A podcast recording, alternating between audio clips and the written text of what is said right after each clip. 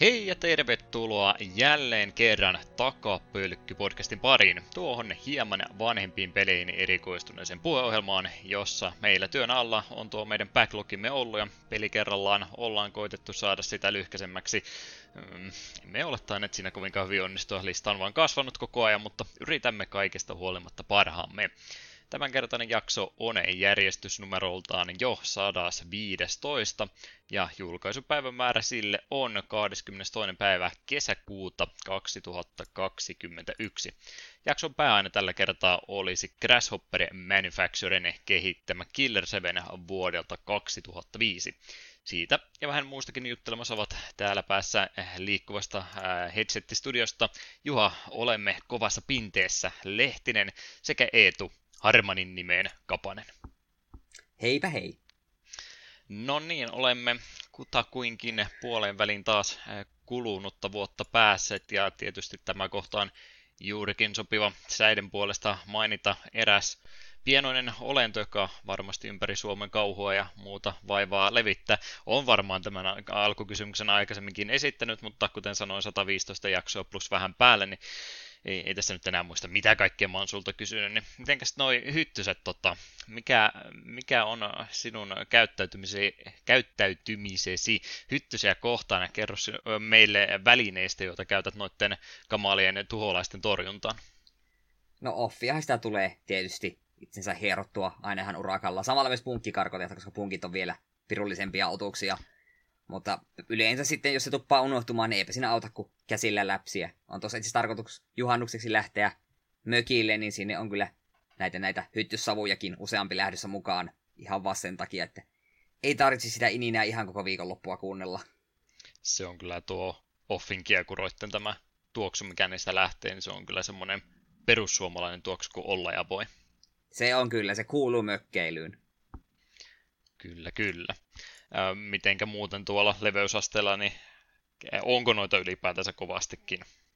Kyllä, niitä varjossa riittää ihan sopivasti. Se on hämmentävää paikoitellen kyllä, kun olet auringossa, niin ei mitään hätää, menet vähänkään varjoon, niin tulee välitys semmoinen pilvi hyttysiä ki- kimppuun. Sama se on töissäkin, kun erehdyt pysähtymän tauolle, vähän varjoisempaan paikkaan ovat ikkunat ja huomaatkin, että tämä oli virhe. Hmm. Joo, kyllähän, kyllähän nuo joka vuosi tuntuu nyt varsinkin tänä vuonna, en tiedä mitenkä niitä nyt, onko se talvi nyt ollut semmoinen, että minkä takia niitä tuommoinen määrä sieltä on tullut. Mua nyt, no toki koko ajan niitä nyt yrittää toki huitoa läheltä, kun niitä kohdalle tulee. Mä oon vähän herkkäuninen hyttysten suhteen, niin kyllä mä päivän aikaa ymmärrän, kyllä hyttystenkin kuuluu elää ja jotkut niitäkin syö, niin ymmärrän heidän paikkansa tässä monimuotoisessa luonnon kierrossamme, mutta yöunet niin multa vie aika pahasti, niin sen takia mä oon kovasti tykännyt, kun tuo radio on ruvennut, tai en mä tiedä, onko niitä jotain muitakin samoja tämmöisiä töpseleihin laitettavia karkottimia, onko sä niistä tietoinen? Mä nimittäin ainakin ite, ite on niihin nyt tässä pari-kolme vuotta niin täysin tukeutunut tänne lopputoukokuusta heinäkuun alakuun asti, että laitan aina nukkumaan mennessä tuommoiseen töpseliin laitettavan karkottimen, mistä sitten tulee, tulee omat kärynsä, kärynsä pois, ja se oikeastaan lamauttaa koko yöajaksi nuo hyttyset, niin ei tule sitten yöunia sen takia menetettyä, koska mä oon vähän herkkä niiden kanssa aina. Mä, mä menen ihan tilttiin, jos mä yritän nukahtaa ja oon hyttysiä korvissa pyörimässä, niin mun on aivan pakko saada ne hengiltä, muuten ei tule yhtään mitään. Joo, ei, eipä tullut mitään tuollaisia käytettyä. Olisi nekin omalla tavallaan näppäriä. Tosin olen vähän kuullut sellaista huhua, että tämä Thermosel-niminen tuote, niin kannattaa ehkä jättää kaupan hyllyyn. Ai jaa, eikö ole pelittänyt? Et se ole kuullut niitä uutisia, että se sisältää se myrkky, mikä nyt se tappaa, niin tappaa myös perhosia ja kimalaisia ja kaikkia mahdollista. Se on, niin kuin, se on luonnolle aivan helvetin paha asia. Että se niin kuin, yksittäinen semmoinen Thermoseli, oliko se, että se aine siinä pystyy tappamaan ihan käsittämättömän määrän tärke- tärkeitä hyönteisiä, että niiden mm. käyttäminen on varsin ongelmallista, plus sit siinä oli se, että oliko se, että kun se menee loppuun, niin siltikin se on niin jo ongelmajätettä, niin se oli vähän, vissiin, nyt ne on vissiin myyty, tai vedetty myynnistä aika tehokkaasti. Okei, kyllä niitä liikkuukin koko ajan vieläkin, tiedän kyllä, että on, on suosittu tuota, toinenhan sitten sama nämä moskittomagneetit, mitkä nyt tietysti, ei, ei nyt ehkä mökkikäytössä varmaan fiksumpi, no mikä siinä, jos on iso omakoti tonttikin, niin sinnekin semmoinen iskee, niin siinähän se sama ongelma, että joo, kyllähän ne tehokkaita on, mutta siinä taitaa vähän, vähän muutakin siinä samalla. Mm. Ja samaan mietin tuota töpselikarkotinta, mitä itse käytän, niin ohjeessa taitaa lukea, että ei saisi käyttää tuota suljetussa tilassa, mutta kyllä mäkin se ikkuna yleensä yöksi laitan kiinni, niin en tiedä kuinka kovasti manittieni tässä nyt sitten myrkyttänyt, että tulenko jo viisikymppisenä kuolemaan tämän takia, mutta jos se, jos se on hyvä työunet siitä vaihtokaupassa tilalle, niin ehkä se on sitten menetettyjen vuosien kannalta, niin no, hyvä vaihtokauppa kumminkin. Mm. Kyllä, kyllä. Joo, mä semmoisen tota, hommasin kanssa tämmönen ihan ää, joko kaulaan tai vyön solkeen laitettava tämmönen pelkkä sähköinen häätölaite. Et siinä ei siis edes mitään myrkkyäkään mitään muuta. Siellä on vaan patteri, sen pitäisi jotain tämmöistä ää, ääntä sitten pitää, mikä pitäisi hyttysiä karkottaa. Niin ihan testin vuoksi otin sen sitten kanssa, kun välillä sitten jossain liiterissä tai muualla tulee oltua, missä ei vittisi niitä kiekuroita polttaa, kun sitten myrkytään itteni vielä pahemmin, jos semmoisessa mm. tilassa semmoista käyttäisi, niin koitin semmoista kanssa, että onko siitä mitään hyötyä, mutta tai sinne käärmeöljyä kyllä ostaa, että vaikuttaa kyllä ihan humpukkilaitteelta. Mm. Mutta meillähän meni nyt siis tässä paha tilaisuus ohi, kun me oltaisiin voitu mister Mosquitoa pelata tässä kohtaa ja tehdä kaikkien aikojen suosituin jakso siitä, mutta nyt, nyt valitettavasti ollaan myöhässä. Ai ai ai, ensi kesänä sitten. Muistetaan ensi kesänä tämä juttu. Mutta mitenkäs muuten? Olenko ymmärtänyt oikein, että sinulla on vapaata aikaa tässä viime aikoina ollut? Oletko sitä jotenkin tehokkaasti käyttänyt? No jos tarkkailla, mun vapaa-aika on juurikin, juuri alkanut tuossa nyt nautushetkellä sunnuntaina. Niin tämä on minun periaatteessa toinen lomapäivä. Perjantaina oli viimeinen työpäivä, kuukausi on lomaa. Joskin mitä rupesin pohtimaan, että viikonloppuhan joka tapauksessa vapaata, niin sehän on maanantaina kuusi kolmekymmentä, milloin tavallisesti pitäisi olla töissä, niin siitä eteenpäin mulla varsinaisesti alkaa lomaa. Kyllä, kyllä. Ja joo, neljä viikkoa vapautta on, on se ihanaa, etenkin kun luvattu tulee juhannusviikolla aivan hirvittävää hellettä, niin kyllä kelpaa parvekkeella hörppiä vaikka vissyvettä ja katsella, kun työkaverit siellä helteessä rehkivät. Niin, ja vettä eukkosta tulee sitten kumminkin. No se, mutta se siltikin, mua ei tarvitse lykkiä sitä postikärriä, me voi olla sisällä. Mm.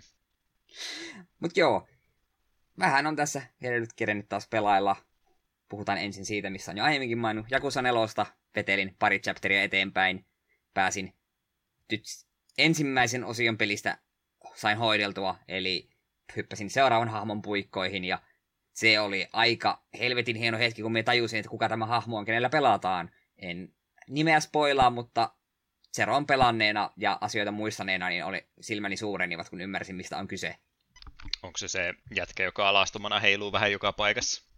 Oi, kun se, o, se olisi kyllä kanssa aika kovaa. Mikä hitto sen nimi oli? Ei ollut siis se kumminkaan. Ei, ei sentään. Se, se ei ehkä ihan kuitenkaan tarinaan vielä pääse täysille, mutta ehkä vielä joskus. Mut joo, ei siinä.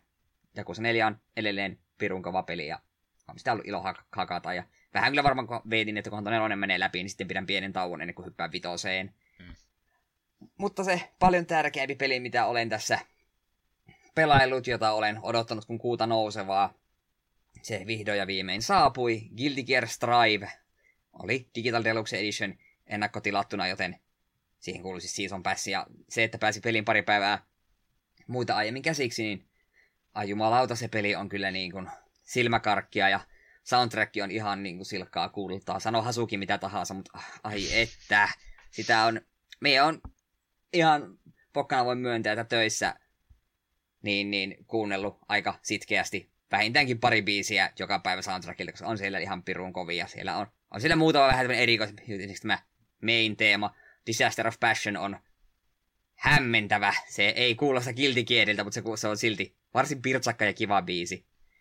Ja sitten taas se, tiedätkö, mitä mieltä mä oon Hasukin mielipiteestä pelin soundtrackia kohta?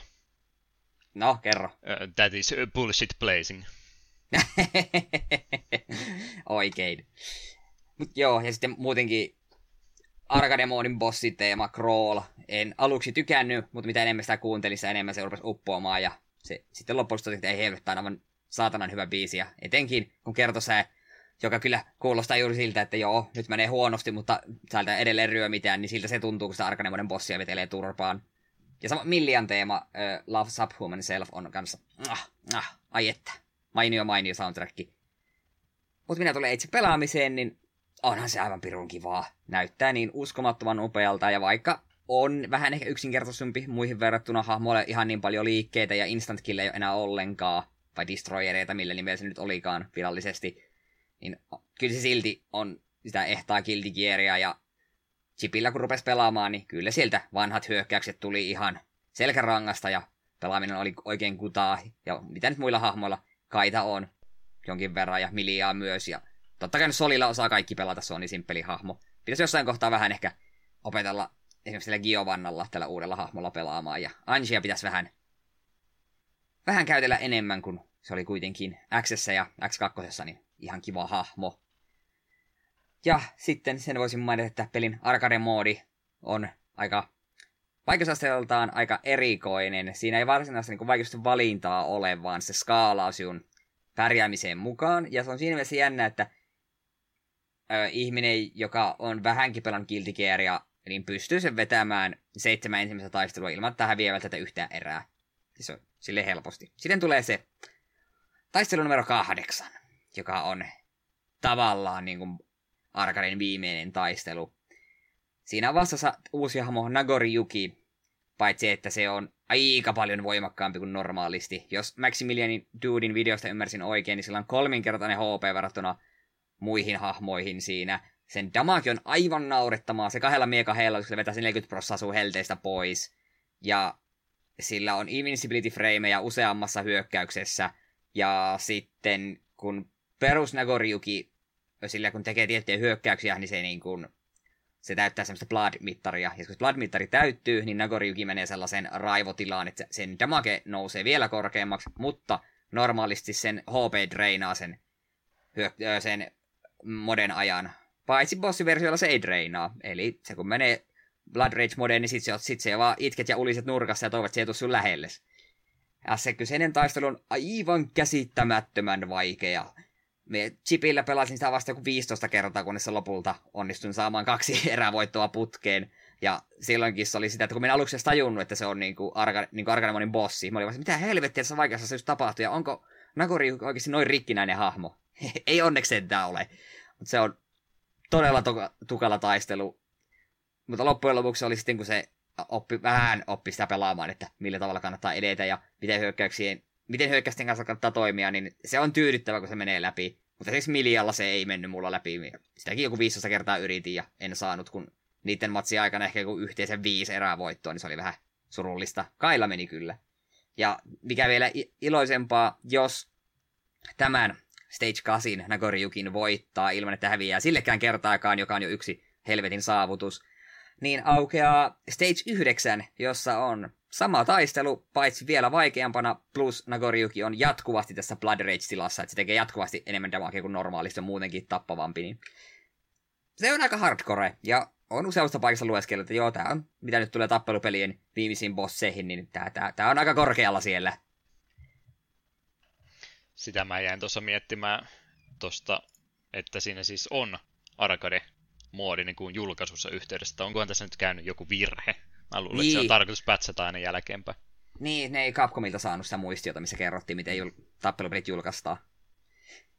Se on kyllä vähän sitten harmillista, että story modehan tuossa on käytännössä samalla tavalla kuin Exardissa, että se on pelkkää niin kuin käytössä anime-elokuvaa noin neljän tunnin verran. Ilmeisesti varsin nautinnollista, minä en ole kattanut sitä kuin ihan vasta pienen pätkän. Ja sitten siinä jossain paikoissa porukka sanoikin, että siinä on se hyvä puoli, että koska se on yhtenäinen tarinallinen semmoinen elokuva, niin sinne ei tarvitse väkisin laittaa niinku taisteluita, kuten vaikka, oliko se Mortal Kombat X:ssä, missä yhtäkkiä jotain Johnny Cage vähän vittuilee Jacksille, ja sitten ne rupeaa pitää toisiaan turpaa, ja sitten se oli vähän sille epäloogista, että mie just hajotin Johnny Cagein selkärangan, ja tässä me nyt taas jatketaan matkaa yhdessä. Mm. Mut joo, pitää se jossain kohtaa story mode kyllä ihan kokonaan katsella, on monesta vaikka kuullut, että se on lorellisesti ihan mielenkiintoista settiä.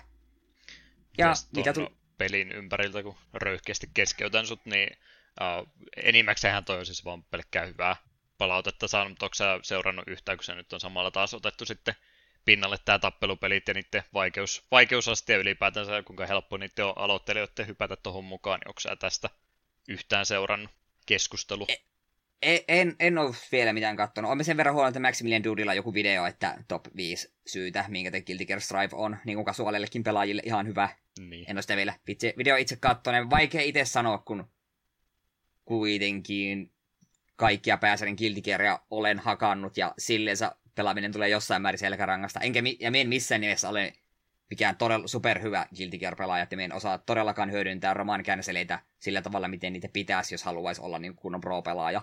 Mm.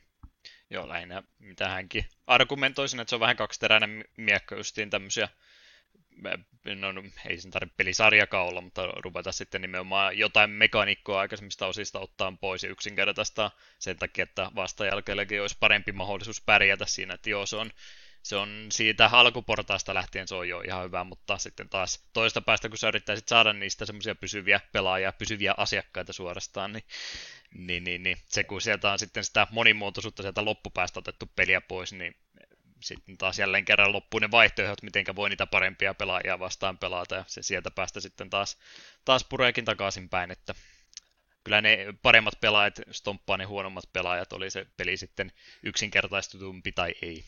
Mm, ja plus sitten tuo on siinä mielessä aloittelijaystävä, siinä on se Mission mode, mikä käytännössä opettaa sulle aika kädestä pitäen jokaiset, jokaisen mekaniikan, ja en ole niitä kaikkia käynyt läpi, niitä on aika iso kasa, ja siinä alkupäässä on sillä varsin tämmöisiä simppeleitä, simppeleitä että äh, tälleen dashataan, sille oi kiitos, tämä, tämä on hyvä, että opetit minulle miten dashataan, en tiennyt tätä.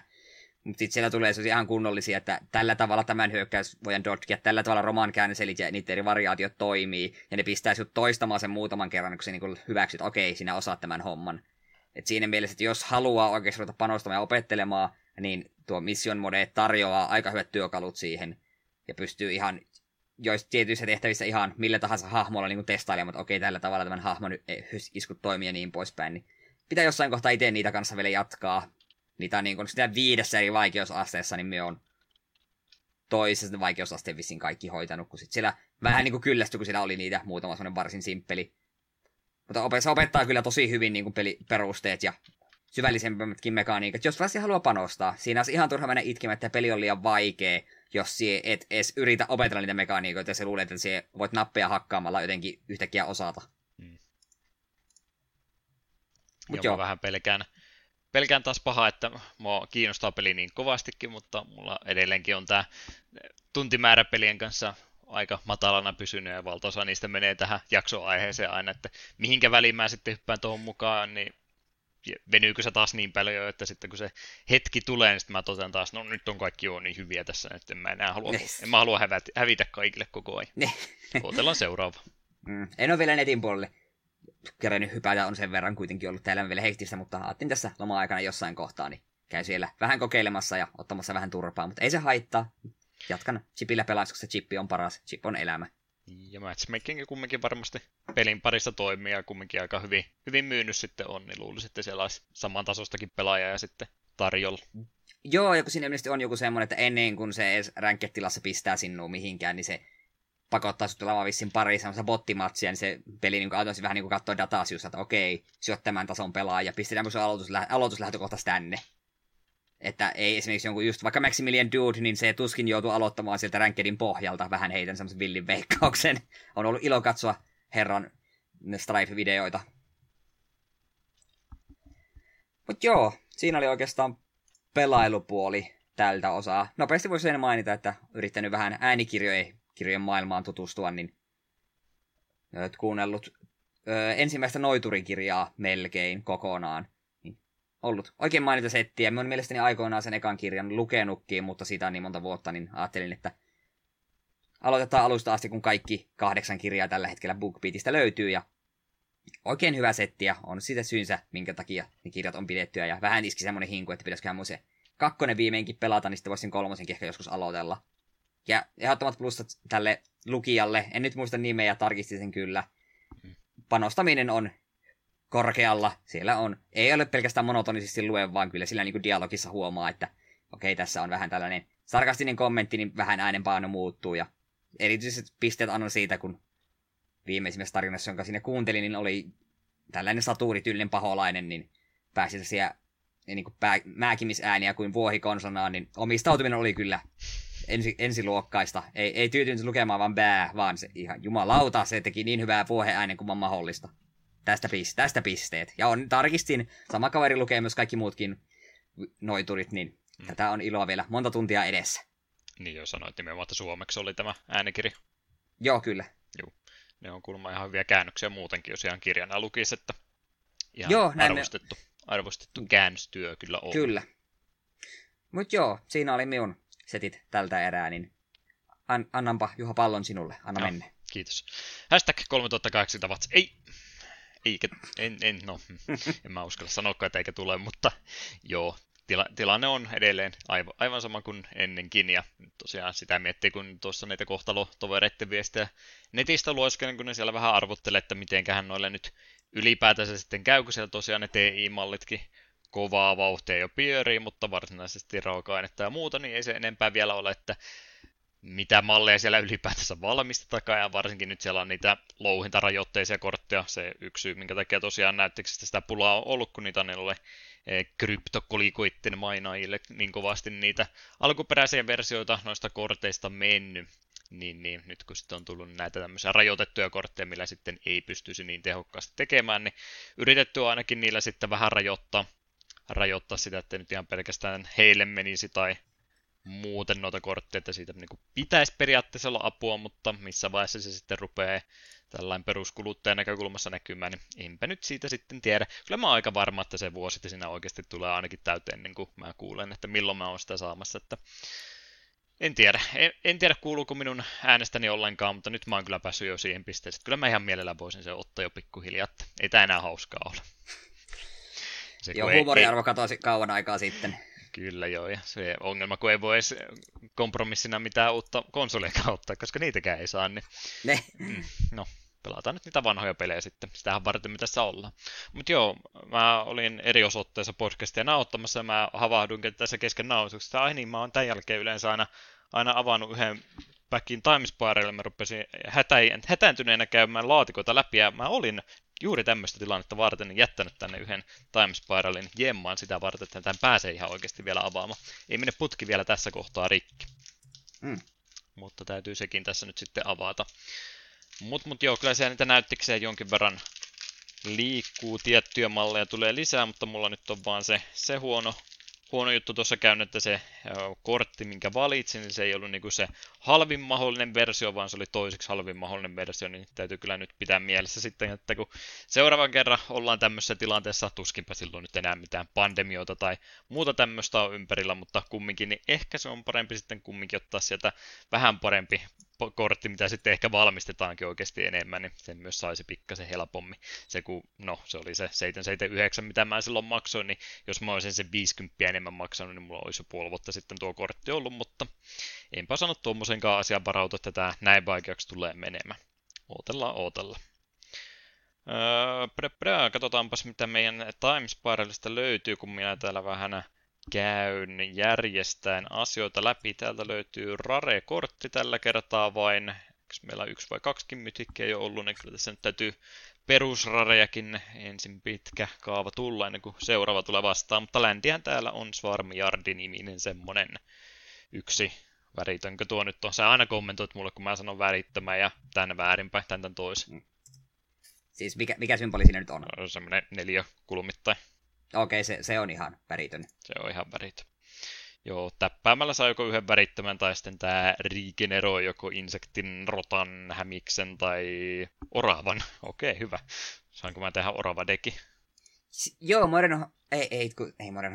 Time Spiral antoi vähän noita oravakortteja, sitten Modern Horizons kaksi, josta voisin kohta hiukan mainita, niin myös teki lisää, lisää lege- muun muassa legendari oravan ja...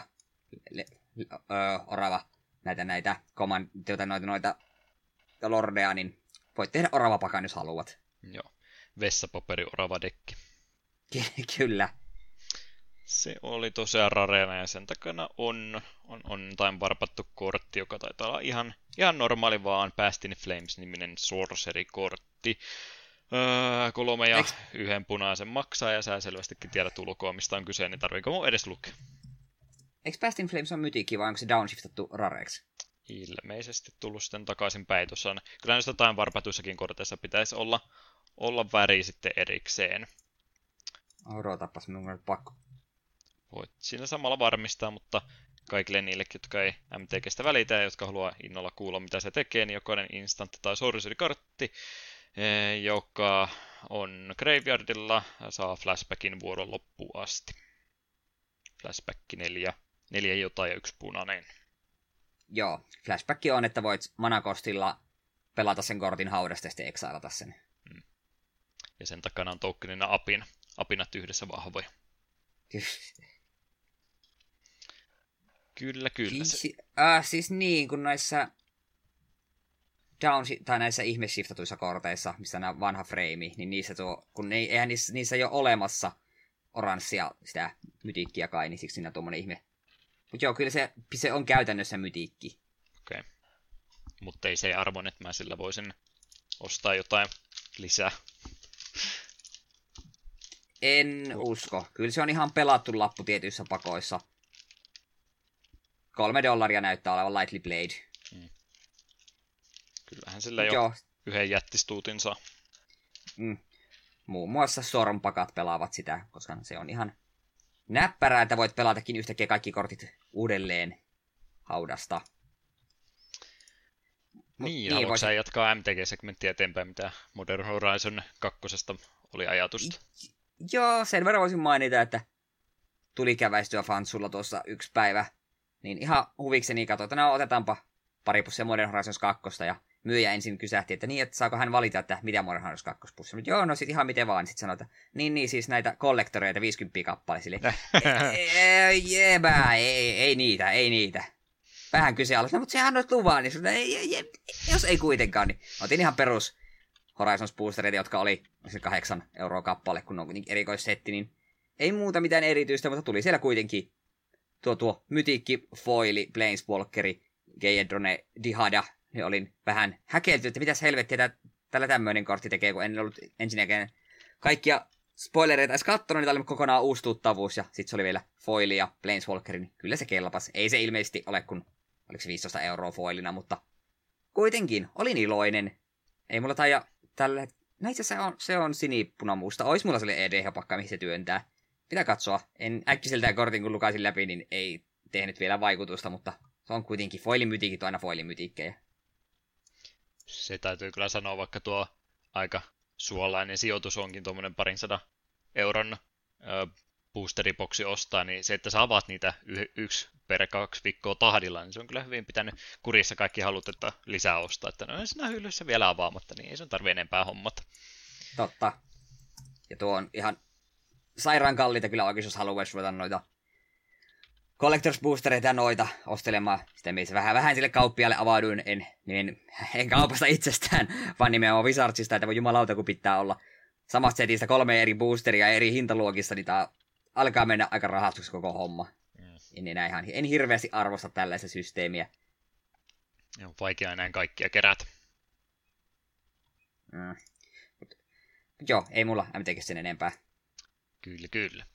No, mä en tosiaan sen Guilty Gear Strive ihan vielä ainakaan hypännyt, vaikka sekin oli ajatuksessa, että siihen voisi tarttua kiinni, mutta korvasin sen jollain asialla, joka on pitänyt about kolme kuukautta sitten tehdä, mutta ollaan molemmat oltu junasta vähän myöhässä Eetulla sen takia, kun hän tätä Switch-versiota odottaa, mutta minulla ei ollut mitään syytä, koska P C:llä mieluummin pelaan, koska sillä se parempi talletus on, mutta huhtikuussahan tämä peli tai lisäosa taisi tulla, josta muistaakseni myöskin P P C:lle laitoin vuoden alussa, että mitä peliä odotut eniten, niin vastasin tällä näin, ja sitten mä olin ilmeisesti kirjoittanut sen liian myöhään, kun ei lukenut sitä kumminkaan, mutta olen silti katkera, kun sitä ei luettu peliä. Se lisäosa, josta tässä siis kyse on, niin sehän on Binding of Isaac, ja sen tämä Repentance lisäosa, jonka nyt pitäisi se viimeinen olla. Tämäkin on työputkessa ilmeisesti jo pisemmän aikaa ollut, olikohan tämä jo kaksituhattakahdeksantoista ju- kerrottu, että tämmöinen olisi tulossa, ja hetkeen siinä meni, mutta Macmillan on, on ahkera ihminen ja montaa projektia yhtä aikaa pyörittää, niin eipä se ihme, että tässä nyt vähän sitten kauemmin kesti, mutta hyvä aina kannattaa odottaa. Tosiaan Repentance jälleen kerran lisäsisältöä tuommoisen peliin iske, joka ei nyt sitten kaikkien noiden Rebirthin ja Afterbirthin ja Afterbirthin plussa lisäysten jälkeen, niin sitten kun vielä niiden päälle isketään vähän tavaraa lisää, niin kyllä ne taas on semmoinen pieni resetti itsellekin ollut tuon pelin parissa, että miten sitä nyt... Mä en muista siis muuten nyt ylipäätänsä se Afterbirth plussa, että olenko mä sitä ostanut. Mun piti se kumminkin se koko setti ostaa, että mä sain, sain nyt senkin sisällön. Niin mulla voi olla nyt vähän tämmönen kahden kahden tota lisärin päällekkäisyysongelma tässä näin, että mä en osaa tunnistaa, että mitkä näistä on sitä plussajuttua ollut ja mitkä on nyt sitten tätä viimeisintä repentaamisia. Mutta kumminkin, että yhdellä kertaa aika paljon itselle taas lisää opeteltavaa tuohon koko juttuun. Juttuun kyllä on tullut. Ja, ja täytyy kyllä nyt sitten sanoa, että se mitenkä tota peliä viimeksi on pelannut, niin melkein, no ihan siis mikä... mikä tahansa melkein perushahmoista, mikä nyt ei ole liian, liian omituinen losti tai tämmöinen, niin kyllä mä niin kuin aina jokaisen runin melkein loppuun asti pistin, että kyllä siinä se flowchartti-vaihe Isaacissa tuli, että tiesin tasan tarkkaan, mitä mun täytyy tehdä ja millä tavalla ja missä järjestyksessä, että sillain se vaikeustaso nyt oli aika lailla jo hukassa tuossa, mutta Repentaan se pistää kyllä nyt sitten ihan oikeasti sitten tuota vaikeustasoa kaakkoon, ja mä ajattelin, että se johtuu vaan siitä, että no mä en ole nyt ehkä vähän aikaa pelannut, niin johtuisiko se siitä nyt sitten, mutta kyllä mä sen kävin sitten katsoa ihan Northern Lioniakin, kun hän tota ekoja päiväjä pelasi, niin sillä oli kyllä ihan yhtä vaikeaa, että tuli vähän parempi olo siitä, että ei, ei itsellä mennyt jokainen runi sitten päätyy asti, koska kyllä noillakin, jotka on useamman tuhatta tuntia peliä pelannut, niin heillekin oli aika vaikeaa. Ja siis ylipäätänsä johtuu, että hardia on niin kuin siis sitä vaikeusastetta, niin sitä on vaan nostettu ylöspäin, heladroppeja ja muita, ne tulee vähemmän, viholliset ja niiden shotspeedit on nostettu ylöspäin ja kaikkea muuta tämmöistä pientä viilausta on ollut, mikä sitten sitä vanhaa rytmiä, mitä pelistä muistaa, niin pikkusen pistää, pistää sekaisin ja tulee niitä semmoisia pieniä vahinko-osumia sieltä täältä enemmän ja sitten tosiaan se, kun ei, ei tule elämäpisteitä palauttavia itemeitä yhtä paljon takaisin, niin kyllä se niin kuin johtaa siihen, että pelistä vielä on, on vaikeampi saatu ja sitten kun tulee paljon uutta elementtiä, mitäkään ei itsekään tunnista, uusia bosseja, uusia vihollistyyppejä, niin kyllä se on aika aika iso haaste sitten tullut. Mm. Mitä niin, ihan... niin, me... mm. niin sitä meni, jos sanoin, että onkin... muistan kyllä, kun tuo tuli, niin monesta sanoista kyllä kuulin, että hei, tää on oikeasti vaikea ja pistää kampoihin näille Seasoned-pelaajille kanssa, niin kieli pitkällä odotan sitä Switch-versiota, sen pitäisi kesällä tulla. Niin. No sehän just ei silloin, kun oot varmaan itsekin hardilla enemmän sitä peliä pelannut. Joo, silloin Switchille kun ostin, niin sen eihän me normaalilla pelannut yhtään. Me hyppisin suoraan hardille, koska mitään järkeä pelata normaalilla. Mutta sama efekti tulee tuonkin kanssa tulemaan sitten, että muistat, Isaacia ekaa kertaa pelaan, ja se normaali oli ihan tarpeeksi hankala, ja sitten hardi tuntui ihan mahdottomalta, että eihän tätä nyt kukaan voi pelata, ja sekin rupeaa sitten hyvin menemään. Mä veikkaan, että tulee näinkin käymään, se on vaan taas yksi, yksi kaksi porrasta ylöspäin vaikeustasossa menty, mutta oletan, että esikin rupeaa sitten pikkuhiljaa rullaamaan, varsinkin sitten taas, kun itse mitä rupeaa muistaa, että mikä on mitäkin ja tämmöistä, niin tietää sitten ne hyvät kombinaatiot, tulee niitä ilmaisia runeja, sanottakoon näin, niin kyllä se helpottuu myös sitten tuossa lisää pelaatessa. Pientä miinusta ehkä äh, Downpour, mä en muista onko se ollut Afterbirth Plusan juttu, mutta tämä yksi uudempi, uudempi alue, se on tämmöinen tota, veden vallassa oleva kellari, on vähän niin kuin tyyliltään, siellä on vettä tulee katosta kovastikin ja vettä on myöskin lattialla, niin se on siis kivan näköinen joo, mutta siinä on ne kaikki heijastukset, partikkeliefektit ja muut tämmöiset, niin se vähän ärsyttää siinä, siinä tota tilesetissä, että siellä tulee kaikkia heijastuksia ja muita niin paljon, että siellä tulee semmoista turhaa vahinkoa otettua sen takia, kun sä et vaan näe yhtään mitään. Niin siitä pieni miinus tuolla, tuolle uudelle sisällölle, mitä tuosta löytyy. Että se, että on vaikeaa ja tulee semmoisia vihollispatterneja, montaa vihollista sekaisin yhtä aikaa, että niihin ei osaa reagoida oikein, niin se ei haittaa, se kuuluu pelin vaikeuteen, sen, mutta se, että jos sä et näe jotain yksinkertaisesti, niin se on mielestäni vähän, vähän ikävää puolta. Toivottavasti sitä pystyy jotenkin jälkeenpäin vielä korjaamaan. Mutta muuten mä oon tuon pelin kanssa tällä hetkellä siinä vaiheessa vielä, että mä vaan pelaan sitä, kokeilen vaan mikä itemin tuossa on, en googleta sitä etukäteen, että mikä se on. Että nyt on vielä se mukava vaihe, kun vaan, vaan nauttii sitä pelaamisesta. Kakkosvaihe on sitten se, kun sä rupeat tosiaan käymään läpi jostain wikistä, että mikä sitemi on mitäkin, ja yrität niitä väkisin opetella, ja sitten loppupäässä on tosiaan se flowchartti, Binding of Flowchart, että ei tarvitse sillä asiaa miettiäkään, vaan se vaan menee omalla painollaan, niin mun mielestä tämä ykkösvaihe tässä ää, prosessissa on se kaikkein mukavin. Ää, kolmosvaihe on se, kun sä unlockkailet kaikkia muuta, ja milloin on sitten se flowchart-juttu. Mut, mut, mm. nyt on ihan kiva, kun on, on uutta sisältöä, tykkää tuota pelata. Olen pelistä sanonut aikaisemminkin, ja sanon sen nyt vielä kertaalleen, että ei ole olemassa täydellistä videopeliä, mutta Binding of Isaac on varmaan lähimpänä sitä, joka siihen on ikinä päässyt, ja nyt se peli on vielä parempi, niin ei voi muuta kuin tykätä. Mm. Ja sitten jos on vielä ihmisiä, joita harmittaa, että voisiko se Edmund välillä tehdä jotain muuta, niin mie- mielestäni se on sanonutkin, että kun tämä Repentance on tämä Isaacin viimeinen lisäosa, ja sitten tuo Requiem tulee olemaan tuon Four Soulsin viimeinen lisäys. Mm. Niin, niin sitten varmaan hetkeksi edetään Isaakin rauhaan, niin saadaan kenties jotain ihan kokonaan uutta, niin sitä myös odotan innolla. No katsoo kuinka paljon eri pelejä se on eri ihmisten kanssa tehnyt, niin en mä tiedä voiko nyt valittaa, että Isaac olisi liikaa matkan varrella tullut. Niin, no, mutta silleen se just, koska siitä itse asiassa oli veljenkaan, oli tuossa just puhetta, että kun tuo Repentance tuli, että nyt jos tulee kokonaan uusi pelaaja, että minä rupean pelaamaan Isaacia ja pistää kaikkien lisäosinen pelin käyntiin, niin siinä menee aika äkkiä sormisuun, että mit, mitäs tällä tapahtuu ja mistä näitä asioita on näin paljon. Kyllä, kyllä. Se on ollut semmoinen peli, mitä on ollut koko ajan helppo vaan lisää ja lisää laajentaa, kasvattaa enempään.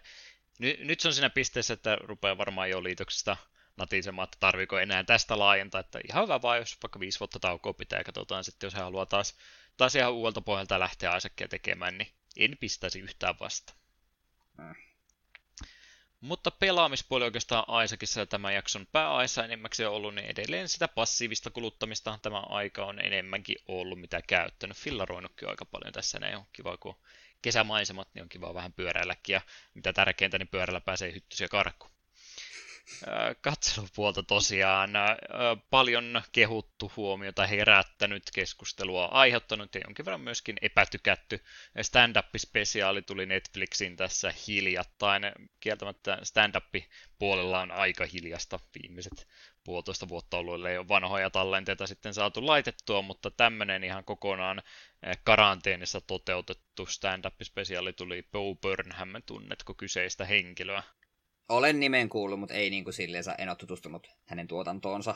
Joo, hänkin taisi olla tuossa edellisen vuosikymmenen ekalla puoliskolla se aktiivi, tai vähän aktiivisempi stand-up-esiintyjä, varsin nuorikin semmoinen parikymppinen siinä vaiheessa, ja hänelläkin taisi sitten olla jotain pientä tämmöistä, minkä nyt sanoisin, ei nyt esiintymiskauhua tai muuta, mutta vähän semmoista ylimääräistä ahdistusta asiasta, että ei mielellään, mielellään nyt haluaisi tätä samaa, samaa oravan pyörää jatkaa, että voisi vähän ottaa vapaata tästä näin ja miettiä uudestaan itseänsä esiintyjänä, ja sitten kun oli hapaut näistä asioista päässyt yli, niin naps napati korona päälle, ja eihän me sitten pääsekään esiintymään, niin hän oli sitten tuota vapaa-aikansa käyttänyt siinä, että omasta uh, asunnostansa käsi on koko stand-up-spesiaalin siis yksin tehnyt. Okei, en tiedä, onko siellä editoinnissa ja kaikessa muussa joku auttanut, mutta siis ei, ei ole yleisöä eikä mitään muuta, että pelkästään hän puhuu kameralla ja kaikkia muita hauskoja kappaleita ja muita tämmöistä tehnyt. Varmaan Burnhamin siitä parhaiten tunnettu, että hän kovastikin on tosiaan noita omia tämmöisiä musikaalimaisia ohjelmanumeroita tykännyt siellä ihan live-lavallakin sitten, ja nyt niitä sitten tähän versioon varsinkin on kovastikin saatu valkoisen naisen Instagram ja muita hienoja kappaleita tästäkin löytyy, että ihan jo pelkästään näiden kappaleiden takia suosittelen kyllä kyseisen tapauksen, tapauksen katsomaan. Täytyy kyllä siinä mielessä sanoa, että en nyt sillain ihan niin samastu kyseiseen henkilöön, kumminkin tuntuu aika hyvin asiat ja muut menevä, ja no, en mä tiedä, en mä halua olla se, joka sanoo, että mi- miksi sinulla menee mukamas huonosti, kun sulla menee kaikki asiat hyvin, mutta se, että en, en koe itsessäni sitä samaa vahdistusta, mitkä jotkut tämmöiset ehkä vähän ulospäin suuntautuneemmat ihmiset sanoo, että kun on ollut niin kovaa koettelu, musta tämä karanteeni-aika, kun ei missään saa käydä ja ihmisiä nähdä ja mitään muuta, itse ollut sillä, että tämä nyt ihan muuten ihan perusvuosi ollut, paitsi että mulla on ollut maski naamalla, että ja yhtä paljon olen ulkoilemassa käynyt normaalisti kuin aikaisempinäkin vuosina. Mutta joo, siinä on aika paljon vähän semmoista, semmoista tota noin, turhaa ahistelua ehkä minun mielestäni, että onpas nyt hankalaa ollut vaan sen takia, kun ei ole päässyt ulkokonserteissa ja muualla käymään. Niin ei se, en mä tiedä, on se semmoinen, tulee ihan oikeasta paikasta se aihe, ei siinä mitään, mutta tämmöisenä stand-up-kokonaisuutena niin se on aika, aika tota, kaksijakoinen siinä mielessä, että otetaan sitten aika paljon tämmöistä, että on, onpas nyt hankalaa ollut. En tiedä, osaanko minä tätä kuvailla ollenkaan. Ei, on se hauska siis, kun se on stand-up-esitys, niin on se hauska joo, mutta on se aika henkilökohtainenkin tapaus sitten ollut. Joo. Mutta, mutta, semmoista materiaalia tuota löytyy. Kyllä tulee aina välillä Netflixin katalogista niitä stand-up-esityksiäkin katsottua, mutta tämä nyt jäi siinä tavallaan mieleen, kun oli näinkin paljon erilaisempi kuin kaikki muut. Mutta mitäs tässä sitten muuta vielä oli katseltu? Valittelin Heitulle kovastikin siitä, että formulat menee tänään ohitte, kun meillä on nauhoitukset juuri sopivasti samaan aikaan, kun siellä kisoja ajetaan. Okei, siellä on Ranskan kisa menossa, että ehkä minä tästä selviän. Yksi varmaankin tyylisimmistä radoista, mitä tuossa kauden aikana käydään läpi. Mutta Netflixissä myöskin oli tämän Drive to Survivein kolmas kausi tullut tuossa jo jonkin aikaa sitten. On pikkasen myöhässä sen kanssa ollut. Edelleenkin viihdyttävä, vaikka itse konseptia ei olla yhtään mihinkään muutettu, eli vähän päästään sinne verhon taakse katsoa, että mitä siellä formulatallien ää, taukotiloissa ja muualla tapahtuukaan, mitä emme kisojen aikana suoraan näe, niin vähän tämmöistä kulissien takaista juttuahan tämä koko Drive to Survive tähän asti on ollut. Nyt ehkä sen takia mulla ei niin kiire ollut. ollut tuota kolmoskautta katsoa, koska se on nimenomaan viime kaudelta ollut, ja nyt nämä viimeiset pari vuotta on, on vähän ahkerammin taas formuloita katsellut, niin, niin oli vielä aika tuoreessa muistissa nuo asiat tuosta noin, niin ei, ei ollut sen takia kiire, mutta ihan viihdyttävä juttu on semmoista ei-formuloista tykkäävällekin, niin sanoisin, että on, on ihan hyvää viihdettä, mutta Heitusta tiedän, että häntä kiinnostaa niin tasan nolla varmaan formulat, että en yritä väkisin suositella tätä näin hänelle. Mutta semmoiselle ihmiselle, joka ei jollain tasolla edes urheilusta tykkää, niin ihan, ihan hyvää sarjaa on tämä kolmanteen kauteen asti ainakin vielä ollut. Sitten kun siellä tulee dramatisoitu tuo anime-sovitus, niin palataan asiaan. Mm. Anime-urheilu on parasta urheilua. Voi, että semmoistakin tulla. Mikä se oli se Grand Prix, vai oliko se ranskalainen animaatio silloin kahdeksankymmentäluvulla? Eikö sitä niin, V H S-säkin, V H S-säkin niin. Aikana ollut? Taisi olla, en ole sitä ikinä kattonut kyllä. Mm. Joo, sen pohjalta sitten jotain YouTube ää, tota, tota, videokanaviakin katsellut formula ympäriltä nyt enemmänkin. Että en tiedä mikä formulavillitys tässä taas on päällä. Täytyy varmaan se rattia polkimit jossain kohtaa hommata ja ruvetaan vähän formuloita ajelemaan. Rupean sitten striimaamaan sillä, että mä pidän itsekseni lehdistötilaisuuksiakin ja kaikkea muuta. Ja täytyy, täytyy suunnitella, jatkojalostaa tätä ideaa. Ja viimeisenä asia, jonka mainitsin viime kerrallakin, muistaakseni fanikäännösten kohdalla mä menin vähän spoilaamaan, että mä oon tämmöistäkin lähtenyt katsomaan ja öö, vähän orastavalla tahdilla taitaa, taitaa kyllä kesken jäädä, mutta ollaan niin monta kertaa mainittu noista Gundam-peleistä fanikäännösten kohdalla, että tuli nyt vähän semmoinen fiilis, että jos nyt vihdoin viimein oikeasti jotain Gundamiin liittyvää katsoisikin, niin pistipä tosiaan sitten sieltä sen alkuperäisen Mobile Suit Gundamin, tai niin kuin me Gundam-fanien keskuudessa sanotaan, Kido Senshi Gundamu vuodelta seitsemänkymmentäseitsemän, niin tätä olen tätä lähtenyt jonkin verran katsoa ja about kymmenisen jaksoa sieltä alkupäästä kattelu. Joo, vanhaa animaatiota on, ja kaikki ne kliseet, mitä myöhemmät sarjat on, on käyttänyt, niin täällä ne oikein niin vanilja-jäätelönmakuisena muodossa tarjoillaan kuin olla ja voi, että eipä nyt sinänsä mitään uutta tuossa ole, mutta ihan kiva nähdä, että mistä tämmöinen isokin I P on aikanaan alkunsa saanut. Se just niin kuin Evangelionia aina kehuttu, että kun se oli sen takia hyvä mekkasarja, kun se ei ollut vaan sitä mekhoilla räiskintää ja meininkiä, vaan se oli nimenomaan sitä psykologista puolta, että miten tämä nuorten aikuisten tai lasten psyykkeeseen vaikuttaa, kun heidät laitetaan tämmöisiä isoja mekharobotteja operoimaan ja keskellä sodankäyntiä tämmöistä kärsimään, eikä ehdi ihmisenä kasvamaan, niin että mitenkä se Evangelion oli niin uraa uurtava sillä alalla, niin tuo, tuolla on kyllä itse asiassa jo kaksikymmentäkaksi vuotta aikaisemmin kaikki jo melkein samalla tavalla tullut. Okei, ehkä Evangelioni pistää vielä pikkasen pahemmaksi siitä, mutta kyllä niitä samoja teemoja huomaa, että tuossa nyt ei ole ihan siihen pisteeseen asti vielä päästy, mutta siellä on kyllä siemenet kylvetty sillä tavalla, että mä oletan, että se ainakin siihen suuntaan on sitten tuossa loppupäässä menossa. Mutta muutenhan se on jo aika, aika lastensarja siinä mielessä, että jokainen jakso on käytännössä sama, sama idea u- uudestaan vaan vähän eri kantilta, että se on oikeastaan tämä Amuro, joka tässä sitten joutuu Gundamia ohjastamaan enimmäkseen omasta tahdostaan. Joo, mutta kun kukaan muu ei pysty, niin hänen on pakko sitä ohjastaa ja hänellä on oikein ylivoimainen tämmöinen robotti asuu käsissä, mutta hän osaa sitä oikein hyvin ohjastaa ja sitten vastapainona on sitten ee, mikähän se on? Zeon, Zion, Zeon Empireista on tämmöinen jo kokeneempi luutnantti Tsar, joka huomattavasti huonompaa robottia ohjastaa, mutta ei pysty kaikesta kokemuksestaan huolimatta ikinä, ikinä Gundamia nappaamaan, koska on teknologinen ero niin kova näiden kahden välillä. Niin jokainen, on, jokainen jakso tähän mennessä ollut kutakuinkin sitä, että nämä kaksi henkilöä kohtaa toisensa, mutta syystä tai toisesta joka ikinen yhteenotto sitten päättyy tasapeliin tai mutta vaan yhte, yhteishaluttuun tämmöiseen vetäytymiseen, että kun ei tässä nyt mitään ratkaisevaakaan pystytä tekemään, niin katsotaan ensi jaksossa uudestaan, että muuttuuko asia, mutta ei se ole tähän mennessä ainakaan vielä kertaakaan muuttunut. Hmm.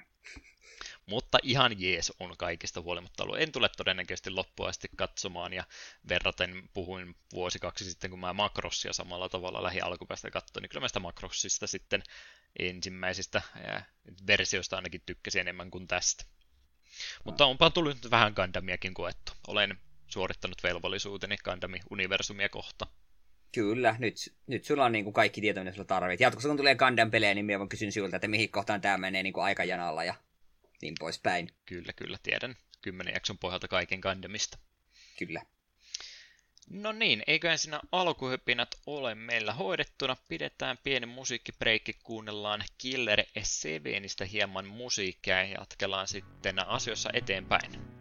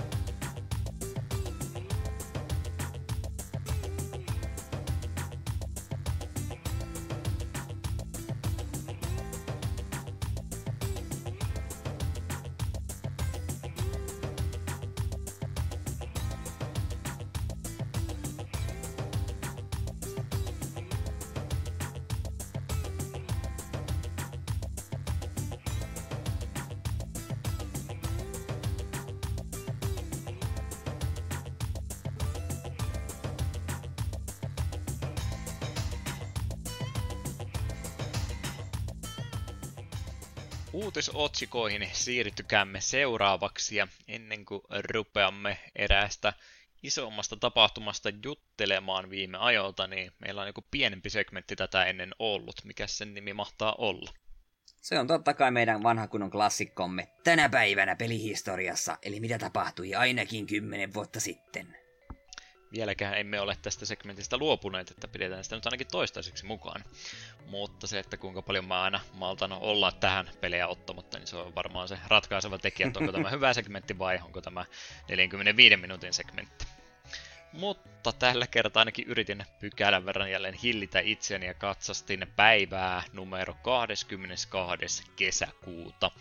Ei yksitoista kymmenen yhdeksän kohdalla ollut mie- omasta mielestäni ainakaan mitään mainitsemisen arvoista, joten hyppäsin suoraan aikamatkustuksessani kolmetoista vuotta taaksepäin vuoteen kaksituhattakahdeksan, ja ehkä tästäkin voisi argumentoida, että ei tämäkään nyt niin tärkeä ole, mutta kun nimike sanoo jotain, niin pitihän se ottaa.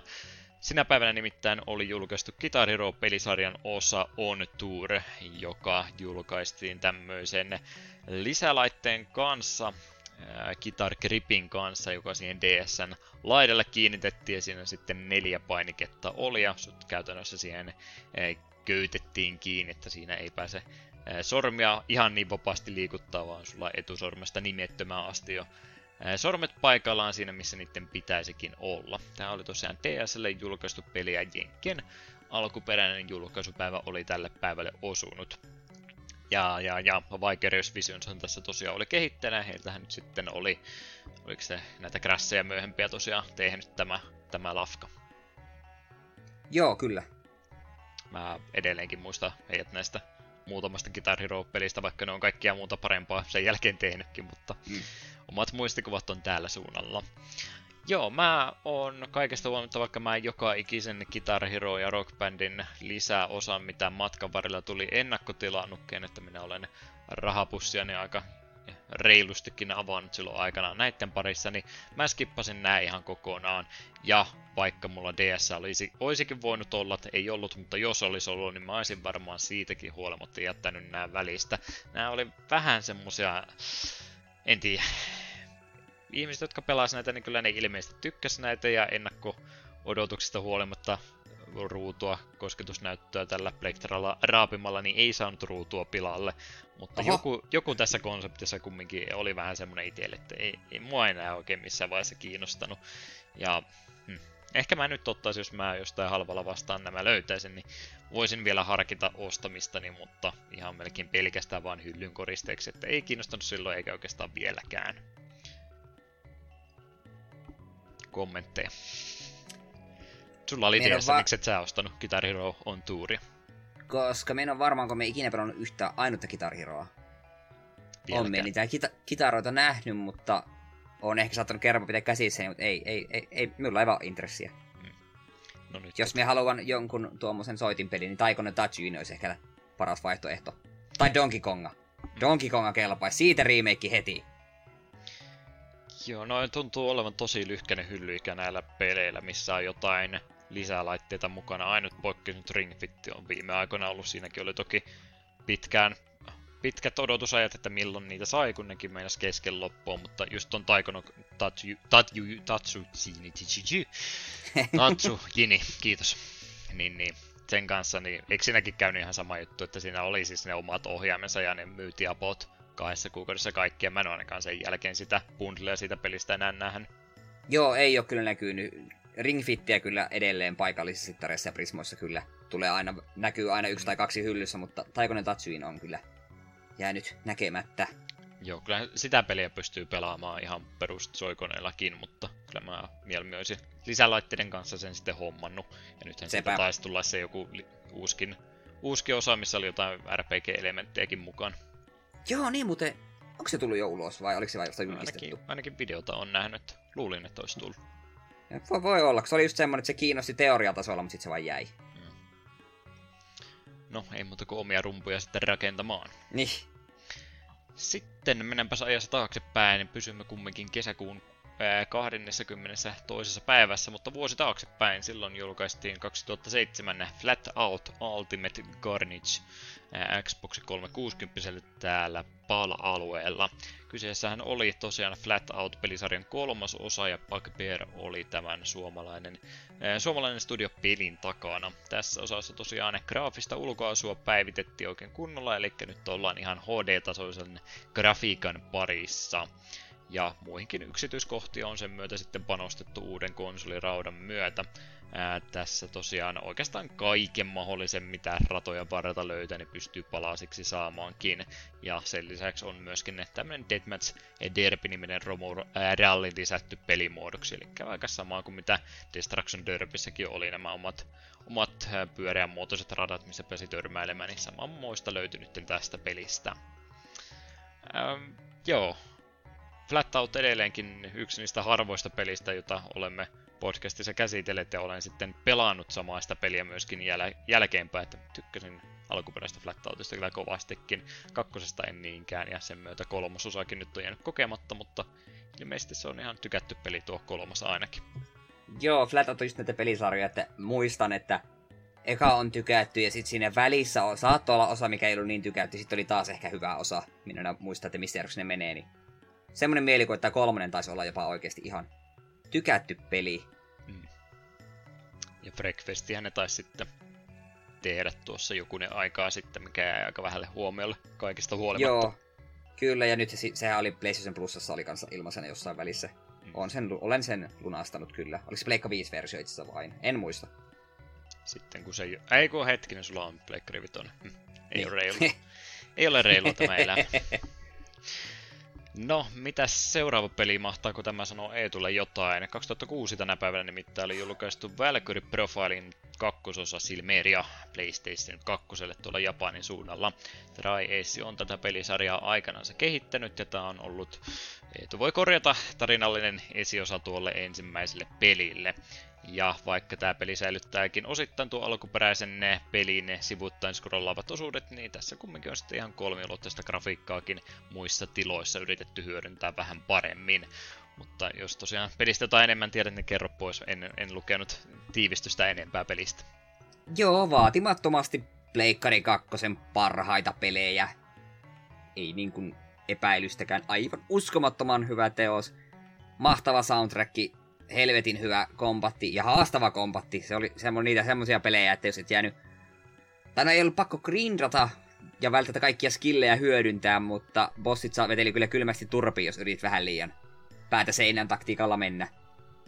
Siinä mielessä, miten kun Valkyrie Profile ykkössään tappelu just menee silleen, että ollaan niin kuin paikallaan ja vuorolla niin se määrittelee, että kuka hyökkää mihinkin ja silleen niitä kompotetaan, niin kakkossa sitten taas taistelu alkaa, niin vähän samalla tyyliin kuin tätä, mikä tää nyt on, Superhot, eli siihen kun et liiku, niin vihollisetkaan ei liiku. Niin sit ja sit sä näet koko ajan vihollisten nää hyökkäys niinku ranget. Et okei, se vihollinen lataa hyökkäystä, joka tällä hetkellä se tuijottaa tuhossuuntaisen rangen tuossa, niin pystyt vähän niinku liikkumalla hyödyntämään, okei, me pääsen nyt kiertämään selustaan. Ja sitten kun aloitat sen hyökkäyksen, niin sit se siirtyy käytännössä samaan formiin kuin mitä Valkyrie Profile ykkösessä, ja sitten taas sen hyökkäyksen jälkeen taas sitten pääsit liikkumaan. Ja sitten jos kävi höpsösti, että mä vähän ajoitit väärin näin, että okei, okay, bossi charge jotain isoa hyökkäystä, minäpä menen vähän läimäsemmään, ja sitten et ollutkaan tarpeeksi nopeaa, niin sitten tuli tunti turpaan. Mutta todella, todella, todella mainio peli, ja on sääli, että sitä ei ole vielä näkynyt muille konsoleille. Le- y- Tää Valkyrie Profile yksi Lennethän sai sen P S P-versionsa, ja odottelen kovasti, että jos sekä Lennet että Silmeria tulisi vaikka jossain paketissa Pleikka Vitoselle, niin ah, kyllä kelpaisi. Aivan helvetin hyvä peli. Odotin, että oot sanomassa, että vielä odotat, jos tästä se P S P-versio tulisi joku päivä. Eh, no, no e- ehkä ei sentään. Eh, ehkä P S Vita-versiokin jopa. Mm, mm. Tai sekin tietysti kelpaisi, ne vaan julkista sille, että oikea Valkyrie Profile kolme Christ olisi tulossa, niin se olisi kova, kun D S L:hän on se Covenote Plume, joka on tactical R P G, ja se oli aika hankala tapa se itselläni kesken. Mm. Hieno peli, hieno peli. Kyllä, kyllä. Mielelläni pelaisin uudelleen, jos sais uudelleen julkaisun. Ah, ja, to, ja, sen, ja voin sen sanoa tosin, että joo, on tarinallinen esiosa. Tavallaan, koska tarinaan saattaa liittyä pikkusen aikamatkustusta, niin ykkösen pelaamisesta on hyötyä. Ja eräs twisti, koska en ollut pelannut ykköstä, niin eräs twisti tuli mulle vähän yllätyksen, että oho, tämä homma menikin tällä tavalla. Jos olisin ykkösen pelannut, olisin ehkä saanut, niin kuin aiemmin olisin ehkä saanut laskea yksi plus yksi, että tämä yksi henkilö ei kenties ole luotettava. Hmm. Eli ykkösestä aloitetaan sitten. Kyllä se kannattaa ensin pelata. Mites kannattaako tämä pelisarja pelata järjestyksen ykkösosasta myöten myös? Aika, aikamoinen Grand Slami tuli God of War-peleille tässä meille, koska me ollaan varmaan joka ikinen osa käsitelty tässä viimeisen parin kuukauden aikana, mutta jotenkin jälleen kerran God of War-peli osui tähän kohdalle. Ykkösosa ei ole vielä ilmeisesti mainittu, niin mainittakoon nyt se vihdoin ja viimein.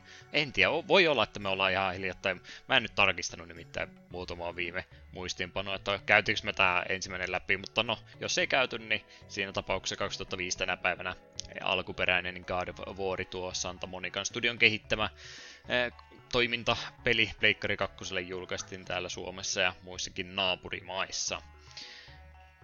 Me ollaan varmaan näistä ihan tarpeeksi puhuttu. Tarviiko lisätä? Joo, mi- mie voin sanoa vaan edelleen sen, että ykköstä kolmoseen ja Ascension, niissä on. Kombatti on oikein mainiota. Tarinallisesti Kratos on aivan helvetin paska jätkä ja surkea päähahmo. Onneksi uusin God of War oli oikeasti jopa tarinallisestikin ja hahmollisestikin ihan hyvä. Jepa jepa. kaksituhattaneljä sitten, kahdeskymmenestoinen kuudetta julkaistiin Driver kolme, e-kirjain kolmosena kirjoitettuna Xboxille ja jälleen kerran täällä Suomi Tanska, Norja ja Ruotsi alueella oli julkaisupäivä osunut tähän kohtaan. Reflections Interactive oli tässä ollut se kehittäjä, joka tätä oli ollut tekemässä.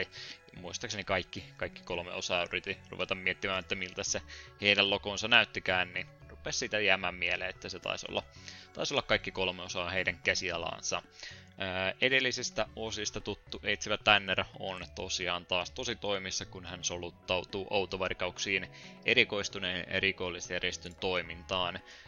Pitkähkö kampanja, yli kaksikymmentäviisi eri kampanjatehtävää tuohon pelin sisältyy, ja sen myötä päähahmo sitten ei vieraile useissa eri kohteissa ympäri maapalloa. Verraten noihin pariin Pleikkari yksi peliin, mitkä muistaakseni oli saman kaupungin alueella alusta loppuun. Mitäs Driver-pelisarja sinulle on aikanaan merkinnyt? En ole yhtäkään Driver-peliä pelannut. Kolmesta mulla on jäänyt vaan se mieleen, että siitä oli jotenkin sille, että vain jotkut pari lehteä sai sitä arvostelukappaleja ja ne hehkutti peliä maasta taivaisiin. Sitten peli tulikin ulos ja sitten se olikin vain keskinkertainen ja paikoitellen jopa huono, niin se oli ilmeisesti melkoinen me- mediasirkus siinä kohtaa, mitä täällä tapahtuu, että minkä takia nämä ensiarvostelut on näin, näin kehuvia, että tässä nyt vähän haiskahtaa, että on maksettu siitä, että saatu hyvää arvosanaa. Videopelijournalismin etiikka on ollut siis jälleen kerran ollut koetuksella. Jep. Joo, itselle tota Driverit oli itse asiassa aika, aika, aika tykättyjä pelejä, ykköstä ja kakkosta olen todella todella paljon ja moneen kertaan silloin aikanaan pelannut, kun ne tuli, ja mä olin vähän hämilläni silloin aikanaan, kun joku piskuinen G T A paineli suosiossa ohitti, että mä luulen, että Driver on nyt se näistä kahdesta, joka varmastikin tulee voiton viemään, koska ne oli jo kolmiulotteisia alusta asti, ja okei, niin se ei voinut ampua ketään, joka sitten ei ole joka ikiselle muulle ihmiselle näköjään se ratkaiseva tekijä, että kun siinä ei voinut ampua, niin se oli sitten se G T A parempi peli.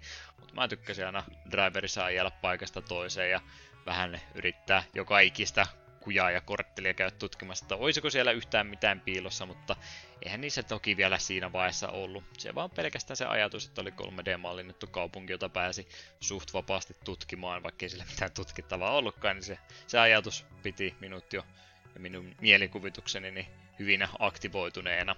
Niin, niin. Mä en tiedä, kävikö tässä sitten vähän ajankohdallisesti huonosti, että kakkonen Driveri, tuliko se yhdeksänkymmentäyhdeksän jotain tämmöistä ajankohtaa vuosituhannen vaihteessa kumminkin, ja sitten jouduttiin tuota kolmososaa odottamaan, ja tuossa kohtahan meillä oli G T A kolmoset, ja oliko Vice Citykin tässä jo tainnut ehtiä tätä ennen tulemaan, niin ne taisi olla pikkasen sitten just just väärää, väärää aikaa väärässä paikassa, että jos ne olisi sen tämän Driver kolmosen siinä G T A kolmosen ympärillä onnistunut, onnistunut tota julkaisemaan, niin josko ei olisi syrjäyttänyt heitä, niin olisi ainakin siinä samassa vanavedessä niin huomattavasti paremmin pärjänneet, mutta tosiaan jotenkin vaan tuntuu, että se vaan unohtui Driveri kaikilta yhtäkkiä, vaikka ne alkuperäiset olikin ymmärtääkseni ihan hyviä, hyviä myyntiluvullisiakin menestyksiä.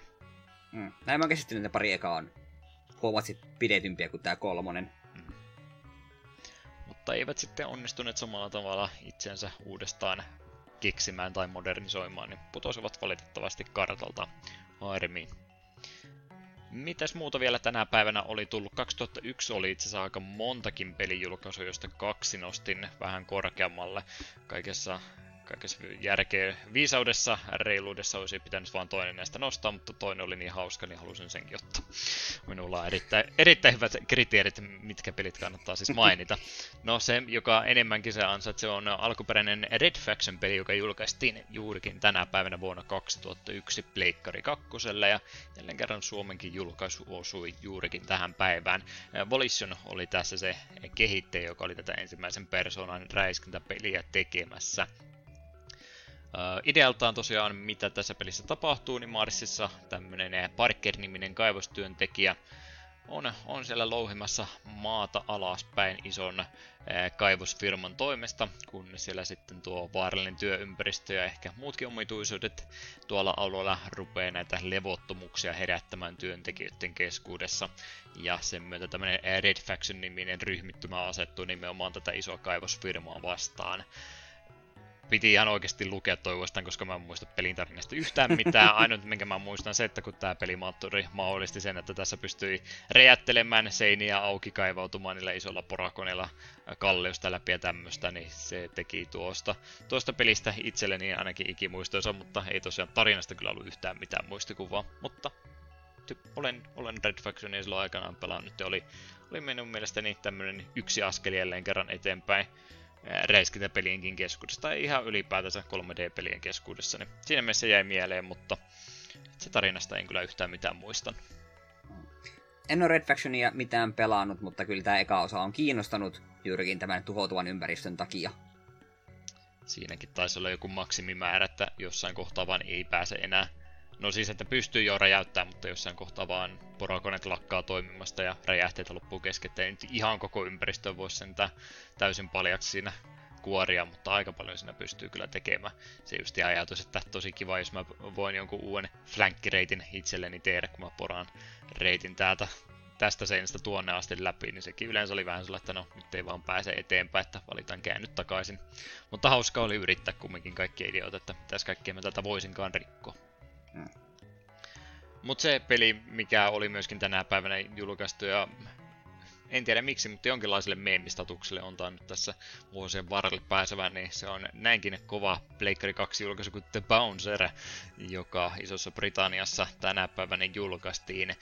Ei ole itse asiassa Squaren tekemä peli, tää on kyllä Squaren julkaisema peli joo, mutta Dream Factory oli se, joka on tämä alun perin kehittänyt ja tosiaan Squaren julkaisema toiminta taistelupelin hybridi olisi kyseessä. Fate-nimisessä baarissa portsarina pelattavassa brawlerissa on, on tosiaan tämmöisiä pieniä roolipeliominaisuuksiakin mukana, erittäin kevyttä hahmon kehitystä ja tämmöistä siis, mutta muuten tuo peli on aika, aika suoraviivasta toimintapeliä, mihinkä on sitten vähän elokuvamaisempiakin kohtauksia saatu, koska meillä on D V D-levyä paljon tallennustilaa, niin miksi emme käyttäisi sitä hyödyksemme. Tää täytyy kyllä myöntää, että mä oon tällä ihan fellow kids-meiningillä tässä meemittelyssä mukana, että mä en tiedä minkä takia Bouncer on tämmösen maineen tässä matkan varrella saanut, koska mä vaan muistan sen kannen ja ajattelin, että no se on varmaan ihan jees ja en oo sen jälkeen peliä ajatellut, mutta en tiedä, ihmiset puhuu tästä silloin tällöin ja pelkästään pilkkaa vaan sävyyn, mitä tässä on etu tapahtunut. Mie en tiedä, koska minunkin reaktio tähän on, että mä oon nähnyt tämän kaupan hyllyille ja mietin, että no, okei, okay, tää on videopeli. Ei varmaan mikään maailman huonoa ja en ole enempää asiasta tosiaan pohtinut itsekään. Mm. Sitten välillä siihen törmää ja sit vähän ihmettelin, että olisiko tää sittenkin pitänyt aikoinaan pelata ja olisin mukana tässä bandwagonissä. Ainut. Miten me voidaan tätä bandwagonin hyödyntää on se, että otetaan tää jakso aiheeksi joku kerta. Se on varmaan pakollista. Ei oo pakollista, mutta varmaankin suotavaa ja kannustettavaa. Mutta joo, aika ää, täysi pelijulkaisupäivä oli syystä tai toisesta kahdeskymmenestoinen päivä kuudetta vuonna kaksituhattayksi, sillä muita pelejä, mitä sinä päivänä oli julkaistu, niin siellä oli tullut muun muassa Alone in the Darkin peliä New Nightmare, ja siitä oli Dreamcast-versio julkaistu tänä päivänä. Baldur's Gate kaksi oli saanut lisää levyä, Throne of Baala-niminen julkaisu oli tullut myös. F-Zero oli saanut uutta osaa, G P A:lle julkaistiin Maximum Velocity, Might and Magic sai tämän oman, onko tämä spin-off-sarja vai mitä tämä on, tämä Legends of Might and Magic ollut, niin se on saanut julkaisun tänä päivänä, ja Tony Hawk Pro Skater kaksi oli myöskin G P A:lle portattu tänä päivänä, ja tuossakaan ei ollut edes kaikki, että siellä oli aika paljon tälle päivälle osunut kohdallensa. Hmm, aktiivinen päivä ollut. Hmm. No, joissain tapauksissa laatukorvaa määrinä väitteisin, että näin on tapahtunut tässä, kun menemme vuotta taaksepäin. Äsken oli kauhean litania pelejä, tässä kohtaa on yksi, joka ainoastaan ansaitsee olla tässä kohtaa. Kyseessä on vuonna kaksituhatta tänä päivänä julkaistu Deus Ex, Windowsille julkaistu peli. Ironstormin kehittämästä räiskintäroolipelistä olisi kyse, ja ehkä meidän nuoremmat kuuntelijat saattaa olla epätietoisia siitä, että mehän ollaan periaatteessa tehty Deus Existä jaksoa, vaikka sitä meidän ää, feedistä löydykään. Kyllä, se oli meidän ensimmäinen, meni sanoa co-oppi, no voi sanoa tässä co-opiksi, P P C:n kanssa. Kyllä. Jos en jakson numeroa muista, taisi olla Deus Ex Takapölkky nimeltä, niin luulisi löytyvän. Se oli varsin kiva kokemus ja pelihän on myös oikein helvetin hyvä. Mm. Ja se kun oltiin vieraan, niin se pisti pelon ja palon takapuolen alle, tätä on pakko pelata loppuun asti, ja en, en kadu päätöstä ollenkaan. On kyllä ollut ihan oikeasti yksi, yksi suosikki peleistä, mitä me ollaan tässä käsitelty, ja se on ollut edes virallisesti meidän jaksokaan, että siinä mm. mielessä no, harmi. Me, onneksi me voidaan käsitellä Daikatana ja sitten Deus Ex Invisible War. Niin, meille jäi kirskatkakun päälle vielä. Dyna ja Hasuki on tervetulleita mukaan Invisible Warin, jos haluatte joskus. Mä sanoisin suorastaan, että melkein pakko tulla vahingon korvauksen. Kyllä, kyllä. Mutta joo, hyvä, hyvä jakso on ollut kyllä se aikanaansa. Deus Ex kyllä jäi, jäi hyvänä, hyvällä tavalla mieleen. Erittäin hienosta pelistä oli kyse, vaikka parikymmentä vuotta myöhässä pelattiinkin. Mm. Toinen erittäin suosittu peli, jota ei ole vielä kummassakaan osoitteessa käsitelty. No en tiedä, onko P P C tehnyt Kuokesta nimittäin jaksoa, mutta peli kumminkin, joka myöskin maailman laajuista mainetta on saanut aikanaan, niin yhdeksänkymmentäkuusi vuonna julkaistiin tänä päivänä. I D Softwaren räiskintäpelistä olisi kyse. Tosiaan nyt hypättiin sieltä Doomin kaksi pilkku viisi-ulotteisesta maailmasta ihan kunnolla kolme D-modeloitun suht futuristiseen räiskintäpeliin, jossa myöskin nettipelaaminen oli yhtenä erittäin tärkeänä elementtinä. Oli yksi aikansa ensimmäistä kolme D kolmiulotteisista räiskinnöistä tai ylipäätänsä siis räiskintäpeleistä, mitä pääsi LANin lisäksi ihan näin verkkoyhteyden kautta pelaamaan muiden ihmisten kanssa ympäri maata. Tosiaan nimenomaan se, että oli se oma pelimoottori tämä ympärille myöskin rakennettu, tosi tärkeä vaihe yhdeksänkymmentäluvun pelin kehityksessä, ja moni muukin on sitten Quaken pelimoottoria aikanaan käyttänyt. Kaikista kehuista huolimatta, niin en ole Quakea kumminkaan pelannut. Sama homma. En oo mielestäni yhtään Quakea korkeintaan kuin ehkä testiä pidemmälle vienyt. Ehkä tääkin on vähän sellainen pieni aukko sivistyksessä. Niin. Joo, ja valitettavasti ainakin tämän hetkisessä pelimarkkinoissa niin ei oikein tuommoiselle Quaken tapaiselle räiskinnälle hirveästi kysyntääkään sitten ole. Pienemmät indie-studiot niitä aina välillä yrittää saada ulos, ja sitten kun on indie-pelejä, niin jää aika, aika herkästi huomaamatta. Jep. Mutta siinä olisi oikeastaan tuo segmentti tällä kertaa. Emme venytä tätä keskustelua yhtään enempää, vaikka Bouncerista olisikin varmaan kiva ollut tutkia ja jutella enemmän, mutta meillä on jotain muutakin täällä osiossa, nimittäin kohdallaansa, niin lähdetäänpäs niitä asioita purkamaan. Ihan näin tässä kohtaa muistiinpanojen tekijänä huomautan, että enimmäkseen jätin nyt tämän yhden isomman alueen ulkopuolta kaiken mainitsematta. Tuolla oli muutama retrompi peliuutinen, mitkä olisi voinut myöskin tässä kohtaa mainita, mutta säästelin ne tonne myöhempään. Jälleen kerran joka vuosi tässä kohtaa, kun olemme jaksoa tekemässä, niin huomautettakoon myöskin se, että E kolme on, on iso tapahtuma, jotka enimmäkseen noihin uusimpiin pelijulkaisuihin, trailereihin, hypetyksiin ja muihin keskittyy, niin emme nyt toki rupeaa ihan kaikkia purkamaan, koska jo kaikinen muu suomalainen podcast on varmaan jo asiasta kopin ehtinyt ottamaan, niin käydään me enemmänkin niitä vanhempiin peleihin liittyviä juttuja, mitä siellä oli mainittu, niin mitäs tämmöistä juttua sieltä E kolme sitten tarttuikaan mukaan? Joo, ekana tämmönen pikainen maininta, että Final Fantasy Classic yksi kuusi palavat Pixel Remaster uusio julkaisuina. Ja tästä nyt, meillä ei, taita, meillä ei ole vissiin hintaa tiedossa, eikä oikea aikatauluakaan, me vaan tiedetään, että Pixel Remaster nimen alla on Final Fantasy yksi kuusi tulossa. Joo, se mikä ainakin tapahtumassa se traileri näytettiin, niin se vaan näytti pelien logot oikeastaan siinä, ja se olikin sitten kutakuinkin, kutakuinkin siinä kerrottu, että ei, ei mitään päivämääriä, hintoja eikä muutakaan. Tai siellä ollaan jopa se pelottava asia mainittu, että se on myöskin puhelimille tulossa, mikä vähän huolettaa aina, että minkälaista sieltä sitten on tulossa, mutta no, toivotaan parasta ja pelätään pahinta. Joo, minulle esimerkiksi jäi epäselväksi, että onko se yhtenäinen paketti, onko ne erikseen, mikä tämä homma on. Mm.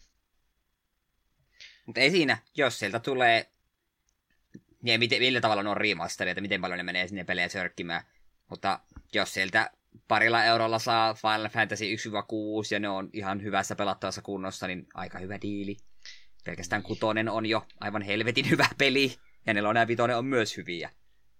Ollaan nyt rehellisiä ja realistisia, kumminkin mietit, kuinka monta kertaa Square on jonkun Final Fantasy nelosen, vitosen, kutosen myynyt kymmenestä kahteenkymmeneen dollarin hintaan uudestaan ja uudestaan, niin mä nyt vähän epäilen, ettei ehkä ihan niin halvalla sitä laittamassa. Kyllä ne tietää, tietää arvonsa sen verran. Mm, ne myös tietää, että ne romit löytyy aika nopeasti netistä. no, kaikesta huolimatta. Nyt ne on, kato, remasteroitu parempiin pikseleihin puhelimesi ruudulla, niin nyt niistä voi taas pyytää lisää. Totta, totta. Oliko siinä, hetkinen, oliko Switchiä mainittu? Mun mielestä siinä oli koska vaan Steam Switchi... ja puhelinne toistaiseksi no, se ainakin. Se on aika harmillista, koska me Switchillä voisin ihan mielellään pelailla vanhoja Final Fantasyjä. Mulle se on vähän enemmänkin se juttu, että mikä ihmeen pikseliremasterointi, ne on jo pikseleissä ja ne on ihan hyvän näköisiä. Julkaiskaake nyt vaan joka ikisellä alustalla ja se on siinä, että mitä tämä remasteri pitää sisällänsä ja onko se sen arvoista, niin mä en, mä en oikein usko. En ole innoissani tästä uutisesta sen enempää, mutta yksi julkaisu näille vanhoille uudestaan taas, niin mikäpäs siinä.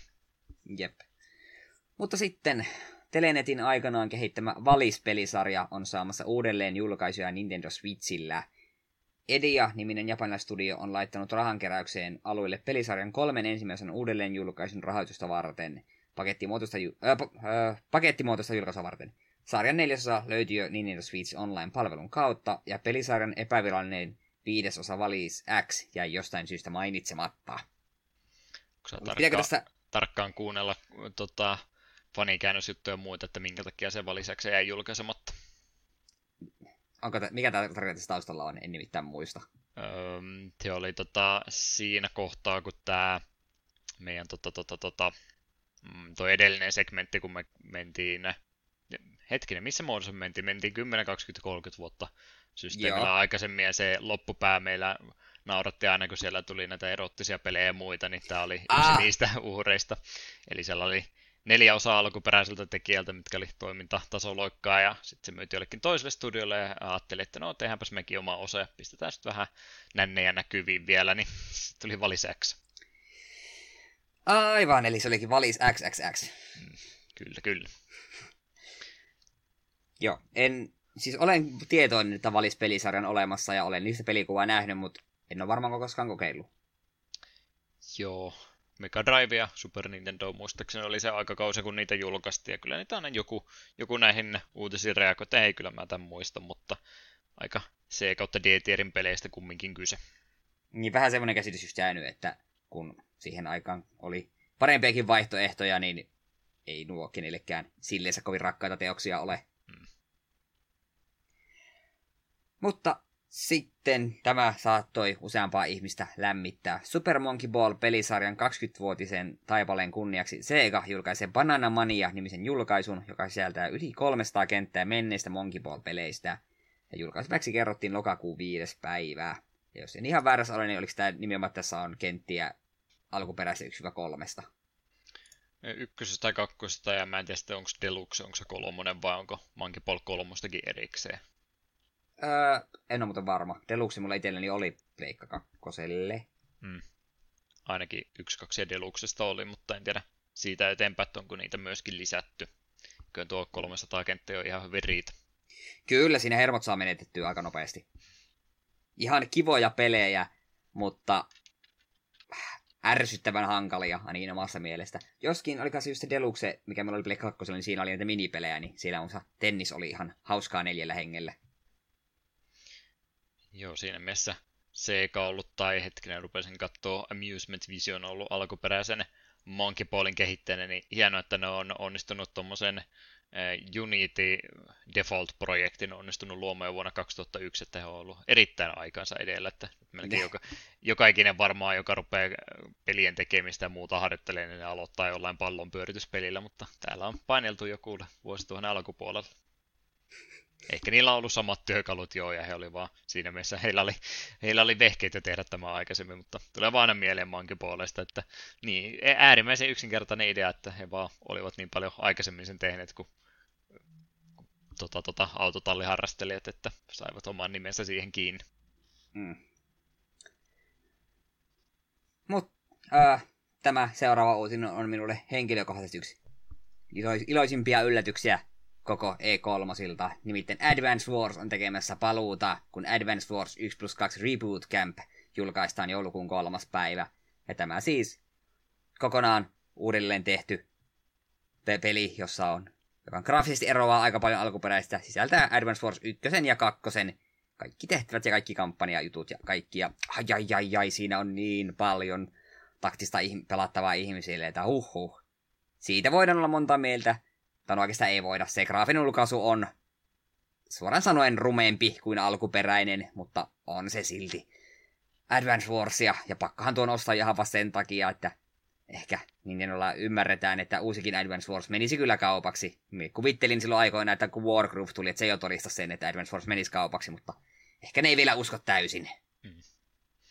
Monilla, jotka teki E kolme -pingokortteja tätä varten, niillä oli ne suht varmat veikkaukset, että nähdään tästä ja tästä pelistä kuvaa ja lisää juttuja, ja sitten se oli monilla se, että no ei monillakaan edes, mutta joillakin oli sillä läppänä, no ehkä se tulee jotain uutta Advance Warsiakin, niin oli kyllä ainakin positiivisesti yllättynyt, kun tuo pyörähti Me... sitten ruudulle, että tulee tämmöistäkin uudelleen julkaisua siitä. Me veikkaan, että nekin on ollut just silleen halunneet uskoa, mutta eivät ole uskoneet. Mm. Koska onhan sitä muutama vuosi on puhuet, ollut ihmisillä puheita, että Advance Wars olisi ihan kiva pelisarja saada takaisin. Joo, no G P A-pelit on resoluutiossa kanssa, niin ymmärrän kyllä, että niitä on varmaan vähän pelottanut niitä ruveta suoraan vaan porttaamaan sitten ja myymään siinä muodossa, että siinä mielessä ymmärrän tämän uuden ulkoasun, mikä tuolle pelille on laitettu. Mä en mene siihen samaan ryhmään, jotka sen se reaktio tuntui niin monella alalla, että no, se on taas jotain Flash-peliä sieltä tulossa, että ei se nyt ihan sitäkään ole, mutta mä en myöskään ihan täysillä mukana ole siinä uudessa ulkoasussa, että se on vähän, vähän ristiriitainen, että se vähän yrittää näyttää siltä samalta, mutta kumminkin semmoiselta vähän muoviselta, kiilo, kiilotettua muovia suorasta, rasvasta muovia sanoisinko näin, että sen näköinen, että vähän se sitä alkuperäistä tota, ilmettä saa hukkaa ja nyt se näyttää vähän geneerisemmältä kuin mitä se aikanaan oli. Et siinä mielessä mä olisin ihan mielellään sitä pikselitaidetta edelleenkin ottanut vaikka vähän isommalla resoluutiolla, niin se olisi ollut parempi, mutta ymmärrän myöskin, että se on aika kallista. Me veikkaan, että tuota kun jonkin aikaa pelaa, niin se uuteen ulkaisuun vaan tottuu. Ja kun se pohjimmiltaan se on Advance Wars, ja Advance Wars on hyvä peli, niin se vie jo pitkälle. Ja pakko kehua myös sitä, että Reboot Camp on mainion, mainio, mainio uudelleenjulkaisun nimi. Hmm. Joo, miten tosiaan tuosta jatkosta mietin, kun siis pelisarjahan, kun eikö se ole Famicom Warsina alkanut? Joo, kyllä. Niin, että se on vaan nimeä muuttanut sinne matkan varrella, ja sitten viimeisin iteraatio oli Advance Wars, ja eihän ne, ne D S-osat, mitä tuli, niin eihän ne muuttanut nimiä vieläkään, että ne oli vaan Advance Wars ja sitten ne oli jotain Dual Strikea ja tämmöistä, koska D S saada sinne jotenkin mukaan. No vaan mietin, että jo. jos ne tämmöisiä pelejä lisää tekisi, niin miksi se vaan voisi olla kuin Switch Wars tai tämmöinen. Niin, no kun siis ykkönen ja kakkonenhan on suoraan tarinallista jatkuma ja Dual Strike oli myös tarinallista jatkoa, että se on käytännössä Advance Wars kolme. Sitten tämä Dark Conflict, joka myös jossain päin maailmaa on nimellä Days of Ruin, joka etunimessä on kyllä Advance Wars, niin sehän sitten sisälsi kokonaan omat hahmot ja ei sijoittunut tarinallisesti millään tavalla siihen tekemisiin. Niin se olisi periaatteessa voinut olla eri nimellä, mutta sitten se olisi sitten pelottanut panat fanit pois. Koska minun mielestä se neljäskin osa, vaikka monet valittaa, että se on heikompi, niin minusta se on silti erilaisilla pelimekaniikkoina ja muutenkin, niin varsin kelvollinen teos. Ja tykkäsin, että se oli tarinallisesti hiukan synkempi kuin nämä aiemmat. Se just jo vaan, jos olisi sitä nimeä päivitetty jotenkin Switch Warsiin tai tämmöiseen ilmainen idea saa varastaa, niin siinä menisi sitten tuommoinen graafinen ulkaisu ja sen muuta semmoista paljon helpommin. Olisi sitä markkinoida kuin sitä, että riipuutetaan vanha pelisarja ja tehdään sitä kumminkin, kumminkin vähän erikoisen näköinen, jos nyt näin voi asiasta, asian kuvailla, niin siinä mielessä se olisi vaan mun mielestä voinut päivittääkin, mutta en tiedä, voi sekin olla mahdollista, että semmoinen sieltä joskus tulee, vai onko nyt sitten ne maailman poliittinen tilanne tai muuten ollaan menty kehityksessä niin paljon eteenpäin, ettei Nintendo halua semmoista peliä enää julkaista, että voisiko sekin tässä olla takana. Miettii, me ollaan varmaan viimeistä sukupolvea ollut, jollekka on armeija, muoviukkeleita ja kaikkea tämmöistä ja lapsesta asti myytyjä, leikkipyssyjä ja muuta, niin en mä tiedä, en, en ole valitettavasti lapsi enää, vaikka välillä siltä kuulostankin, niin, niin en, en tiedä mitä lapset tällä päivänä leikkii, onko niillä vaan pädit kädessä vai onko niillä oikeasti jotain leikkikaluja, mutta en mä, mä vähän veikkaan, että kaikki tuommoista sodankäyntiä muuhun liittyvä lelutavara ja muu niin on, on varmaan jo aika lailla kadotettu kokonaan. En mä, tiedä, en mä sano, että nyt on taas mennyt nuorisopilalle, koska sitten mä rupean kuulostaa vielä enemmän boomerilta kuin mitä, mitä haluaisin olla, mutta sillä vaan mietin, että onko sitten tämmöinen Nintendo-rahoitteinen sodankäyntiin perustuva strategiapeli, niin onko se vaan semmoinen, että se on täysin poissuljettu vaihtoehtokin jo, että senkö takia ei ole sitä sitten päivitetty. No joo, tuossa voi jotain etäistä logiikkaa. Paljon helpompaa, kun se on jotain fantasiamiekkailua, niin se, sen voi julkaista, mutta jos se on tankkeja ja konekivääreitä, niin se on sitten jo liian väkivaltaista. Niin, no ja Wargroove todisti, että siellä voit vaan vaihtaa konekiväärit miekoilla ja homma toimii ihan yhtä hyvin, niin jos Nintendo tuota pelkää, niin tehkää vaan seuraava Advance Wars samalla tavalla fantasiamaisena ja homma toimii. Mm. Ja siitä haluan kyllä sanoa, että oli ilo kuitenkin Twitterissä huomata, miten Wargrooven virallinen tili just sanoi sitä, että koska Advance Wars oli meidän innoitteemme ja siksi teemme Wargroovin, niin olemme todella iloisia, että Advance Wars tekee paluun, että tämä on todella hienoa. Sitä tuli jotenkin lämmin mieli aina tuommoisesta. Siinä sitten vielä, jos Nintendo haluaa sitä omaa imakoon kiillottaa ja hyvää fanireaktiota saada, niin löisi hynttyyt yhteen Wargrooven kehittäjän kanssa, että pistäkääpä sitä sitten seuraava projekti oh, yhdessä, yhdessä oh, tulille, että täältä tulee rahapussi teille ja käyttäkää se hyvällä tavalla. Ai että se olisi kyllä kaunista. Mutta sitten vielä lisää Nintendosta. E kolme-osuudessa lopussa kerrottiin tarkemmin tulevasta, tulevista Zelda-julkaisuista.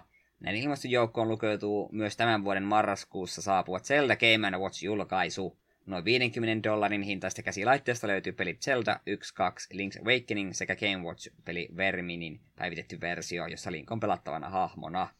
Ja tää oli varmaan se E kolme isoin Zelda-uutinen, mikä kaikkia tätä kiinnostaa eniten. Mm. Joo, sinä ei mistään muusta se ympärillä juteltukaan. Joo, ihan kivoja enosta. Sepä. Joo. Sitten se tär- tärkein E kolme-uutinen, mä olin blokannut tämän jo mielestäni. Suurin pääuutiseksi nousi yhdeksänkymmentäkolme Plumbers Don't Wear Ties-pelin tuleva uudelleen julkaisu Limited Run Gamesin toimista. PlayStation, Switch ja P C-alustalle tuleva peli saa julkaisijan toimista niin fyysisen kuin digitaalisen julkaisun.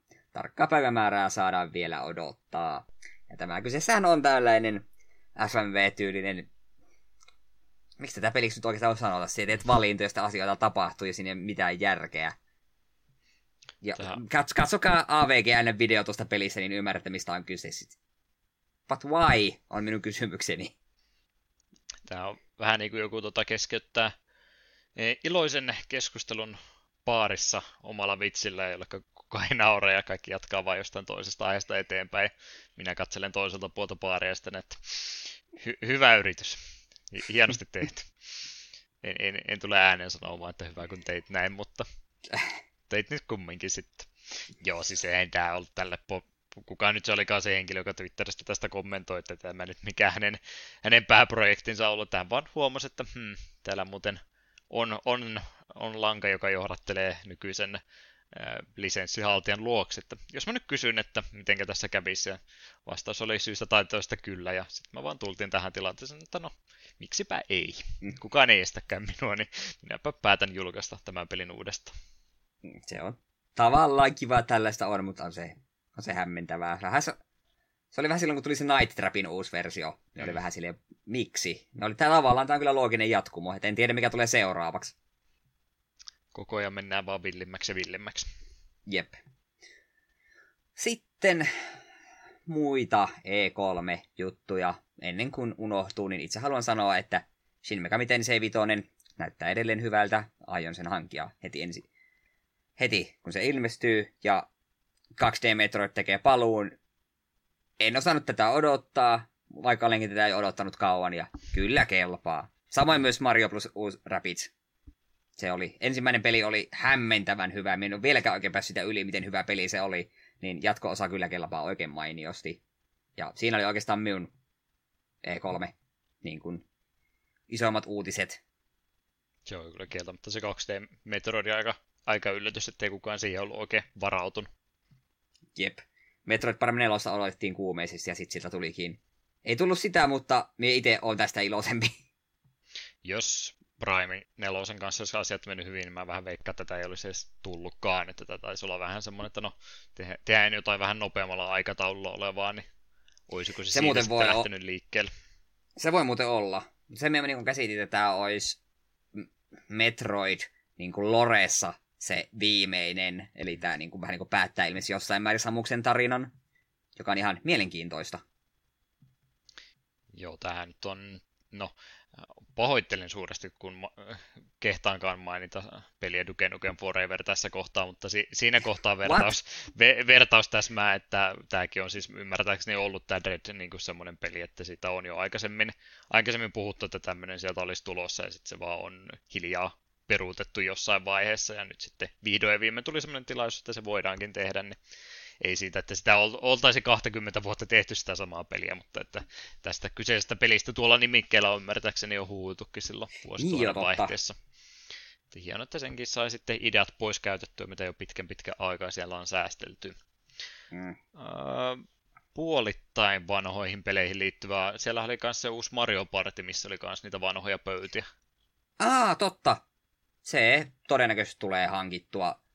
Varmaan aika lähellä julkaisua, koska harvoinhan Mario-pelit halpenee, ja eikä sitä tule pelailtua. Super Mario Party on minun mielestä selvä parannus verrattuna pariin aiempaan, ja tuo näyttää kanssa oikein hyvältä. Joo, ja nyt tosiaan kun online-pelikin oli heti alusta sitten mukana, niin en tiedä, onko se ihan täyden kuudenkymmenen arvoinen julkaisu siinäkään muodossa, mutta että nyt ne teki ainakin asiat alusta asti heti oikein. Mm, totta. Mitäs siellä sitten muuta oli? Pleikkarilla tai Sonyllahan ei siis tainnut mitään olla. Microsoftilla mitä jutut oli, niin siellä ei tajunnut myöskään mitään vanhoihin peleihin liittyvää oikein olla. Ubisoftilla sama juttu myöskin. Niinpä enemmän sitä uudempaa juttua siellä päässä sitten oli. Öö, ohi mennessä piti mainita. Mä en tiedä minkä takia näin on käynyt. Onko, onko se Bonnie Tylerin biisi? Kun mä rupesin miettimään sitä Guardians of the Galaxyn tota, traileria. Niin, niin siinä käytettiin tätä, mikä tämä Hero-kappaleen nimi nyt sitten onkaan, Holding Out for a Hero taitaa olla se kappaleen nimi, niin mitenköhän se on niinku yhtäkkiä meidän kollektiivisen tajuntaa saman viikon aikana tullut, koska se kappale soi siinä. Sittenhän tästä tuli siitä He-Manista se uusi Netflix-sarja, siinä käytettiin sitä tunnaria myöskin. En maininnut viime aikoissa katselussa, mutta Disney Plusassa on tuo Loki-sarjakin nyt alkanut. Siinäkin käytettiin tämän viikkoisessa jaksossa tuo sama kappale. Oli muistaakseni joku neljäskin juttu, mikä on myös tämän saman viikon aikana tullut, että mitähän nyt on tapahtunut, miten kaikki osaa saman biisin käyttää yhtä aikaa. Onnistuu nimittäin tehonsa menettämään vielä nopeammin kuin Bad Reputation, niin onnistui viime vuonna menettämään, koska sekin oli vähän joka ikisessä trailerissa, niin melkein joka kerta kun mä sen kappaleen kuulin, niin halusin välittömästi pistää mustalle listalle kyseisen tuotteen, joka sitä yritti mainoksessaan käyttää. Yeah. Käyttäkää nyt perkulle jotain muutakin välillä. Mie voin vaan tuosta I Need a Hero-biista sanoa sen, että minulle se olisi Shrek-biisi, kun se olisi Shrek kaksi. No, no. Se on myös se, se kohtauksen mielestäni joka kerta. Hyvä, olkoon sitten niin. Kyllä, kyllä. Ja siellä oli jotain Final Fantasy-peliäkin, mutta kun mä sitä Square Enixia mietin, se oli joku, mikä tää niin. oli, tää Stranger Or... Paradise ja... Joku Origins, jo, mm. jota, jotain hämmentävää. Mie en ole sitä traileria vielä kattonut, mä vaan kuulin ihmisten kommentissa trailerista. Ja se on kai niin kuin Dark Souls, Final Fantasy, mutta sit se on kuitenkin vissi vähän hämmentävä tapaus. Joo, kun mä sitä mietin, jos se oli Final Fantasy ykkösen Garlandi, joka siinä oli, että siinä mielessä tietyllä tapaa retrompi uutinen, mutta vain nolla pilkku nolla yksi prosenttisesti niin. Mm. Kyllä, kyllä. Joo, ei oikeastaan muita, muita no siis E kolme ympäriltä otettu juttu otettu. Mä vedin tämän viivan tässä kohtaa poikki vähän myöhemmin. Mä olin ehtinyt kirjoittaa yhden jutun pikauutisen, mikä E kolme ei liittynyt, niin menköön se nyt vielä sormien läpi. Uh, Epic Games Storessa oli ilmeisesti tietokantaa ilmestynyt vähän vinkkiä, että mitä sinne olisi tulevaisuudessa tulossa. F F seitsemän remake nyt ei ole vanha peli vielä, joo, mutta se piti mainita, koska mä sitä edelleenkin odotan. Se oli se mun, minkä mä oletin, että aivan sata varmasti tuossa Squaren esityksessä kerrotaan, että milloin se P C-versio tulee, niin se oli yllättävää, että ne ei sitä vieläkään suostunut sanomaan. Mä en tiedä, miten tämä Integrate-juttu vaikuttaa sen aikasatauluun, että vieläkö siinä eksklusiivisuus sen takia jatkuu pleikkarilla vai mitä siinä tapahtuu, vai muutamaan porttaus kestää hetki, oli miten oli. Luulin, että se olisi tulossa, mutta se mitä mä en ollut ainakaan aikaisemmin kuullut, oli, että Alan Wakeista olisi tulossa remasteri. Onko siitä aikaisemmin puhuttu? Ei kyllä minullekaan kuulosta tutulta.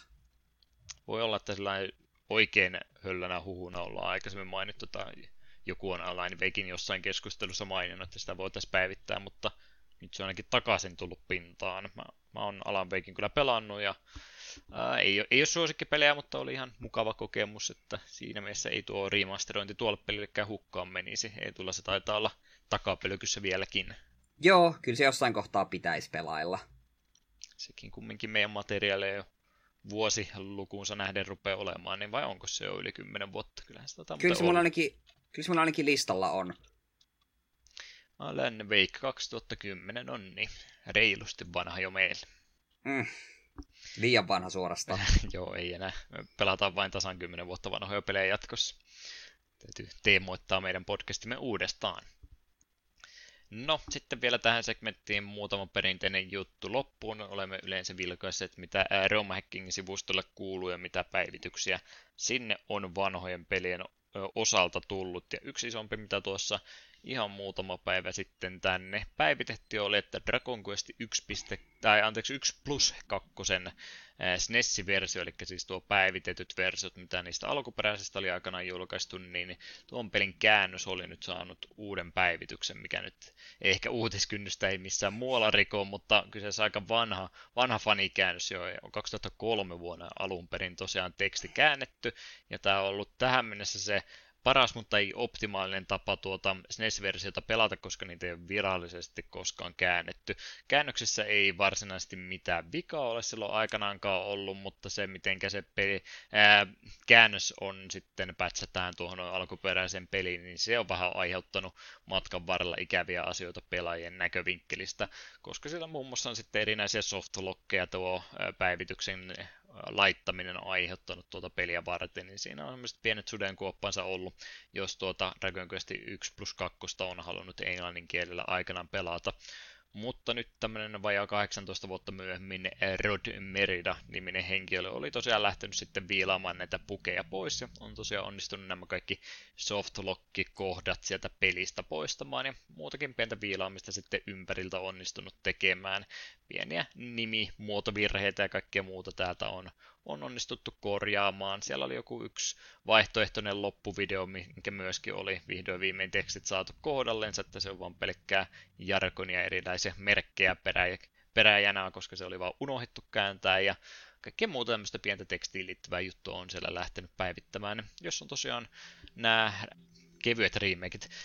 Hankala ajatella, kun puhuu S N E S-peleistä remakeinä, mutta ne on, ne on myöskin aikanaan remakeja ollut. Niin jos on tosiaan kuusitoista-bittisenä versiona halunnut Dragon Quest yksi tai kaksi aikanaan pelata, niin nyt on sitten mainio tilaisuus lähteä sitä kokeilemaan ilman, että pelitilanteen onnistuu täysin lukkoon saamaan. Olen alkuperäistä Dragon Questia yrittänyt moneen kertaan aloittaa, mutta kärsivällisyys ei riitä. En tiedä, onko nämä S N E S-versiot sitten pykälää miellyttävämpiä kokemuksia. Veikkaan nekin voi olla melko raskaita nykyaikana. Ehkä noin perusidealta joo, mutta lähinnä käyttöliittymän kannalta ja siinä niin niin no ne ilmeisesti on ne parannukset isommat tehty. Niin. Mutta joo, raskaista vanhoista roolipelistä puheen ollen. Shin Megami Tensei, alun perin vuonna yhdeksänkymmentäkaksi Nestlé julkaistun pelin G B A-porttaus vuodelta kaksituhattakolme. Pelin englanninkielinen käännös on otettu pelin virallista käännöksestä, joka löytyy ainoastaan pelin iOS-julkaisusta. Peliä toisella alustalla kääntämässä olivat Shanks, Dash ja Normat. Oli, etkö sitä ensimmäistä? Vai olis se toto, Shin Me- Megami Tensei, mitä sä olit pelas sitä ekaa? Kyllä se tätä Shin Megami Tenseitä oli, mutta sitä Super Famicomin versiota. Ilmeisesti olen, no en ole valinnut väärin, koska tämä fanikäännös tuli nyt, mutta mitä jälkeenpäin luin, niin ilmeisesti ee, suositeltava olisi, jos haluaa Shin Megami Tenseitä tätä ekaa pelata, niin mieluummin pelaa sitten tämän G B A-porttauksen, että se on vähän miellyttävämpi pelikokemus pienemmästä resoluutiosta huolimatta. Hmm. Mutta joo, mulla oli semmoinen pieni suvantovaihe elämässä silloin kaksituhattaseitsemäntoista ja ajattelin sinä fiisana, että jos, jos kokeilen vähän aikaa täysin aikaisen striimaajan elämää, joka kesti sen viitisen viikkoa ennen kuin halusin repiä hiukset päästäni, niin yritin tosiaan neljä tuntia joka aamu pelata Shin Megami Tenseitä. Ja kyllä mä tosiaan sen neljäkymmentä tuntia sitä jaksoin pelata ja sekään ei vielä riittänyt pelin läpäisyä varten, niin tuli vaan luovutettua yksinkertaisesti. Mä, mä, mä vaan väsyin siihen peliin. Mulla oli siihen asti ihan hauskaa ollut, mutta kyllä se on, kyllä se on aika pitkän kaavan peli ja pieni... Pieni lovi kerrallaan, pieni kerros kerrallaan eteenpäin pelattavaa, pelattavaa Dungeon Crawlingin J R P G:tä, niin se oli vähän semmoinen, että valitettavasti peli otti voiton minusta tällä kertaa. Mm. Kovasti minun kiinnostunut on vanhat Megami Tenseit, mutta ne, ne on tietoinen siitä, että ne on aika, aika hardcore-pelejä. Kyllähän se ensimmäinen Personakin oli jo sellainen, että ei se ihan niin kevyt roolipeli ole. Mm. Niin, en mä tiedä sanooko niitä hardcore-peleiksään sillä tavalla, mutta se oma kokemus oli lähinnä sitä, että sä oot, äh, tiedät sen liikkeet, mitä sun täytyy inputit laittaa sisälle, että sä voitat sen ja sitten kun sulla kerran keskittyminen herpaantuu tai siellä tulee joku epämukava kritti sun päähaamolle, niin sitten se onkin yhtäkkiä game over ja ai niin sä tallensit tunti sitten, että ei muuta kuin uudestaan sieltä vetämään, niin se mua sinä enemmän kerran sitten kuin mikään, mikään se, että se olisi liian vaikea ollut. Niin sama se on noissa Nocturnessa ja näissäkin, se yksi virhe saattaa riittää, että oho, nyt tein väärin. Mm. Okei, no Nocturnessa on muutama sellainen bossi, jotka vaan nauraa sulle päin naamaksi niitä ekaan kerran, kun siitä vaan voi tietää, miten ilkeitä ne on. Kyllä, kyllä. Mitäs tässä M T viisi, annettiinko sille mitään päivämäärä? Joo, kyllä sille julkaisupäivä on, oliko se marraskuussa. Hmm. En sitä niin tarkkaan katsonut, tiedän vaan tänä vuonna se on tulossa ja ai että, kyllä kelpaa.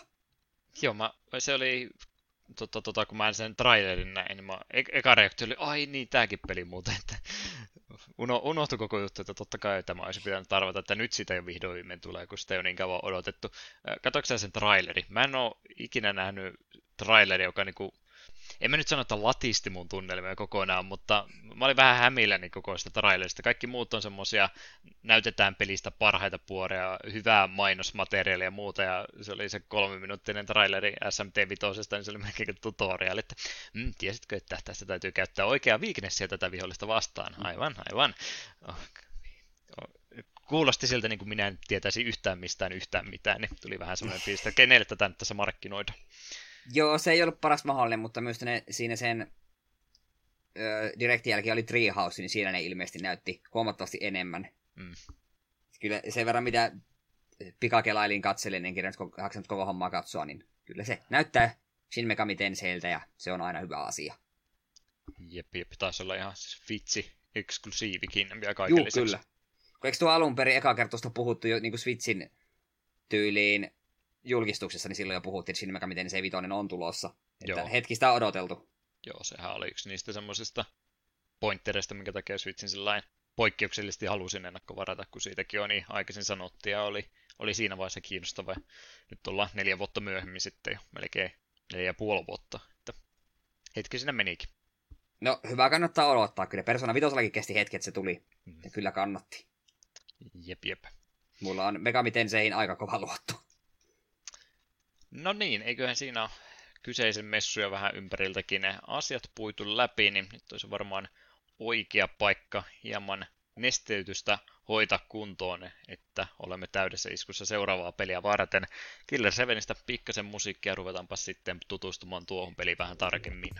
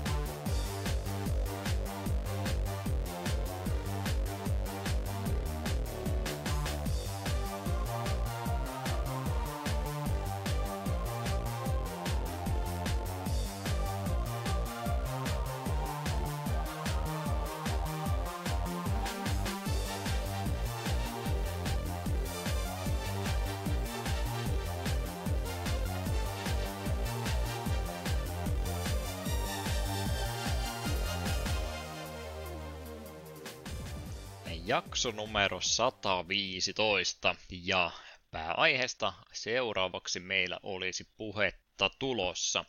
Ja Killer seven oli sen valinta, mikä tähän oli osunut. Mitenkäs Eetu oli tämmöisen listallensa onnistunut laittama? Tää on näitä pelejä, mitkä aina silloin tällöin hyppää silmille, että hei, kulttiklassikkoja. Tää jokaisen kannattaisi ainakin tutustua tähän tapaukseen ja olin hämärästi tietoinen, miten peli toimii. Jälkeen ajatellut, tiesin aivan liian vähän. Mutta tiesin vaan, että tämä on semmoinen peli, että tämä varmasti jää tavalla tai toisella mieleen, niin olisiko se hyvä käsitellä? En ollut väärässä. Niin. Mä rupesin miettimään, että onko mä jotenkin onnistunut tangentin tangentilta niin sulle suosittelemaan tai ehdottamaan tätä peliä. Ei siellä, että mäkään ole siis pelannut tätä, mäkään juurikaan yhtään mitään pelistä tiennyt tätä ennen, mutta mä mietin, kun mä kattelin silloin uh, vuosi vai kaksi sitten tuli tää, onko se Singaporea vai eteläkorealaista animaatiota, sitä Scissor Seveniä. Mä sanoin siitä, että kun sen alkuperäinen nimi on ymmärtääkseni Killer seven, mutta koska semmoinen peli on jo olemassa, niin se on varmaan sen takia vaihtunut, niin mä ainakin halusin kuvitella, että sä oot sen jotenkin kuullut ja ajatellut, että mm, Killer seven voitaisiin muuten pelata. Mutta ei ainakaan Tuo... myönnä näin tapahtunut. Nyt kun mainitsit äänen, niin se on jopa etäisesti mahdollista, koska kuulostaa niin kuin hämäräksi tutulta tai joku tuommoinen keskustelu suuri miten käyty. Niin vähintään mä oon siinä kohtaa googlettanut, miten vanha peli se on, okei, pistetään listalle. Hmm. No, oli käynyt näin tai ei, niin Eetu sitä ehdotti ja itsekin ne ehdotuksen otin mielelläni vastaan, koska se, että kulttimainissa oleva peli, jota ei ole pelattu, niin se on, se on, se on tota, hyvää maaperää, jos sanotaanko näin, jos Deadly Premonitionista otettiin yhtään mitään vaikutteita, niin ihan hyvillä tota, kantimilla ainakin tässäkin kohtaa olemme siis lähtemässä liikenteeseen. Äh, mutta olin myöskin pykälän yllättynyt siitä, että me ei oltu Crash Hopper Manufacturing peleistä tai Suda viisikymmentäyksi peleistä puhuttu ollenkaan. Mä muistelin, että me oltais, no mä oon Suda viisikymmentäyksi varmaan jonkun Fire Pro Wrestlingin takia aikaisemmin maininnut ja on varmaan jostain muistakin asiayhteyksistä hän kyselee herrasmies tullut vastaan meille, mutta ei ole kumminkaan hänen studionsa, eli Crash Hopper Manufacturing pelejä tähän mennessä pelattu vielä ollenkaan, joten vilkaisinpa itsekin vähän tarkemmin, että mikäs tuon studion historia oikein onkaan. Ja, ja juttuhan menee näin, että yhdeksänkymmentäkahdeksan on kyseinen japanilaistudio aikanansa perustettu, ja tosiaan tämä Koichi Suda, eli nimimerkillä Suda viisikymmentäyksi oli se henkilö, joka tätä studiota oli perustamassa. Hän oli tosiaan Fire Pro Wrestlingeihin ja tämmöisiin peleihin siellä aikanaan jonkin verran työtä tehnyt, ja omalla tota, sanotaanko persoonallisella käsikirjoitustavallansa ne kerännyt jo siinä vaiheessa huomioita nuoresta iästä huolimatta, ja sen myötä hänellä sitten avautui tilaisuus lähteä omia visioita toteuttamaan oman studionsa kautta. No, mitä ne visiot sitten oli? Alkupään noita studion pelejä, mitä siellä julkaistiin. Pleikkari yksi oli oikeastaan ensimmäinen alusta. Silver Case-niminen visuaalinovelli oli se, mistä lähdettiin liikkeelle, että ihan ensimmäistä pelistä asti haluttiin jo tarinapuoleen ja tähän panostaa kovasti, mutta ehkä se tekninen osaaminen ei vielä siinä kohtaa niin korkealla ollut, niin lähdettiin sen takia visuaalinovelista hakemaan vauhtia tälle studiolle. Seuraava peli Flower Sun ja Rain on myöskin ymmärtääkseni jonkinlainen kulttipeli, joka myöskin remasterit on myöhemmin saanut. Kyseinen peli kaksituhattayksi julkaistiin Pleikkari kakkoselle, tämmöinen seikkailupelin ja jotain muita genrejä siihen ymmärtääkseni sekoitettiin mukaan, että sama, sama linja edelleenkin tarinavetoista, mutta huomattavasti kehittyneemmästä pelistä oli jo siinä kohtaa kyse. No, yhteistyötä on sitten tehty kyllä muidenkin studioiden kanssa, matkan varrella tai julkaisijoiden kanssa, Seikan kanssa lyötiin hetkeksi hynttyyt yhteen, siellä nimittäin annettiin, en nyt sano, että tärkeimmän pelisarjan parissa, mutta kumminkin aika ison pelisarjan parissa tilaisuutta, eli Shining-pelisarjaa ää, oltiin riipuuttaamassa tuossa vuosituhannen alussa, ja tämä kyseinen studio sitten valikoitui sitä tekemään, ja sen myötä Grasshopper tosiaan teki sitten Shining Soul yksi ja kaksi vuosina kaksituhattayksi ja kaksituhattakaksi G P A:lle, jotta oli tosiaan tarkoitus olla semmoinen uudelleenkäynnistys tuota pelisarjaa kohden.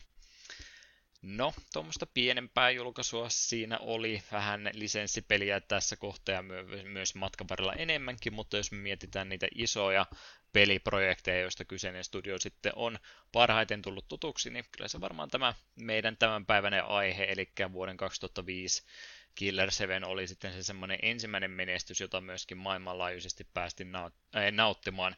Toki tähän syydyt, löytyy myöskin siitä, että tämä oli myöskin ensimmäinen äh, Suda viisikymmentäyksi peleistä, jota lähen kansainvälisesti ruvettiinkin jakeilemaan. Ja jakeilijana oli iso, isompi kumppani, Capcomi oli tässä kohtaa halukas panostamaan, rahoittamaan tämmöisiä vähän erikoisempia projekteja. Ollaan tästäkin aikaisemmin puhuttu, muun muassa Toki Torjo oli silloin jo joitain vuosia aikaisemmin yksi tämmöisistä projekteista, jota Capcom halusi lähteä rahoittamaan. Ei välttämättä sen takia, että siitä mitään miljoona hittiä tulisi, mutta kun halusi vaan omaa portfoliotansa laajentaa mahdollisimman moneen suuntaan, niin siellä aika monta vähän erikoisempaakin peliä sen myötä sitten onnistuttu rahoittamaan. Tämä Killer seven oli, oli tämmöinen yksi ää, tota, tota, projektikokonaisuus, mitä Capcomilla tuohon aikaan oli työn alla. Eli Capcomilla oli tämä, mikähän tämä, muistaakseni koko jutusta yhtään mitään, oli tämmöinen Capcom viisi. Aa, oli, joo, joo, kyllä, kyllä.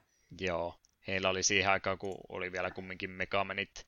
No, oli jo melkein kuollut ja kuopattu, mutta kumminkin oli jo heillekin selvästikin näkyvissä, että ei voi enää pelkkiin Megamania ja Street Fighteria ihan koko ajan luottaa, niin nyt olisi sitten korkea aika heidän ruveta hyvissä ajoin panostamaan heidän uusiin, uusiin pelisarjoihin ja tämmöisiä, ja sen myötä sitten Capcom rahoitti tämmöisiä muita projekteja, ei oma studionsa sisällä, vaan että antoi muille, muille mahdollista lähteä heidän rahoillansa tekemään heitä varten uusia I P:tä, niin tämä oli yksi niistä. Beautiful Joe oli ymmärtääkseni toinen. Resident Evil neljä, no okei, se nyt ei ole, ole uutta ihmeellistä I P:tä, mutta se kuului siihen samaan, samaan kategoriaan. Sitten oli muistaakseni tämmöinen Dead Phoenix-niminen peli myöskin. Mä en muista, oliko se joku, joku Panzer Dragoonin kaltainen lentelyräiskintäpeli, ja sitten toi oli joku viides, minkä nimeä mä en edes muistakaan. Mä eilen, eilen sen luin, se oli joku P. jotain kirjaimia piste, piste, piste välissä -niminen peli. Joo, P N nolla kolme. Joo, en, en kyseistä pelistä tiedä edes se enempää. Toi Dead Phoenixkin, minkä mä sanoin, niin sekin ilmeisesti ei koskaan edes julkaistu, että ei mennyt ihan läpi, mutta miettii kumminkin mitä pelejä sillä tota, tota, ajatuksella saatiin julkaistua, niin ei minun mielestä rahat hukkaan mennyt ollenkaan, että ihan hyviä pelejä sieltä sitten saatiinkin, saatiinkin ulos tämän myötä. Mm, se on vaan si- siinä mielessä hauskaa, että tälle joo, Beautiful Joe, hyvä peli, mutta sitä portattiin muuallekin, sitten Resident Evil neljä, ei ole portattu onneksi paljon muualle kuin kupelle. Mm. Joo, ja se nimenomaan, että se nimenomaan piti olla näitä GameCube-pelejä nämä kaikki, mutta no, kaikki, melkein kaikille kävi sitten jotain muuta kumminkin. GameCube ehkä mm, ilmeisesti ollut tuo hyvä asia pelkästään sille, niitä pelejä pelkästään jättää. Mm, se on just tuo P N nolla kolme oli ainut, joka loppujen lopuksi jäi Exclux, ja se ei ole kovin hyvä peli, niin vähän, vähän huonosti meni tämä diili. Kyllä, kyllä. No, mitenkä diili meni sitten Killer seven kanssa? Peli herätti huomiota, keräsi arvosanoja, sekä hyviä että huonoja arvosanoja. Myyntiluvut, ei nyt tullut semmoista miljoona hittipeliä tästä, en, en löytänyt mitään numeroitakaan, että paljonko tämä peli olisi myynyt, että en voi väittää ainakaan, että Capcom olisi ihan rahojansa moninkertaisesti tästä takaisin saanut, mutta studiolle se oli kumminkin tärkeää, että tämä peli saatiin nyt ihan maailmanlaajuiseen levitykseen, tämän myötä saatiin noita Suda viisikymmentäyksi muitakin vanhempia pelejä remasteroitua, remasteroitua puhelinalustoille ja muille, että sitä kautta saatiin heidän vanhempaa katalogia myöskin maailmanlaajuiseen levitykseen paremmin, ja toki myös se, että saatiin sitten tulevia peliprojekteja myöskin rahoitettu, että jo tarpeeksi kiinnostusta oli, että haluttiin tältä studiolta nähdä vielä lisääkin. Muun muassa paria vuotta myöhemmin yksi isompi peli, mitä sieltä tuli, oli toi kaksituhattaseitsemän vuoden No More Heroes, jota mä vähän veikkaan, että me tullaan varmaan myöskin jonain päivänä vielä käsittelemään, mutta yritetään toistaiseksi ainakin Killer sevenissä vielä tänään pysyä. Mm. Tuo Wii oli aika kiinnostava alusta tälle studiolle, ainakin näistä julkaisusta päätellen, että heillä oli tosiaan sanottu jo etukäteenkin, että täältä olisi sitten tälle alustalle meidän pelit tällä hetkellä tulossa. Tämä Killer seven oli yksi niistä, Fatal Framekin ihan tykätty pelisarja on ollut, niin se oli se toinen niistä, ja jotain kolmattakin siellä ilmeisesti kehiteltiin, mikä Wiin ohjauskapuloita olisi hyödyttänyt, mutta siitä ei ole kyllä sen enempää sitten hiiskuttukaan sen jälkeen, että mikä se olisi voinut olla. Mutta konsoli tehoistaan huolimatta, niin tämmöinen päätekijä, kun siellä taustalla on, niin ymmärrän kyllä, että minkä takia tuo alustana oli, oli heille kumminkin mielenkiintoinen. Ja tuossa tulikin mieleen, ei ihan ole tarpeeksi vanha peli, että olisi voitu sitä puhua äsken, mutta se se Wii U:n Fatal Frame kautta Project Zerohan saa myös uudelleen julkaisun. Itse pelasin sen Wii Ulla, ostin julkaisussa, tykkäsin. Minun mielestä se oli paras peli Wii Ulla, mikä hyödynti Gamepadia, se tuntui varsin hienolta käyttää gamepadia kamerana, kun kummitukset tulee päälle. Mutta en ole osassa uudelleen julkaisua. Pelaan enemmän Wii U:lla uusiksi, jos tulee tarve. Ei mulla muuta. Halusin vaan mainita. Kohtaa jo aika lailla kaikki Wii U-pelit, jotka on pelaamisen arvoisia, niin sieltä kyllä jo pelastettukin. Jep. Kyllä, kyllä. No, hetken aikaa se vii vaikutti ihan hauskalta alustalta, mutta mitä siinä studio kasvaa koko ajan ja pano, panokset nousee, niin ymmärrän kyllä, että se sieltä sitten haluttiin pelkästään Wii-alustalta siirtyä poiskin. Ja oikeastaan siitä eteenpäin niin sitten tuo Pleikkari kolme ja Xbox kolmesataakuusikymmentä oli heillekin se pääpaino, millekä noita pelejä julkaistiin. Vähän tuli käsikonsolijulkaisuakin matkan varrella, mutta ne isommat peliprojektit niin Sonyin ja Microsoftin alustoille sitten julkaistiinkin. Siinä tosiaan samalla sitä rahoitusta otettiin vähän ulkopuoleltakin ja koko ajan sitä studiota kasvatettiin isommaksi. Ja jos ei nyt ihan megaluokan triple A-studiosta ollut kyse, niin kumminkin kolmen A:n kaltaiseksi studioksi olisi tuossa kohtaa jo studiota pystynyt kutsumaan. Muun muassa E A:n kanssa siellä yritettiin vähän, vähän kauppaa tehdä, että antakaa meille rahaa, me tehdään teille hieno peli, antakaa meidän tehdä se rauhassa. E A ei antanut tehdä rauhassa. Shadows of the Damned julkaistiin kaksituhattayksitoista ja en ole mitään hyvää kyseistä pelistä ikinä kuullut, mutta... Ää, me on, me on käsittänyt, että se on jopa ihan ok. No, riippuu keneltä asiaa kysytään, mutta mitä itse olen projektista ymmärtänyt, niin se vaan jäi itse ainakin tekijöitä harmittamaan, että oltaisiin haluttu tehdä tämmöinen peli, mutta kun E A sanoi, että se pitää, pitääkin olla tommonen, niin sitten siitä tuli tommonen. Mm. Sekoitat sieltä nyt johonkin muuhun, koska antaa kuitenkin, no Metacritic seitsemänkymmentäseitsemän, mutta muuten on niinku ihan kasia ja ysiä saanut ja ihan yleisesti ollut niinku pidetty peli. Koska minäkin on käsittänyt, Shadows of the Damned oli oikeasti jopa ihan hyvä.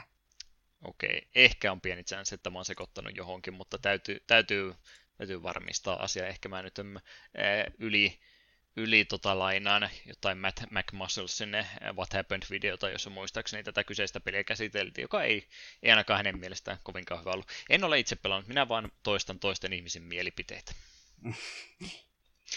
No, ton, ton tyyppistä pelejä sieltä kumminkin tuli ulos. Cinemora kaksituhattakaksitoista esimerkiksi ihan aikaa myöskin julkaistiin, taitaa olla Steamista multa jotain kautta saatuna, mutta enpä ollut edes ajatellutkaan, että se olisi Crash Hopperin pelejä ollut. Lollipop Chainsaw kaksituhattakaksitoista myöskin, Eetu taisi Savonlinnan City Marketista pelin napata, muistatko mitään? Maksoi, maksoi vitosen tai kympin ja sen raha-arvona se oli. Se oli ihan kiva, typerä peli. Rahat takaisin. Kyllä, kyllä. No, tämmöistä koko luokan projektia siellä tehtiin. kaksituhattakolmetoista pieni muutos marssijärjestyksestä tapahtui. Japanilainen Kangho Online osti Grasshopperin, tai en tiedä mitenkä, mitenkä se kauppa virallisesti oli, mutta ainakin heidän omistuksensa kyseinen studio väliaikaisesti siirtyi. Sen aikana julkaistiin tämä P S neljä-peli Let It Die, joka jälleen kerran vähän samaa kuin kaikki muutkin tuossa aikaisemmin, että huomiota kerää tietyn verran, mutta ei tarpeeksi, että voisi mistään miljoonan julkaisusta puhua, mutta tuo oli ainakin mielenkiintoinen tuo pelijulkaisu, eikö jotenkin noita mikromaksuja ei, ei röyhkeällä tavalla hyödyntänyt puolensa, ei jotain roguelike-elementtejä siinä oli ja muuta, muuta japanilaista omituisuutta, että ainakin muistan, että pelistä jonkin verran keskustelua pienemmissä piirissä käytiin.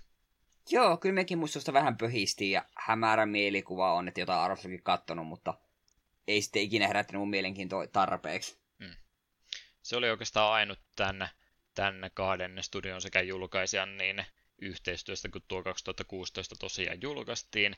Muutama vuotta siinä ilmoitettiin sitten Grasshopperin tuomista, että okei, siellä olisi nyt omistajien puolesta halu, että me haluttaisiin teet ihan kokonaan liittää itteemme, ja sen myötä sitten totesivat, kun on vähän tämmöisiä, en nyt sano, että varsinaisia artisteja kumminkaan, mutta selvästikin huomaa, että heillä on ihan omat visionsa näistä peleistä, kun katsoo tuota katalogiakin, että minkälaista pelejä ne on halunnut tehdä, niin ymmärrän kyllä, että kun siellä tulee tämmöinen ilmoitus, että hei, me otetaan teidät itsellemme, te ette saa enää mistään päättää mitään, niin ymmärrän kyllä, minkä takia ne sanoo siinä kohtaa, että kiitos ei, ja tehdään asiat mieluumminkin omalla tavallamme.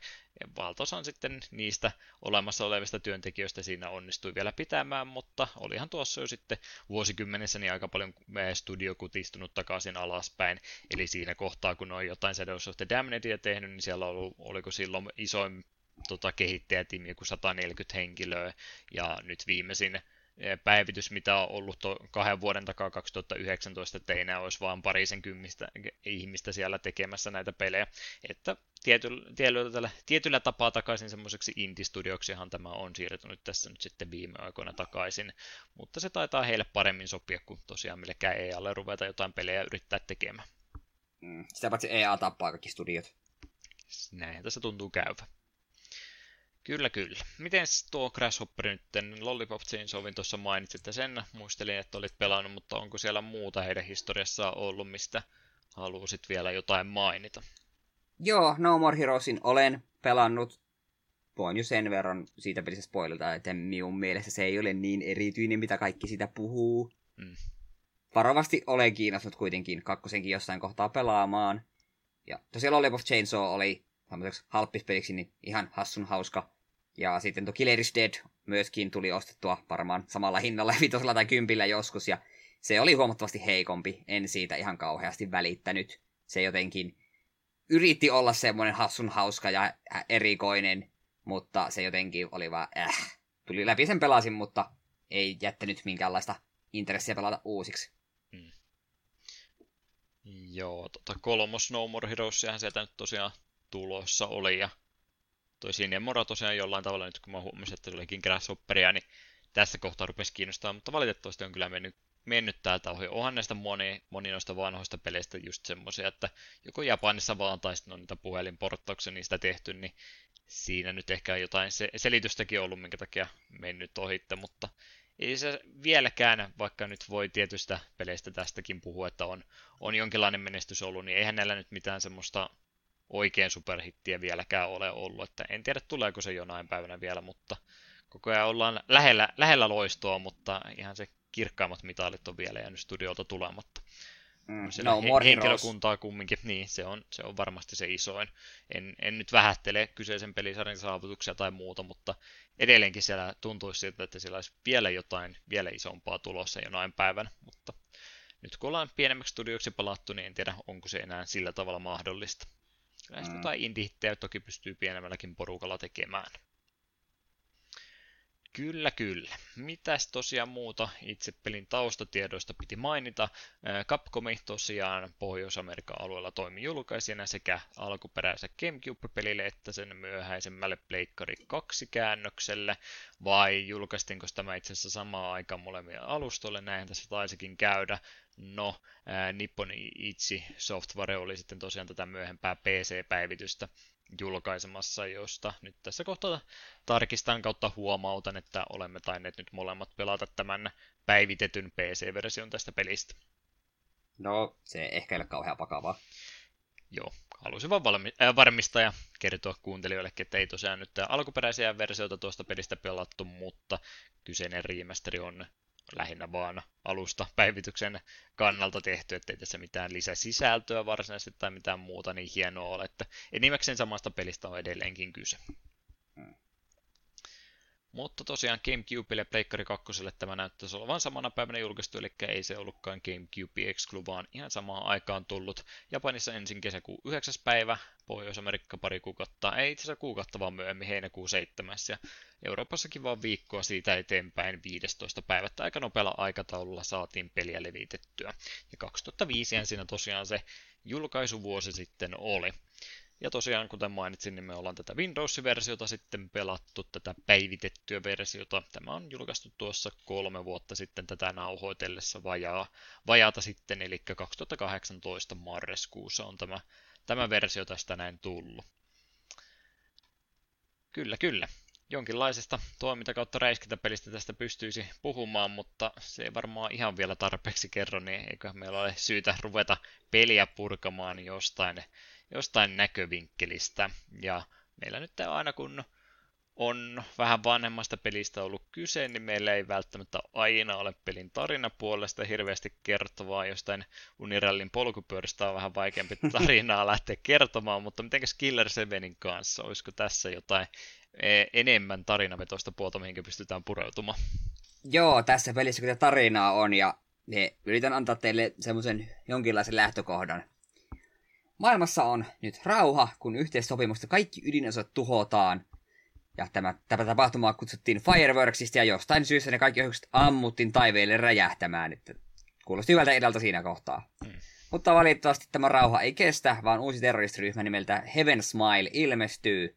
Ja luonnollisesti, kun tilanne on se, että ei ole hirveästi mitään sotajoukkoa tai tällaisia, kun on rauha ja niin poispäin, niin heitä vastaan taistelee sitten eliittisalamurheikko Killer seven, ja sana joukko ja äärimmäisissä lainausmerkeissä, koska todellisuudesta joukko koostuu yhdestä henkilöstä Harman Smithistä, vanhasta miehestä pyörätuolissa, joka voi ottaa muodokseen seitsemän eri persoonaa, ja tällä tarkoitan siis sekä ulkonäöllistä että luonteellista muutosta, ja jostain ne tyhjästä ne uudet asetkin aina ilmestyy. Hmm. Kyllä, kyllä. Totta, totta. On, on aika monisävyisestä pelistä kyse, ja tuntuu, tuntuu kyllä panostavan tähän tarinapuoleen kovastikin, mitä yritin tuossa lukea sitten ne pelin kehitysprosessi ja muuhun liittyvä, niin ilmeisesti tätä tarinapuolta oli myös piirustuspöydällä huomattavasti enemmän, että jälleen kerran kiitos sille henkilölle, joka jossain kohtaa palaveria kommentoi, että onkohan tässä nyt vähän liikaa tätä juttua jo muutenkin, että miettii kuinka paljon tähän peliin nyt sitten on saatu, ja se ei vielä kertaa kolme ollut se alkuperäinen suunnitelma, niin on, on, on jo aika lähellä semmoista Kojima-maista tuotantoa oltu sitten tuolla päässä, mutta ollaan onneksi tultu muutama askel sitten taaksepäin. Mutta ihan siis mitä Metal Gearissa ja muistakin tuommoisessa japanipeleissä, jotka yrittää jotain tämmöistä elementtiä tuoda mukaan, niin kyllähän tietynlaista semmoista samanmoisia teemojakin on tässä otettu esille. Ei niitä nyt yleensä jossain reiskintäpelissä ja muissa se ei enempää ruveta tekemään, mutta joo, jonkinlainen vaihtoehtoinen tulevaisuus siinä meillä kyseessä on, ja kaunis ajatushan se olisi, kun kaikki ydinaseet voitaisiin tuhota. Jos lähtisin kaikkia ydinaseita tuhoamaan, niin ehkä mä en niistä semmoista rakettisouta tekisi. Mä oletan, että niistä jotain laskeumaa saattaa tulla vielä alaspäin kauniista räjähdyksistä huolimatta, sen voisi ehkä jotenkin toisellakin tapaa toteuttaa, mutta jonkinlaisena rauhaneleinä näköjään haluttiin tällä tavalla Killer sevenissä sitten kumminkin toteuttaa. Mutta joo, siis siellähän keskustellaan kovasti, että mikä on täällä, täällä pelimaailmassa tämä U S A ja Japanin välinen suhde sitten olemassa, että okei, ollaan kilpakumppaneita, aikaisemmin on oltu ja osoitettu aseitamme toisiamme kohtaan, mutta annetaan nyt vanhojen asioiden olla menneitä ja heitetään, heitetään aseet pois. Siellä tosiaan puhutaan muutenkin globalisaatiosta ja tämmöisistä asioista, että on siinä hyviä puolekin joo, mutta on niistä paljon harmiakin ollut, niin tehdäänpä sitä tällä tavalla täällä maailmassa, että eikö se ihan suoraan sanota, että internetti niin kuin kielletään. Internet on Joo, peruttu. Kyllä.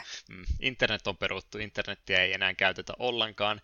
Kaikki kansainvälinen lentoliikenne lakkautetaan, että jos, jos haluatte matkustaa maiden välillä, niin se tehdään erittäin kovien turvatarkastuksen saattelemana ja pitää tämmöistä kansainvälistä ratajärjestelmää hyödyntää sitä myötä sitten, jos halutaan tosiaan maiden välillä mennä. Että aika paljon palattu käytännössä taaksepäin tietyllä tapaa, vaikka teknologia muuten menee eteenpäin, mutta tämmöisessä maailman, maailman pienentämisessä ja muuhun, minkä on kaikki matkustaminen ja muu vaikuttanut, niin siinä menty sitten kumminkin takaisin vanhoihin hyviin aikoihin, ja sen pitäisi sitten se rauha palauttaa, mutta se vaan sitten aiheuttaa, että ongelmat tulevat vaan uudessa muodossa, että ei se, ei se mihinkään sieltä maailmasta kumminkaan sitten katoa.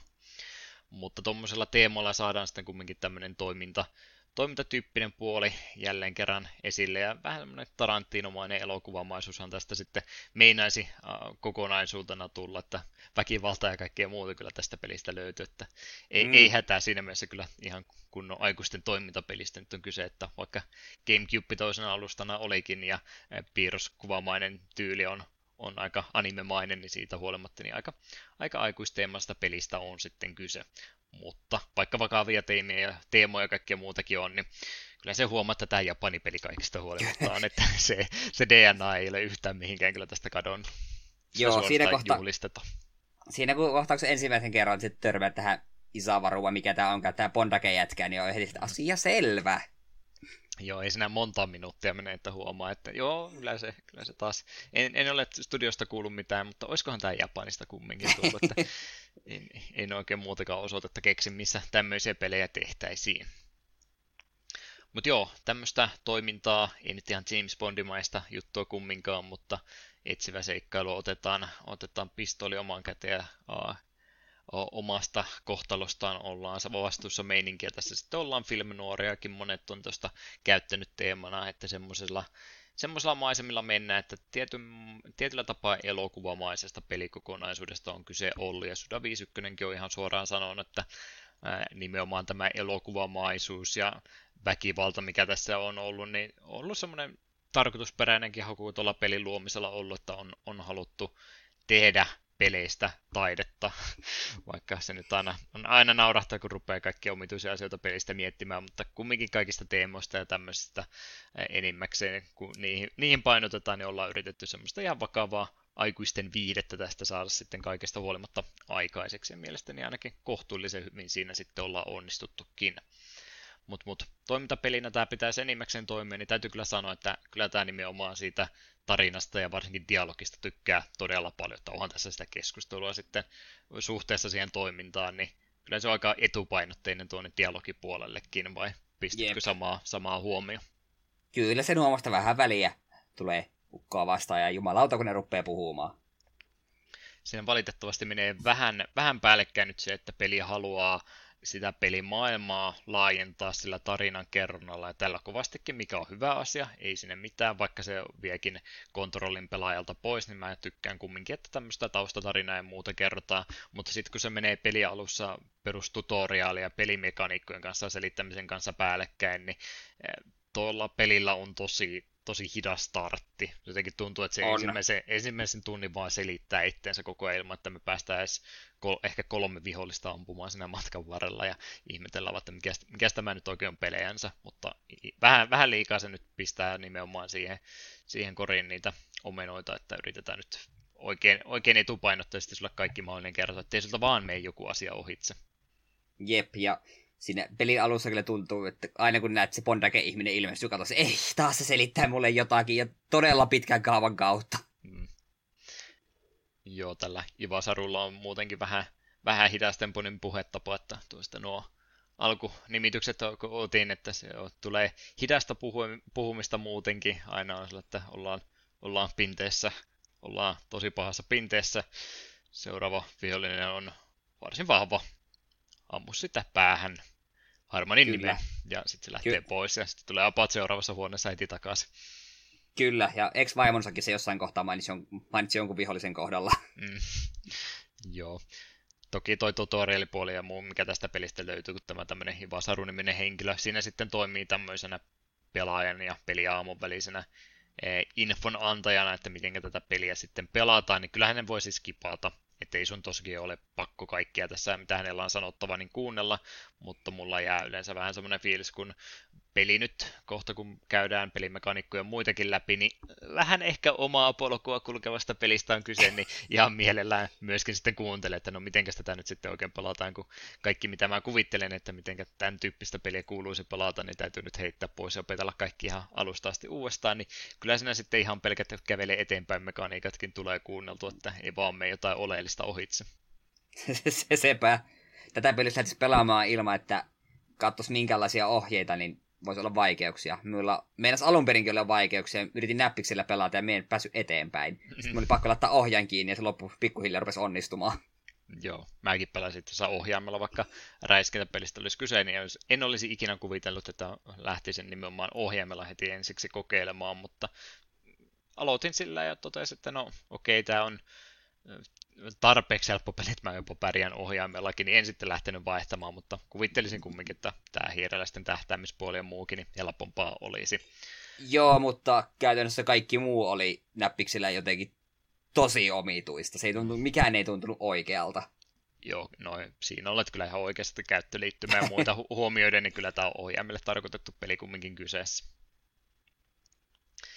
Joo, kovasti selittää peli itteensä ja muuta, mutta kyllä semmoista, vaikka toi tutorialien puoli muu onkin vähän semmoista pänttäämistä ja muuta, niin kyllä se paikoitellen toimiikin ihan hyvin. Muita sivuhahmoja, mitä siellä matkan varrella on, niin Travis esimerkiksi on tämä yksi haamo, johon useamman kerran matkan varrella tutustutaan, niin hänellä on mun mielestä sellainen sopivasti asiaa joka kerta, että hän ei nyt mitenkään sillä kryptisesti puhu, vaan itse asiassa aika suoraankin asioista kertoo. Mehän toki, kun me hypätään tähän pelimaailmaan mukaan, niin me ollaan tehtävästä numero kolmekymmentä jotain aloitetaan, että me ei olla niin kuin heidän ensimmäistä keikkaa tässä menossa, vaan me ollaan, ollaan jo hypätty semmoisen tota, squadin kyytiin, joka on jo erittäin harjaantunut, harjaantunut mm. hommassaan, joilla on historiaa jo muiden ihmisten kanssa, johon tullaan tässä matkan varrella törmäämään, niin meillä ei ole ihan kaikkia informaatiota pelialusta asti vielä annettu, niin jos Ivasaru oli se henkilö, joka kertoo, miten peliä pelataan, niin Travis kertoo sitten enemmänkin sitä pelimaailmasta, niin mä kyllä aina tykkään hänen juttuja käydä kuuntelemassa, mitä hänellä on sanottavaa. Silläkin on sitten semmoista ää, tota, tota, pelimaailman kuvailuun tai kuvailun kautta niin semmoista vihjettäkin välillä sanottavana, että hän ei sano suoraan, mitä pitäisi tehdä, mutta hän välillä huomauttaa, että hmm, huomakkos, mitä, mitä tällä katolle on tapahtunut. Hmm, aika mielenkiintoista. Tai mm. jotenkin tällä tavalla kertoo epäsuorasti asioita, mistä sitten oikeasti on vinkkiäkin. Niin ihan mielellä joka kerta, kun Travisinkin näin matkan varrella, niin kävin kuuntelemassa, mitä kerrottavaa hänellä on. Mitä useamman kerran me kohtiin Travista ja vakuuttiin, että okei, tämä ihminen ei ole meidän puolellamme. Tai ei ainakaan suoraan, että ei ainakaan, hän ei ainakaan pidä meistä. Mm. Kyllä, kyllä. Ehkä siitäkin jotain paljastuksia matkan varrella tulee, mutta ei nyt ruveta ihan kaikkea spoilaamaan. Kaikkea muutakin tämmöistä ihan mukavaa pelimaailmaan liittyvää sivuhahmoja muutakin tulee, mistä, mitkä niinku lisää väriä tuolle pelimaailmalle. Tuo Susi tulee aika monta kertaa vastaan, koska mennään sen japanilaisen omituisuuteen, niin hän on, Susi on pelkkä pää, mutta tällä päälläkin on kovastikin asiaa. Tykkään kovastikin, kun hänkin puhuu, ja niin kuin kaikki muutkin pelijahahmot. Mä en oikein tiedä, mitä kieltä nämä sitten puhuu. Että onko nämä japanilaisia, jotka on yrittänyt puhua englantia, siihen on pistetty filttereitä päälle, vai mitä siellä tapahtuu, koska mä saan niin kuin joka toisesta sanasta, mä huomaan, että se on sama kuin mitä on pelin tekstityksessä ollut, mutta en mä siltikään pelkästään sitä puhetta kuuntelemalla saa yhtään mitään selvää, mistä on kyse. Se on mm. semmoista vähän aavemaista keskustelua tuntuu olevan, ja siihenkin taitaa ehkä joku, joku syy sille olla, mutta Syysi tulee välillä vastaan, hänkin puhuu emotikoneella, vähän niin kuin teinityttö yrittäisi tekstiviestejä sulle kirjoittaa, mutta hän on vaan puhuva pää. Emirkki on tämmöinen yksi hahmo täällä matkan varrella, ei nähdä häntä oikeastaan, en tiedä nähdäänkö häntä sitten matkan varrella ollenkaan, mutta hänenkin on joku henkilö, Emir-niminen, lähetellyt viestejä Killer seveniin liittyen matkan varrella, että tämmöistä mukavaa pelimaailman laajentamista tai siihen vaikuttavaa hahmoa ja tekstinpätkää matkan varrella on, niin vaikka ei siinä matkan varrella välttämättä niin paljon olekaan maisemia ja muuta, mihinkä tutustua, niin pelkästään muutamalla tämmöisellä sivuhaamullakin, niin mielestäni on kyllä aika paljon pystytty sitten sitä itse pelimaailmaa lisää luomaan. Mm. Mutta mitä sitten tosiaan muuta piti vielä tästä sanoa, välivideoitahan tuolla kanssa toki on siellä, ei onneksi tarvitse puoleksi toista tuntia venyttää nukkumaan menoa sen takia, kun sieltä on pitkä välivideo tulossa, että näissä nämä on aika maltillisesti tehty, mutta ihan joko tämmöistä peligrafiikolla tehtyä välivideota välillä tulee myöskin siellä joukkoon, myöskin ihan anime-tyylisiäkin animaation pätkiä paikoitelle on laitettu, niitä ei valitettavasti P C-versiossa ole upscalattu ollenkaan, mikä pistää vähän silmään, mutta mulle nyt, kun on niin monta erila- erilaista P C-porttoista Japanin peleistä nähnyt, niin mä oon ihan tyytyväinen, jos se peli edes toimii jotenkin, että jos se on matala resoluutiosta videota joukossa, niin se on ihan fine, kunhan peli ei kaadu, niin mä oon yleensä ihan tyytyväinen. Mutta tuommoista anime-pätkää ja muutakin tosiaan siellä välillä on heitelty, että montaa eri tyyli, tyylilajia kyllä tämä peli osaa sitten hyödyntää tarinan kerronnassa.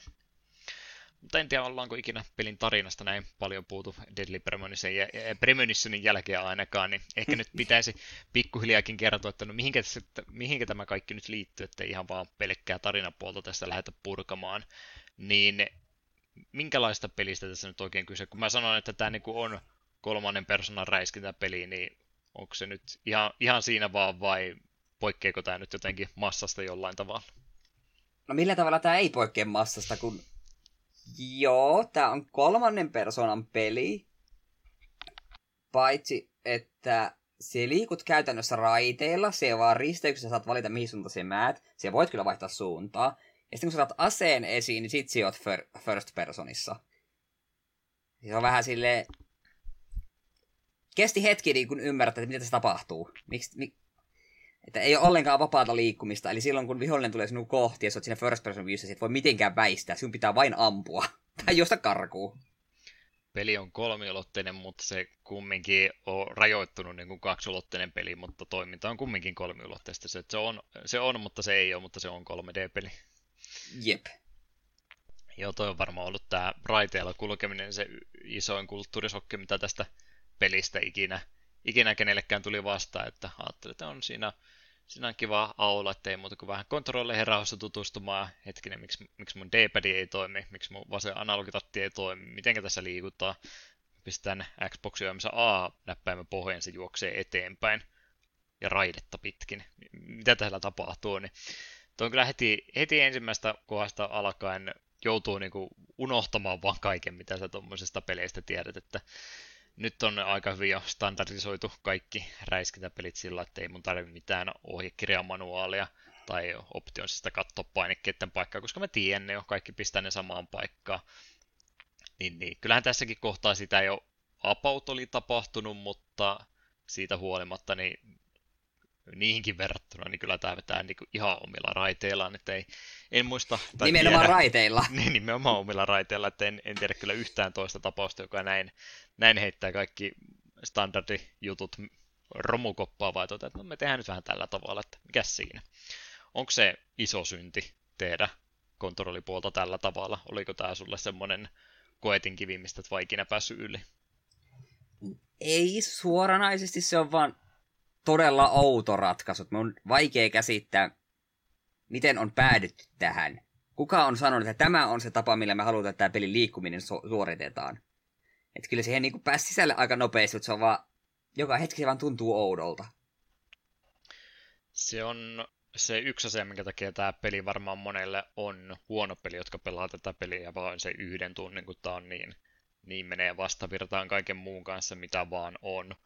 Mut itellä ainakin kävi nyt, jos saa jos spoilata, mitä mieltä mä rupean tästä pelistä kohta olemaan, niin mulla oli aika ikävää tämän pelin kanssa ensimmäisen tunnin ajan. Mut sit kun se loksahti, ja ei tarvinnut asioita enää miettiä, kaikki tuntui, tuntui löytyvän sujuvasti, ja ei tarvinnut miettiä, että mikä painike tekee mitäkin, niin se ei ole pelkästään, että se on, se on noin erikoinen ohjaan puolta tehty, ja kun se ei enää pistänyt vastaan, niin saman tien se niin kuin asettyy siihen tilaan, että mä tuun muistamaan tämän pelin kyllä jälkeenpäinkin, vaikka mä en tulisikaan tätä loppuun asti pelaamaan, niin pelkästään se, että tää on tehnyt asiat näin paljon eri tavalla, niin vaikka se tuntui aluksi väärältä, niin siitä huolimatta se teki sitten aika lähtemättömän vaikutuksen. Ihan siis pelkästään jo kontrollin puolellakin, että vaikka olisi tyylilaji ollut ihan mikä tahansa muu, niin se, että se pelkästään teki asiat näin paljon eri tavalla, ei väärin, vaan eri tavalla, niin tykkäsin sitten kuitenkin. Hetkensä ei totuttelua, mutta ei semmoista väärin ollut kumminkaan. Mm, sepä tässä just on, että me väitän, että kukaan ei tätä peliä voi ruveta pelaamaan sille ja olla heti, ah okei, okay, tää on luontevaa, koska ei ole. Joo, ei se todellakaan ole, ja varsinkin nyt tosiaan kuusitoista vuotta myöhemmin, kun katsonut mihinkä su- millä tavalla kaikki muut pelit on myöhemmin tehnyt, niin ei, ei tule kyllä vieläkään yhtään muuta peliä mieleen, mikä voisi, mitä voisi tähän tällä tavalla verrata, että on, on kyllä omalaatuisesta pelistä ihan pelkkien kontrollienkin takia jo kyse. Kyllä se tosiaan muuten minun mielestä ihan hyvin toimii. Pientä ongelmaa toisenaan kulkusuuntia, kun yrität valita, niin ne kamerakulmasta tai tämmöiset, jotka myöskin muuten on staattisia. Se vähän tuo sitä elokuvamaisuutta pelin mukaan ja tiettyä tyyliä lisää, mutta paikoitellen se kamera vähän ikävästi heilahtaa ja haluaisi vähän johonkin kulman taaksekin nähdä tai muuta, niin sitä ei valitettavasti voi tehdä, kun sä et sitä voi itse valita, mistä se kamera tällä hetkellä osoittaa. Mutta siitä piti mainita jo, että käyttöliittymän kautta ja tällä, niin joskus ne menee vierekkäiset huoneet vähän ikävästi, että sitä on aika hankala valita, että menee nyt sinne oikeaan kohtaan, kun ne on melkein lomittain toisen oven kanssa, niin siitä tulee pientä, pientä sekaannusta toisinaan, mutta ei mennä kauan mene, kun ympäri pyörähtää ja valitsee sen oikean reitin sitten uudestansa. Ja sen haluan tässä kohtaa sanoa, että kartan kanssa oli välillä vähän hankaluuksia. Joo, se näyttää kyllä, missä kerroksessa sinä oot, ja sille se pohjapiirrossa näkyy kaikista huoneista. Välillä oli vaan vähän kuin, eteikö se vähänkin sokkeloisempi huone, niin kun sun hahmo juoksee koko ajan raiteilla, ja se ei suoraan näytä kartalla, missä kohtaa sinä oot, niin välillä menee itsellä pääsee kanssa hetkinen, että onko me tämän huoneen tässä päässä vai tässä päässä. Hmm. Se välillä vähän hankalaa. Olin tietoinen kyllä tällä kertaa, ei, ei tullut yllätyksenä, että kartta löytyy pelistä, mutta en mä sitä tarvinnut missään vaiheessa. Ö, muutama vähän sokkeloisempi kohta tulee vastaan, missä en sano, että sitä ei voisi käyttää, mutta nimenomaan noin staattiset kamerakulmat ja tämmöiset, niin ainakin itsellä jo aiheutti se, että en mun tarvinnut ikinä karttaa katsoa, ja reitit ylipäätänsäkään ei haaraudu kovinkaan moneen suuntaan, niin en mä oikeastaan koskaan ollut sekaisin siitä, että mihinkä mun nyt pitäisi seuraavaksi mennä. Jokainen huone on kumminkin uniikin näköinenkin vielä kaiken lisäksi. No ainakin melkein jokainen huone on tarpeeksi uniikin näköinen, että ei mulla ikinä sekaannusta tullut siinä, että missä mä oon nyt menossa. No itellä kävi vähän se, jos oli ihan jo siinä ekassa, se oli kolmannen vai neljännen kerran kohdalla, piti vähän tarvitsi kaksi semmoista laattaa, että aukesi se kirjaston hylly. Niin mä olin mennyt niiden ohjeeksi, mä voin vähän backtrackkäämään, niin sitten mä, mä, mä, mä, mä, mä vähän päässä kanssa, että hetkinen, että missä se tarkalleen se vessa oli. Että vessaan mun pitää mennä, sitä mä nyt on varma, mutta missä se tarkalleen ottaen oli, oliko tässä kerroksessa vai tuossa kerroksessa, tuon käytävän päässä vai tuon käytävän päässä.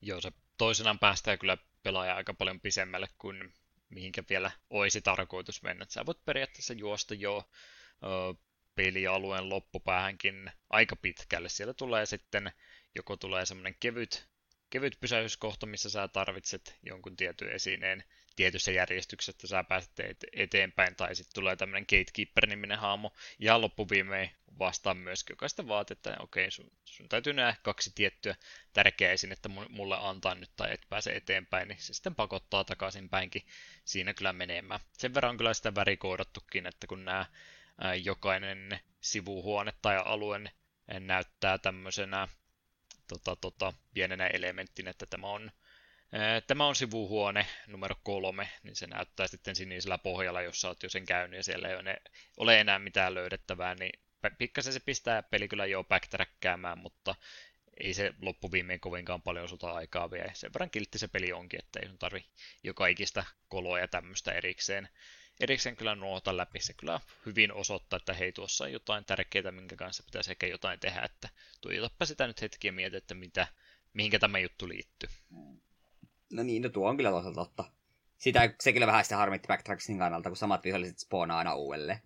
Joo, se on melkein se nimenomaan se uudelleen spawnaaminen se juttu, että se ei oikein palvele sitä peliä ollenkaan, koska ainakin omasta mielestäni se tuntuu vaan ihan siltä, että nyt on vähän pelikokemusta venytetty sen takia, että sä joudut nämä samat viholliset sitten tuhoamaan uudestaan. Sitä voisi argumentoida, että se on, no, ei se me hukkaan, sä voit grindata vihollisia. Tässä on siis ö, mekaniikka, millä sä pystyt hahmoja vahvistamaan tappamalla vihollisia ensin, mutta sekin on pysäytetty sitten sillä tavalla, että tietyssä kohtaa sä ää, etenään va- saa tärkeitä esinettä niiltä, mitä, mitä ne normaalisti pudottaa. Et sielläkin tulee tietty päätepiste, kun vaan peli sanoo, että nyt sä oot jo, olet nauttinut jo tarpeeksi, et saa enää mitään, että siitäkin huolimatta ne viholliset jatkaa takaisin tulemista.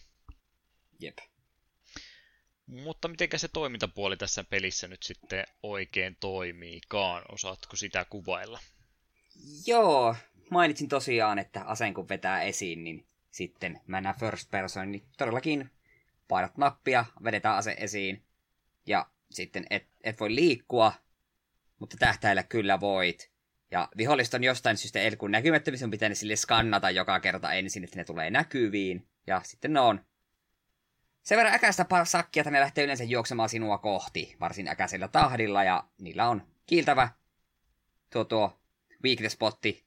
Siihen kun ammut, niin ne kupsahtaa yhdestä. Mutta to, jos et siihen osu, niin voit toki ampua pää irti, joka saattaa hidastaa. Tai sitten jalat, jos ammut irti, niin vauhti myös hidastuu. Ja kuten mainittua, kun on seitsemän eri persoonaa, niin kaikilla heillä on oma aseensa, joka käyttäytyy hiukan eri tavalla.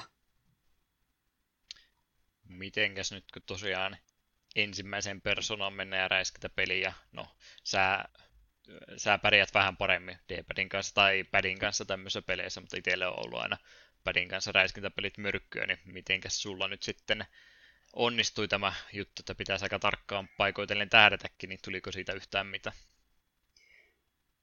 Päällisin puoli se onnistui hyvin. Välillä tuli sellaisia tilanteita, jos tuut, nur, tuut nurkan takaisin, tulee useampi vihollinen lähtee samaan aikaan juoksemaan sinun kohti, niin sitten meillä olla vähän vaikeuksia. Hetkinen, eihän me, me kerkeä ampua näitä ennen kuin ne tulee päälle ja räjähtää. Ja sitten kun se kuitenkin se ei ole niin tärkeää ampua siihen heikkoon kohtaan. Jos vihollinen on vähänkään kauempana, niin yleensä räiskytteli vaan päähän tai jalkoihin, niin vähin, kyllä se pysähtyi, vaikkei se heikompaan kohtaan osuisikaan. Sen verran ne jos tunnantuu kyllä, että eteneminen, eteneminen loppuu siihen sitten aika hyvin. Mutta toisinaan joo, välillä sitä kolmeakin vihollista yhtä aikaa tulla, niin varsinkin se kun rupeat liikaa kikkailemaan sitä heikon kohdan osumisen kanssa, niin itsellä ainakin tuli turhia virheitä siinä sitten, kun ei ollut kumminkaan se tähtäys ihan niin tarkkaa itselläkään. Mm. Siellä onneksi, mä en tiedä onko se joka hahmolla samaa, mutta ainakin osalla, osalla hahmolla tietyn upgradein jälkeen, niin sä tuossa nyt, jos puhutaan Xboxin näppäin layoutista, niin B-painike tai, tai, tai pleikkarin ympyräpainikkeesta, niin se sitten vie kursorin tai tähtäimen siihen vihollisen päälle jo automaattisesti. Toisella aamulla se saattaa viedä jopa se tota, weaknessi kohankin päälle automaattisesti, mutta sillä pystyy myös pikkasen nopeuttaa, että jos se vihollinen on sun kuvaruudulla, niin se yleensä tota P- tai ympyräpainiketta painamalla myöskin vie se tähtäimen jo valmiiksi sinne päälle, että siitä eteenpäin sitten joutuu vielä hiinosäätämään sitä tähtäimistä. Jep, kyllä tätä hyödynsin jonkin verran. Hmm. Kyllä, kyllä. Öö, tässä siitä muuta sitten pitikään vielä sanoa. Öö, Heaven Smile on tämä vihollisorganisaatio, jota vastaan tämä Killer seven sitten käytännössä taistelee. Ja ne on sitten tämmöisiä, koska niitä ei se oikein sanoisi, vähän, vähän niin kuin demoneita, mutta ne on ymmärtääkseni kumminkin valtion luomia otuksia kaikesta huolimatta, että jonkinlaisia biologisia aseitahan ne käytännössä sitten on, ja niiden ää, oikeastaan ainut hyökkäystapa kaikilla vihollisilla on, että ne vaan kävelee sua kohti ja räjähtää, että se räjähtäminen on se ainut tapa, millä ne pystyy suhun vahinkoa tekemään, niin se kyllä tota pelin tempoa niin pitää, pitää aika matalana, eli jos sä nyt mietit, että onko tää semmonen lightgun-peli, missä mun täytyy mahdollisimman nopeasti tähdätä tiettyyn kohtaan vihollista, että tämä kuolee, niin eipä oikeastaan, tää on vähän enemmänkin semmonen zombipeli, missä ne kävelee hitaasti sua kohtaan, ja ainoa mm. hätä, mikä siinä tulee, on se, että kun sä yrität väkisinkin sitä kyynärpäätä sieltä löytää, että osuisit siihen, ja ammut koko lippaallisen ohi, ja joudut kattoon, kun hammolla tai hitaasti aseensa uudestaan, ja sit se onkin jo kävellyt, kävellyt siinä kohdalle asti, että eipä tässä mitään semmoista intensiivistä tulitaistelua oikeastaan koskaan tapahdu, että se on tosiaan sitä, että pistät jalat paikalleen, minä olen nyt turretti ja minä ammuskelen näitä hitaasti lyllärtäviä vihollisia tiettyyn kohtaan ennen kuin ne ehtii tänne asti tulemaan, että ei täällä ole mikään todellakaan Twitch-pohjainen nopeatempoinen räiskintäpeli, että siinä mielessä sanoisinkin jopa, jos nyt vaikeustasostakin puhutaan peliä perusasteeltaan, niin eihän tämä mikään vaikea peli ole. Ei. Sä, sä voit tästä tehdä kyllä itsellesi vaikeus, sä yrität liikaa kikkailla, mutta tätä peliä voi niin hitaasti pelata, kun vaan sielu sieltä, niin ei tässä mitään hätää pitäisi kenelläkään olla. Mm. Sen kyllä sanon, että olisin toivonut, että jossain näkyisi, mitä monta ammusta sulla on lippaassa, koska tietyillä hahmoilla, joilla oli useampi ammus lippaassa, niin kerkes unohtaa jo, että ai hitto, nyt saattaa muuten kohta loppua. Toki sitten ne hahmot, jotka ampuu vain kerran ja lataa sen jälkeen, niin niiden tapauksessa oli helppo muistaa. Joo, ja sitä me en ymmärrä, että niin kun siellä lataat aseen, niin siellä häviät sitä first person moodista, vaan se näytetään se ja tyypin latausanimaatiot. Meidän mieluummin pitäisi tähtäimen kuitenkin siinä vihollisessa sen latauksenkin aikana. Sen verran hämää, että unohat missä kohtaa se vihollinen olikaan, kun katsoit sitä omaa latausanimaatiota hetken aika. Jep. Ja kaikki hahmot ei ole kyllä luotu samalla tasolla. Ne on tiettyjä eroavaisuuksia, tiettyjä käyttää mieluummin kuin toisia. Puhutaan niistä eroistakin kyllä ehdottomasti kohta. Pomotaisteluitahan nämä ei ole laitettu, että nämä tosiaan joka ikinen tehtävä, mitä tässä tehdään, niin tiettynä missionina lähetteenä on otettu, että se mitenkään tuo tarinakin ylipäätänsä kulkee, niin mehän ollaan tässä ää, tuon Yhdysvaltain organisaation tai valtion palkkaamia palkkasatureita, ja sen myötä meidät on lähetetty jotain, jotain tiettyä hahmoa sieltä tuhoamaan, niin, niin tämmöisiin pomotaisteluihin ja muihinkin tämä melkein jokainen kampanjatehtävä sitten myös päättyykin, joista vähän muuttuu, muuttuu erilaiseksi sitten tosiaan tuo idea, että miten niitä vihollisia tuhotaan. Tähän mennessä oikeastaan se on vaan riittänyt, että ammutaan niin kauan kunnes vihollinen pysähtyy ja se on siinä. Se piti muuten sanoa ihan noista Heaven Smileista ja näistä eri Smile-vihollisista, että tykkään siitä, että on niitä tasasta tahtia pudotellaan lisää. Osat on semmoiset, että ne on vain tietyssä tehtävässä, joo, mutta se, että se tasaisesti tuo lisää vihollistyyppejä koko ajan ja sekoitteleekin niitä, niin pitää, pitää asiat aina mielenkiintoisena. Mutta pomotaistelut mm. tosiaan oikeastaan se, missä se eh, tota, tota, uh, originellius, en, en keksinyt parempaa sanaa, olen hyvin pahoillani, että käytin, tota, no, on kumminkin vähän uniikimpia nämä pomotaistelut, mitä pelistä löytyy. On ne aika kimmikkipohjaisia taisteluita, joo, mutta saa ne ollakin minun puolestani. Mitä niin mieltä sulle jäi pelin pomotappeluista? Kyllä ainakin oli erilaisia, kun niitä piti lähestyä eri tavalla. Pe- oikeastaan jotain ensimmäinen, jota piti, piti päästä ampumaan selkään, niin se oli jo pelkästään erilainen, koska hei, me en voi vaan seisoa paikalla, me on pakko liikkua. Ja pitää käytännössä huijata se hyökkäämään, tai ainakin aloittamaan se hyökkäysanimaatio, että me kerkeen juosta sen selkään kiinni. Niin se oli musta ihan, ihan kivaa, siinä vähän tuntui jo enemmän niin kolmannen persoonan toimintapeliltä.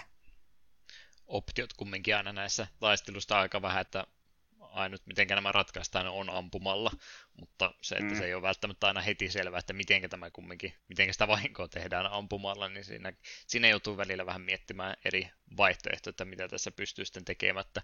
Perusottelu jotain tämmöistä vihollista vastaan on yleensä siinä, että minuutin kaksi en tee vahinkoa ollenkaan, mä vaan ammuskelen johonkin ja sitten jostain kumman syystä, että mitäs, mitäs nyt kun mä ammuin tuota vihollista vyön solkeen, niin minkä takia se siitä nyt hämääntyikin, niin sieltä sitten paljastuu se, että miten tämä, tämä tietty vaikeampi vihollinen pystytäänkin voittamaan, niin tykkään kyllä. Ne on, ne on staattisia, joo, ne on tosi tommosia yhden, yhden idean bosseja, mutta siitä huolimatta ne on muista tarpeeksi värikkäitä eikä liian kauankaan sitten kestä, niin ihan, ihan hauskoja nekin, ei, ei mitään valitettavaa niissä.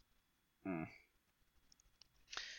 Kyllä, kyllä. Tuossa aikaisemmin jo sivusin aihetta, että pientä tämmöistä hahmon kehitystäkin tähän peliin on mukaan luotu tai muuta syvällisyyttä, mikä sitten tämän verisysteemin kautta on saatu, saatu pelin tuotua mukaan. Eli vihollisia tuhoamalla ansaitaan verta pelissä. Herranjestas, veri on se palkinto, mitä tästä saadaan.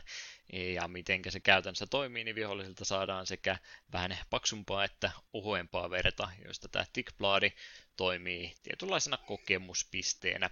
Eli pelin varrella on näitä Harmanin toimistoja, jossa tämä Harman Smithikin sitten saman apulaisensa kanssa yleensä on, niin näistä huoneista löytyy tämä T V, ei ole ihan persona, persona nelosen T V, mutta vähän, aika, aika lähellä itse asiassa, ei kovinkaan kaukana.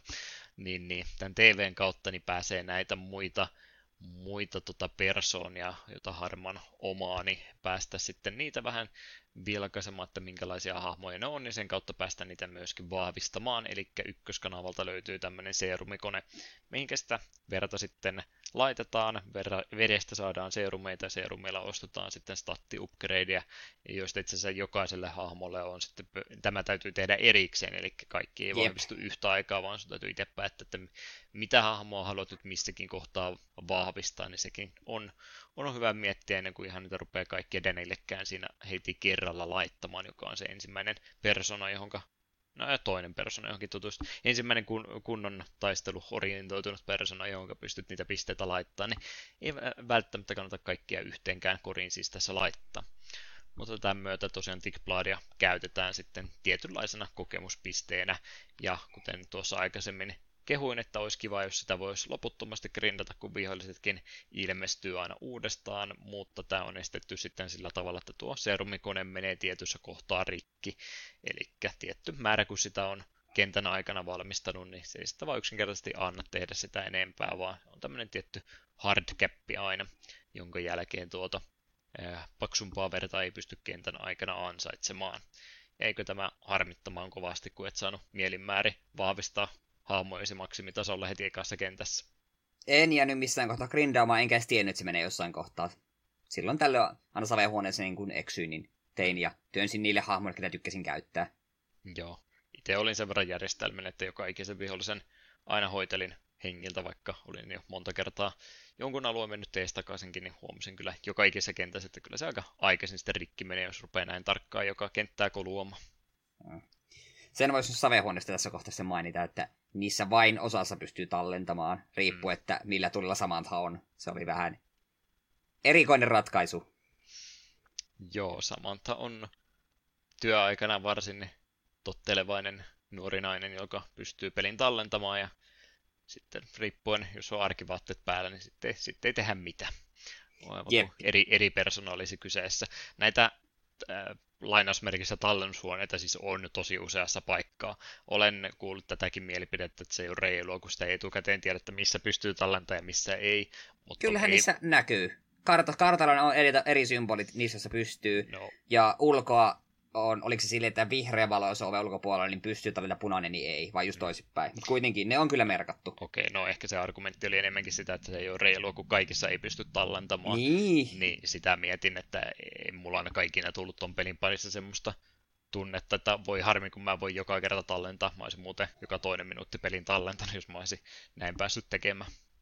Niin, se on, se on kyllä totta, että on ne kuitenkin, ne tallen, tallentavatkin huoneet on yleensä sen verran lähellä, että ei ole. Ei paljon tule backtrackiin vaikka kuoliskin, mm. ja ajattelin, että vaikka se kuoleekin yhdellä hahmolla, niin se ei ole kauhean vakavaa, siitä voi kohta puhua. Mm. Mutta sen haluan kyseenalaista pelimekaanisesti, että kun silloin kun samanthan on töissä ja voi tallentaa, niin sehän vaan laittaa kaukosäätimellä eri kanavaan, niin miksi tätä ei voi tehdä itse?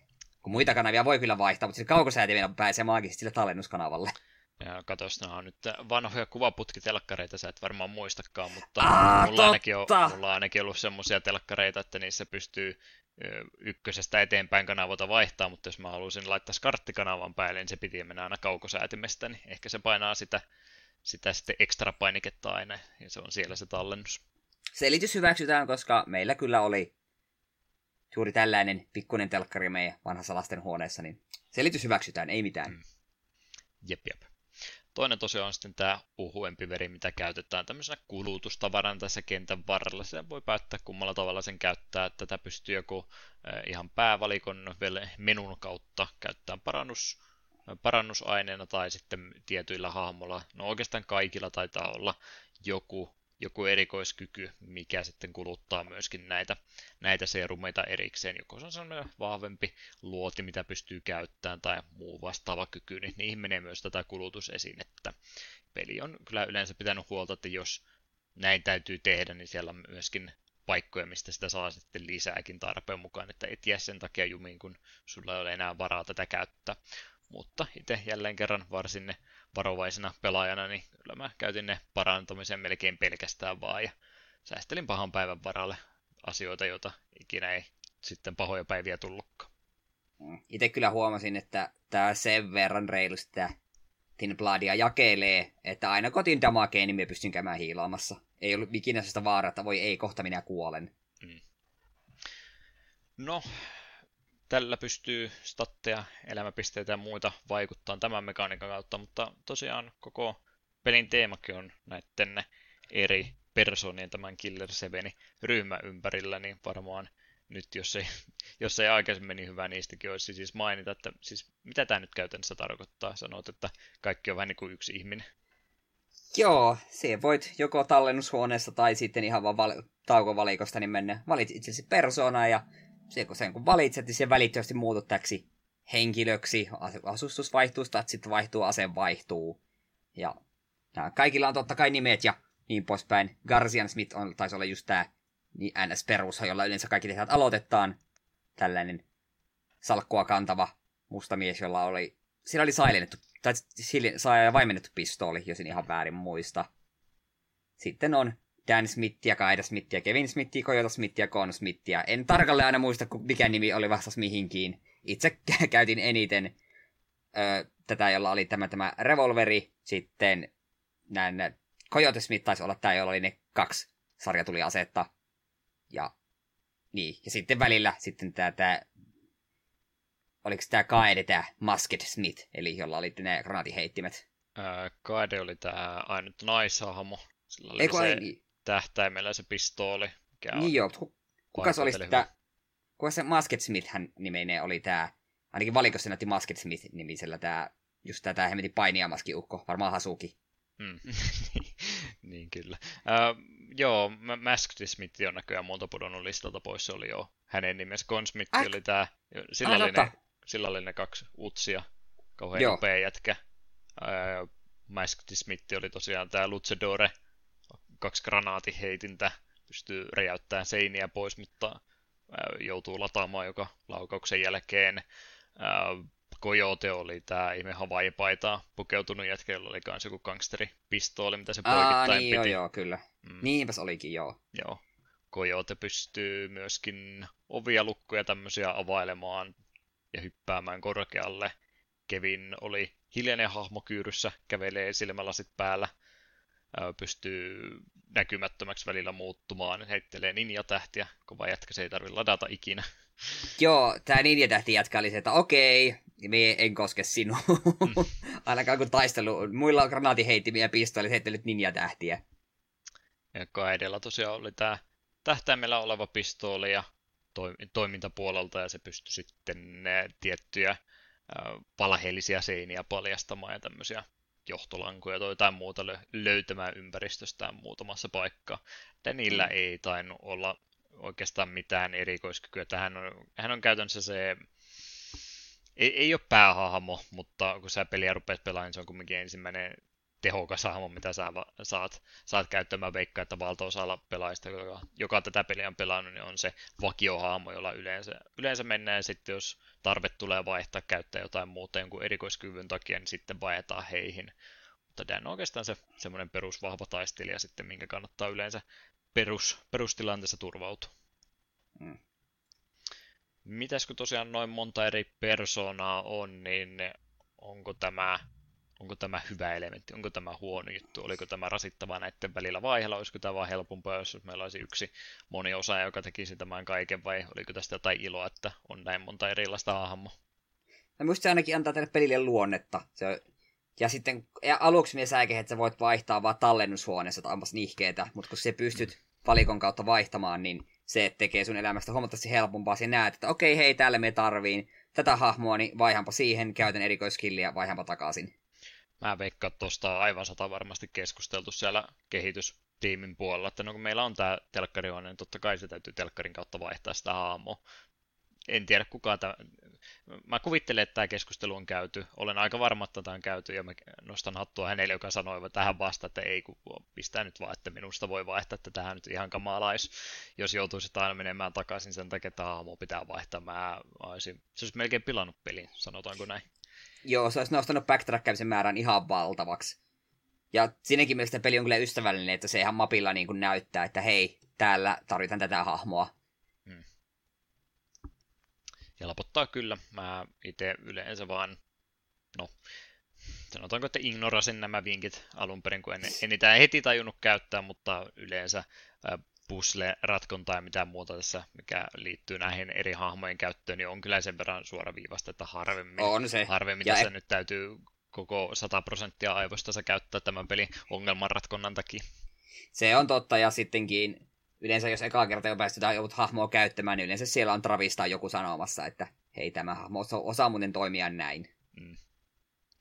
Kyllä, kyllä.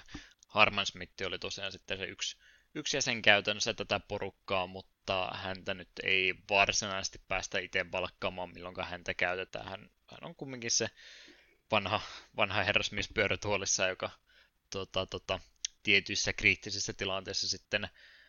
On meillä siinä käytettävissä, mutta siinäkin tuntuu tietyt perus- tai tietyt tarkat ehdot olevan, milloin tämäkin tapahtuu, niin käytännössä hän ei ole oma hahmonsa, mutta melkein kumminkin, mainina arvoinen kumminkin hän on.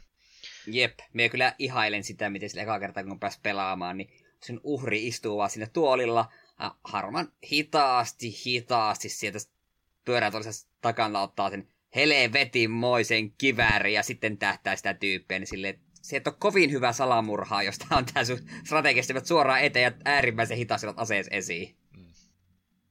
Kyllä, kyllä.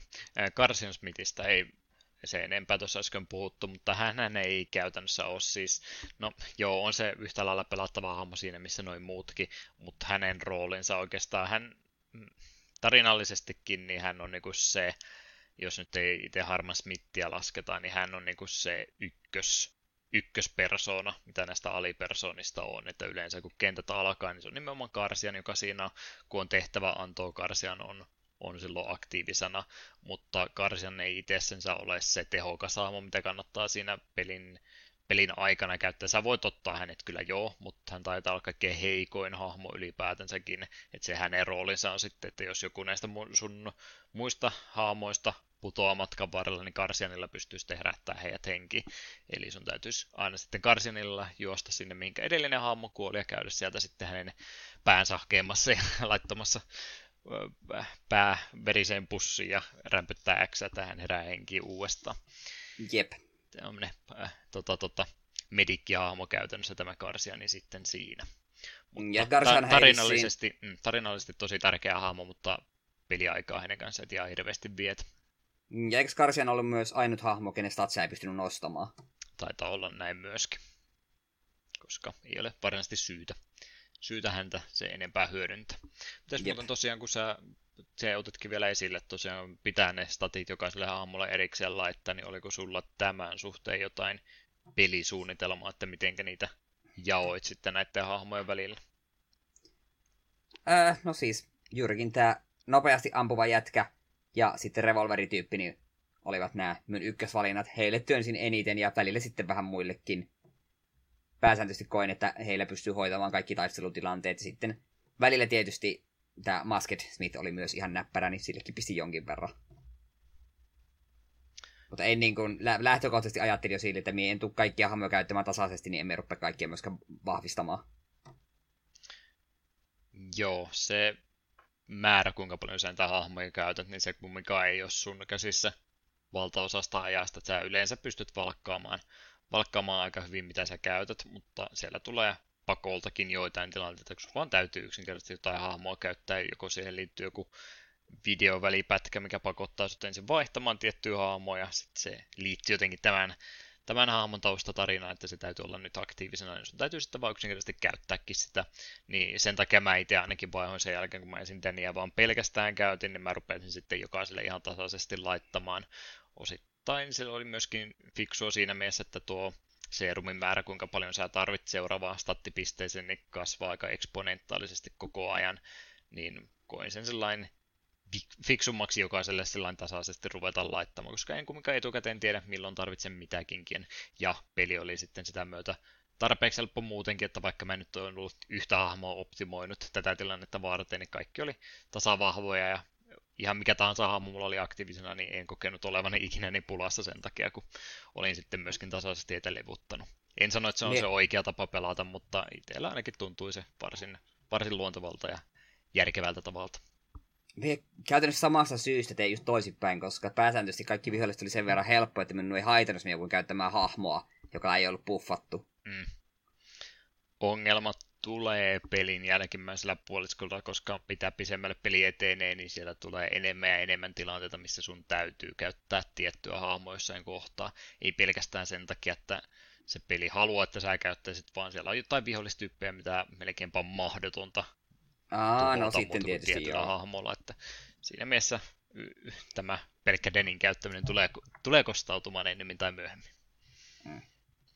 Mutta, mutta vielä, vaikka pelistä onkin kiva kovasti jutella, niin pusleiluhan tässä on yksi aika iso elementti mukaan, että vaikka muuten on toimintavetoinen niin elokuvamainen spektakkeli, niin siitä huolimatta pelin kehittäjät ovat päättäneet, että pistetään vähän pusleja tänne pelimaailmaan joukkoon, niin mitäs nämä toimii?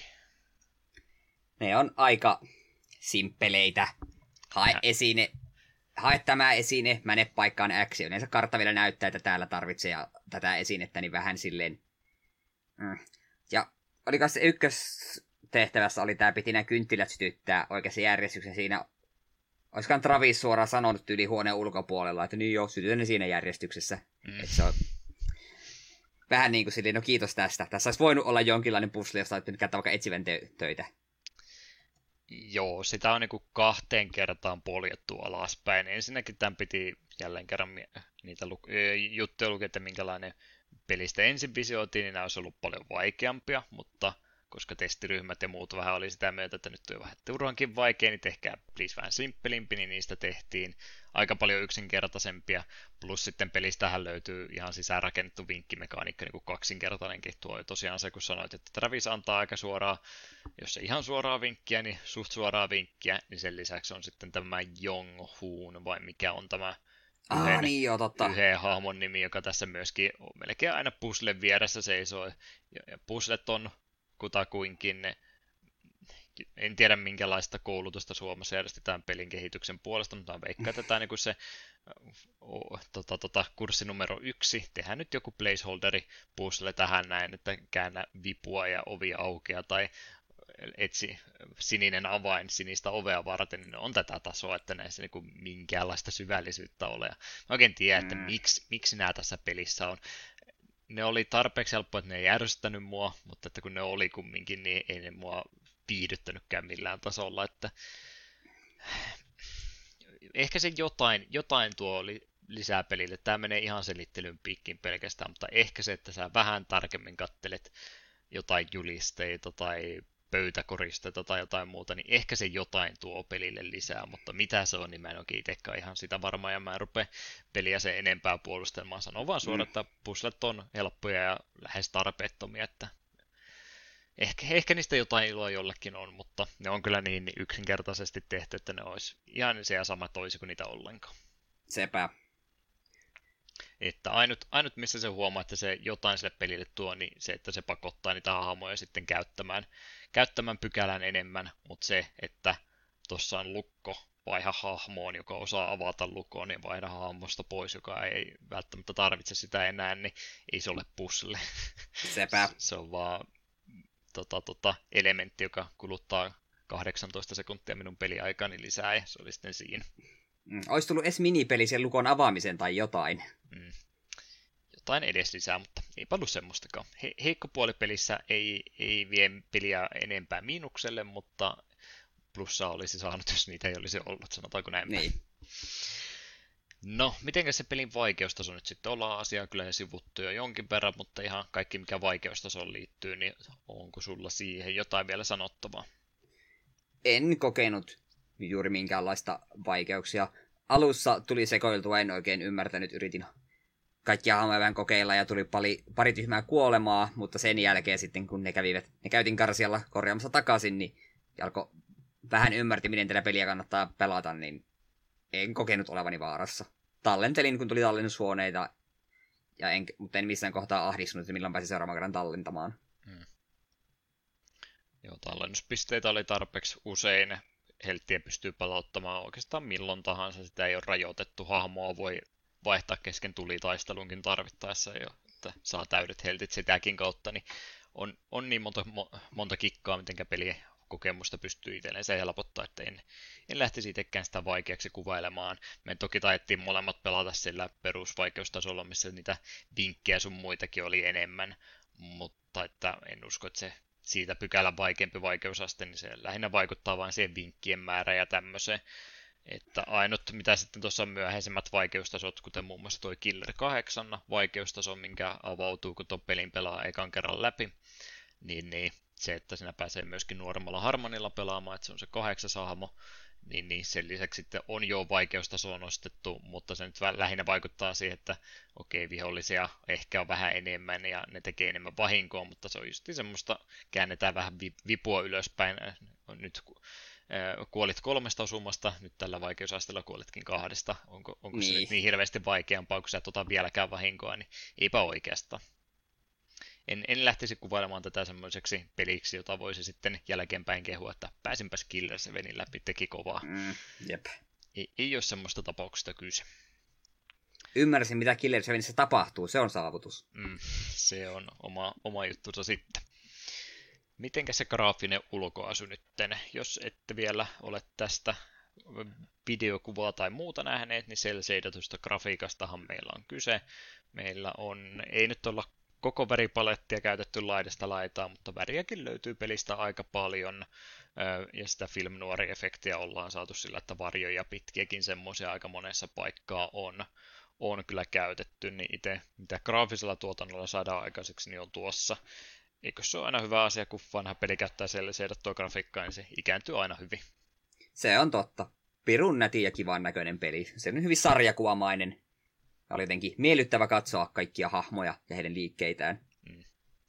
Joo, vaikka on, on, on menty monella asialla siellä seitatuissakin peleissä eteenpäin tämän jälkeen, niin siitä huolimatta, niin kun on se valinta aikanaan tehty, että tehdään siellä seidattu peli tästä näin, niin kyllä se on semmoinen tietynlainen eh, future-proofing aina kyseessä, että vaikka onkin mm. tästä jo paljon aikaa mennyt GameCube-ajoista, niin siitä huolimatta peli näyttää edelleenkin varsin hyvältä. Jep. Mikä tuohon ulkoasuun ja muuhun vaikuttaa, niin on sitten tietysti kaikki muut tyyliseikat ja muut, mitä pelistä löytyy. M-reitattu peli Amerikan tuolla tuolla ikärajaluokituksellahan meillä oli se tässä nyt sitten kyseessä. Ja mistä se johtuu, niin väkivaltaahan pelistä aika lailla löytyy ja myöskin aika rumaa kielenkäyttöä paikoitellen, niin mitäs tältä osastolta on sanottavaa, mitenkä tämä peli näitä elementtejä käyttää hyväksensä, että oliko tämä erittäin kritihaikuismainen nautintokokemus, vai oliko täällä semmoista enimmäkseen teinimäistä uhittelua ja muuta, vai mihinkä akselille tämä menee? Johonkin siellä välillä, että minä en kertaakaan ruvennut facepalmaan, että ei jumalauta, miten, miten etkyä meininkiä. Mutta en missään kohtaa myöskään ollut, että ah, tämä on niin aikuista, kyllä minä nautin tästä täysillä. Se oli semmoista ihan, ihan kivaa. Se on hetki aikaa, no me nyt ollaan tietysti kaikelle väkivallalle muulle jo niin, niin tota turtuneita, että se nyt ei hirveästi reaktiota aiheuta, mutta kyllä paikoitellen, kun siellä jotain huolee henkiin herätettyjä hahmoja kallo puoliksi ammuttuna, niin jatkaa puhumista niin kuin mitä ei olisi tapahtunut, niin semmoista tietynlaista body horror-efektiä, niin kyllä sieltä vielä, vielä paikoitellen löytyy. Ja tosiaan, mitenkä pelimaailma sitten käytännössä toimii, niin mehän puhutaan kuolleiden ihmisten kanssa siinä monissa paikoin, että se huomaa siinä yhdessä bossitaistelussakin, siellä on elävä, elävä hahmo vastassa, ensin näyttää ihan samalta kuin mekin, mutta sitten kun pomotaistelun jälkeen paluumatkalla häneen törmätään uudestaan, niin hän on muuttunut tällainen samannäköisesti kuin Traviskin, että on silmien paikalla vaan mustat pallot tilalla, niin se niin kuin siinä kohtaa viimeistään tajuu, että niin kummitusten kanssa me tässä nyt sitten käytännössä puhutaan, niin kaikkea tämmöistä elementtiä ja muuta siellä on joukossa, ja sitten kun se vähän yrittää olla Ää, tota, sivistynyt peli ja puhua vaikeista asioista, niin sitten tulee vaan semmoinen omituinen ää, V-pommi väliin ja vaan heitetään muutama kirosana peräkanaa ja vaan, koska miksipä ei. Mm. Että kyllä se osaa huvitellakin siinä, mutta paikoitellen myöskin huomaa kyllä, ja ihan aiheestakin siis tuo ratingi tuonne korkealle Juu, on laitettu, että ei, ei siinä kyllä mitään. Siihen liittyy toi yksi muuta Muuta asiasegmentti, mitä halusin myöhemmin sanoa, mutta meidän tuttu rakastamamme Jack Thompson ihan kanssa vähän tätä peliä huomioi. Ehkä tämä ei ollut niin yksi niistä isoista jutuista, mitä Jack Thompsonin ympärillä silloin aikanaan pyöri, mutta Killer seven oli myös yksi peli, mihinkä hän hetkellisesti ainakin huomionsa kiinnitti. Mm. Niin, niin mähän halusin, että tämän pelin toi ikäraja nostettaisiin sieltä M:stä aina sinne A O H, eli Adults Only-tasolla, että sitä ei enää monissa myymälöissä edes pystyisi hyllyllä pitämään, vaan sitä pitäisi jotenkin tiskin takaa tai muuten myydä. Ymmärtääkseni mm. näin on, on pelikäytäntö tuolla noin toiminut, niin tiedät varmaan mistä tämä hänen ajatuksensa johtuu, että näin pitäisi tehdä. Joo, se on... Niin. Miten tämä nyt sanoisi kauniisti? Mm. Niin, tähän siis se, mitä mä ajoin täällä oikeastaan takaa, niin sehän ei siis liittynyt mitenkään tuohon väkivaltaan. Siellä kato harrastettiin seksiä yhdessä kohtaa, niin so, so. Se, se, se on... Ei, sanallakaan ei, ei puhuttu väkivallasta, vaan se, että siellä oli seksiä yhdessä kohtaa, niin ai ai ai, nyt, nyt ylöspäin. Tuolla Amerikassa on vähän noin arvot mullin mallin välillä. Mm. Kyllä tulee aina ikuisesti mieleen tämä South Parkin Fun Time with Weapons-jakso, missä... Ei se niin, ole niin vakava, että Pattersilla ei heittotähti silmässä, vaan se, että Cartman oli alasti. Mm. Se on, se on tämmöistä tämä lainsäädäntö toisenaansa ja kaikki muukin. Ehkä emme mene siihen sen enempää. Mm. Kyllä, kyllä. Totta, totta. Mitäs sitten vielä muuta pelistä mainittavan arvoista on? Ääni- ja musiikkipuoli varmastikin myös kehut ainakin. En yritä mielipiteitä sun suuhun laittaa, mutta minun mielestäni ainakin kehut ansaitsee, eli ylipäätänsä ääninäyttelykin englanninkieliseksihän peli on, on tässä siis dupattu, vaikka no, puhetta on paikoitellen aika paljonkin, mutta ei nyt ihan päärollisesti siltikään ole. Mutta täytyy kyllä sanoa, että on siis ihan, mitä katoin, henkilöstö, jotka on äänensä lainanneet tätä peliä varten, niin ihan tuttua nimeä joukossa on, myöhempiäkin projekteja siellä kovasti isompaa semmoista on, niin ihan englanninkielinen ääninäyttelykin, niin tykkäsin kyllä. Ei tullut semmoinen fiilistä, että olisipa Japanin raita tässä heti tyrkyllä. Juu, varsin laadukasta. Toinen, mikä myöskin oli ainakin omasta mielestäni varsin laadukas, oli tuo ihan soundtrack-pelin kanssa. Masafumi Takada oli henkilö, joka oli säveltänyt valtaosan tämän pelin musiikista. Hän on tuhatyhdeksänsataaseitsemänkymmentä syntynyt japanilainen pelimusiikin säveltäjä, joka on oikeastaan näiden Crash Hopper Manufacturing peleissä enimmäkseen työskennellyt valtaosa niihin projekteista omaa, omaa lahjakkuuntansa ja taitoansa jakanut. Ja hän on sitten myöskin säveltäjä parinaan käyttänyt Jun Fukuda-nimistä henkilö, joka myöskin on sitten tähän soundtrackin tekemiseen osallistunut hänen kanssaan.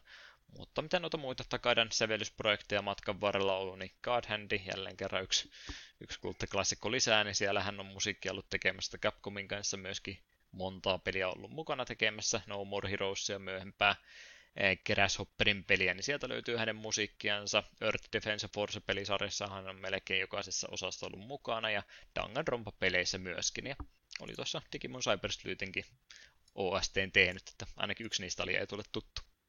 Kyllä, ja itse asiassa sekin jos, no en tiedä, ei ole tarvitse vanhaa tässä, me ei pitänyt mainita, mutta Danganronpahan paketti on tulossa myös Switchille. Taisin senkin unohtaa, mutta kohta sekin on tarpeeksi vanha. Jep. Tämä tämän pelin kyseinen soundtrack tosiaan julkaistiin sitten ihan kokona, omana kokonaisuutenansa kaksituhattaviisi vuonna kesäkuussa.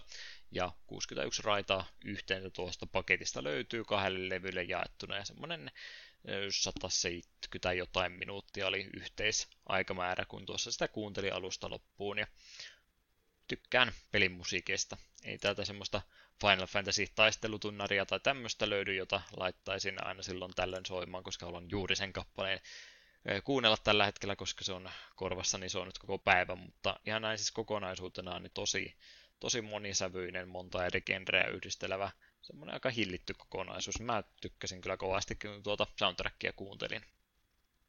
Joo, ja soundtrack oli varsin mainio. Pelatessa se ei välttämättä aina sitä huomiota vie, mutta paikoitellen se tulee aina vähän menevämpää Rave-tyyppistä kappaletta tai muuta, mikä sitten viekin yhtäkkiä huomiota. Ai niin, täällä on ihan hyvää musiikkiakin muuten taustalla ollut. Ja varsin laaja kokonaisuus on, niin vaihtelevaa, vaihtelevaa tyylilajiakin sieltä paljon löytyy. Kaksi peukkua ainakin itseltä pelin soundtrackille siis lähtee. Joo, sen voisi vielä äänetty sanoa, että tämä Heaven Smilein nauru, mikä myös alkuvalikossa soi, kun painat New Game tai Load Gameen, oli varsin mieleenpainuva hetken kuvittelussa, että me ei ruvennut pelaamaan kauhupeliä, koska oli aika kriipiä settiä. Laita se viesti ääneksi teille, niin ei unohda sitä koskaan. Totta. Saattaisi olla kiva aamuyöstä siihen herätäkin. Jeps, jeps. Mitäs muuta vielä pelistä piti sanoa? Sarjakuvahan tämän pohjalta ainakin yritettiin tehdä. kaksituhattakuusi sitä hetken aikaa julkaistiin. Kinetic Underground oli tekijäryhmänä sitä julkaisemassa. Mutta kaksitoista osaa yritettiin tehdä. Ilmeisesti myyntiluvut ei ollut kumminkaan semmoiset, että sitä oltaisiin pystytty loppuun asti tekemään. Ja niinpä se sitten jo neljännen osan jälkeen keskeytettiin. Tuosta Jack Thompson jutustahan minä tuossa jo aikaisemmin mainitsinkin. Mm. Mutta, mutta ei tosiaan jatko-osia tai muuta ole tämän pelin pohjalta nyt sitten tullut. Silloin kun toi Killer is Dead oli kehitteillä ja siitä ensimmäisiä kuvia nähtiin ja nimestäkin ajateltiin, että tämä on nyt varmaan jotain jatkumoa sille, mutta eipä ollut sekään, että jotain tiettyjä samoja teemoja ja muita. Joo, siellä voi olla joukossa, mutta että ei ole mitään virallista jatko-osaa tälle tehtyä, tuskinpa myöskään tulee. Ei sillä, että Crash Hopperilla ja Capcomilla olisi välit huonot tänä päivänä, mutta Capcom kumminkin omistaa Killer seven oikeudet tällä hetkellä, niin jos, jos sitä jatko-osaa pitäisi tehdä, niin se täytyisi sitten näiden osapuolten välillä tehdä, niin epäilen, että se ei ainakaan tällä hetkellä prioriteetissa korkeampana ole. Mutta remasteri kumminkin tästä pelistä julkaistiin kaksituhattakahdeksantoista, mitä me tosiaan pelailtiin tässä tätä jaksoa varten. Ja kuten tuolla alkuopinnoissa about varmaan no ei alkuopinnossa, mutta itse Grasshopperista puhuessa niin noin tuntia vartti sitten, niin vaikkei mikään varsinainen myyntimenestys ollutkaan, niin siitä huolimatta tosiaan Grasshopperille tärkeä julkaisu oli, kun saatiin sitä maailmanlaajuisen levityksen sen myötä sitten näitä myöhempiäkin peliprojekteja päästiin julkaisemaan, niin vaikkei jatko-osia tulekaan, niin siitä huolimatta ihan tärkeää oli, että tämä peli saatiin tehtyä, vaikka yhdeksi yhden osan mittaiseksi peliksi jäikin. Ei näistä nyt jokaisesta tarvitse sarjaa tehdä. Ja välttä on mm. tämmöisiäkin omia kokonaisuuksiaan välillä. Sepä. No niin, sitten jos vielä yhtään virtaa pattereista löytyy, niin mitä sanoisit tässä kohtaa, kun kysyn sinulta, että aiotko tätä tältä pohjalta suositella kenellekään muulla?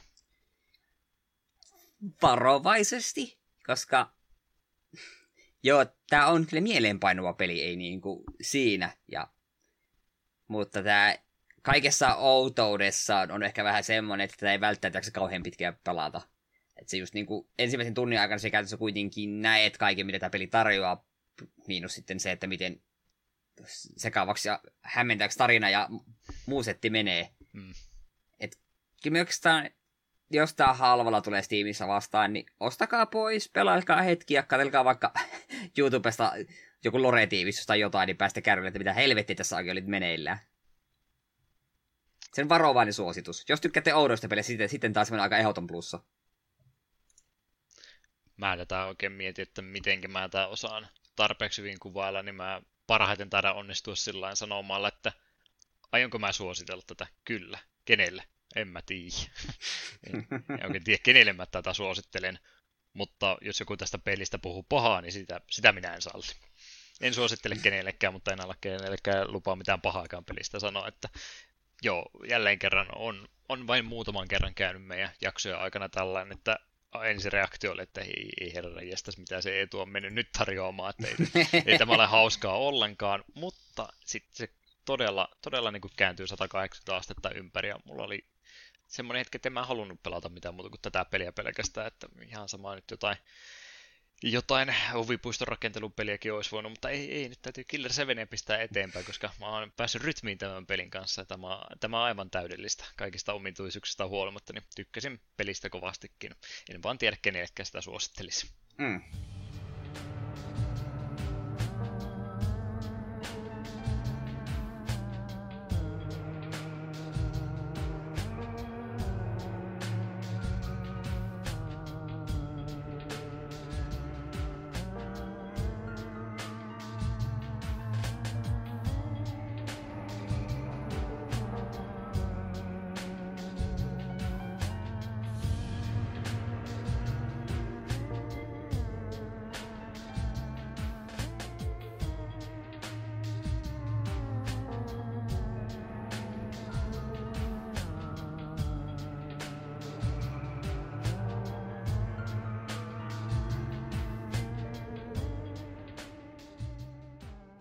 Loppuhöpinät olisi meillä vielä tätä jaksoa varten, ja eiköhän meillä rupee kunto loppumaan kohta, niin olemme menettäneet kehostamme kaikki nesteet jo pikkuhiljaa, niin aika se olisi varmaan pikkuhiljaa jaksoakin päätellä.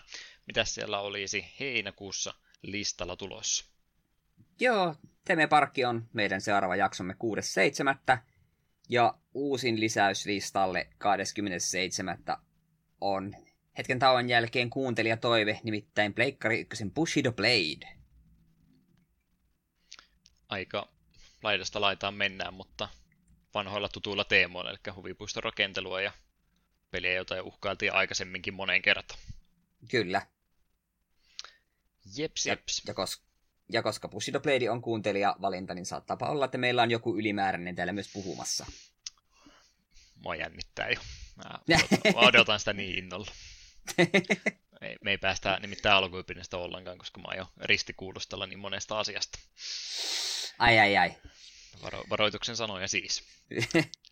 Mitä sitä odotellessa voi tutustua, niin muun muassa meidän yhteydenottokanavat. Olen lukenut meidän Gmail-osoitteen, ei ole muuta kuin roskapostia tullut, mutta takapölkky ät gmail piste com voi meille kumminkin viestiä lähettää. Jos vaikka niitä jaksoehdotuksia löytyy, niin tätä kautta ihan mielellään niitä kuuntelee ja kaikkea muutakin yhteydenottoa voi sen kautta hyödyntää. wordpress piste comissa on myöskin takapölkyn sivut olemassa. Facebook, Twitter sekä Discord on kumminkin niitä parempia kanavia, mitä kannattaa hyödyntää, jos meidät tavalla tai toisella haluaa tavoittaa. Mistäs Eetu sitten löytyy? Minä löydyn Klaus Nymerkille siellä täällä ja Twitterissä ja Instagramissa The eteen. Deokin on oma nimimerkki, eipä tuossa näitä kanavia edelleenkään millään tavalla hyödynnetä, mutta sitten kun tulee vuosi täyteen kolmesataakahdeksankymmentä tilaamista, niin täytyy se kuva siitä leivotusta kakusta viimeistään laittaa. Mm. Odotan sitä päivää, kun innostun jonkun läpipelailu YouTubeen vielä huppaamaan, mutta mä veikkaan, että se vaatii aivan kaiken energian minulta, ja se ei, mulla ei riitä siihen tällä hetkellä yritystä. Joo. Noniin, sä vaikutat kovastikin siltä, että sä haluat kiire- kiireen vilkkaan tältä pois, niin ehkä mä yritän tässä jaaritella se enempää. Onko sulla tähän läkähdyttävänä finaaliin vielä jotain sanottavaa? Joo, tämä on julkinen viesti työkaverille kautta kuuntelijalle. Se ei ole itse krapulaa, niin siksi me ei pelata tänään lautapelejä. Olen katkera.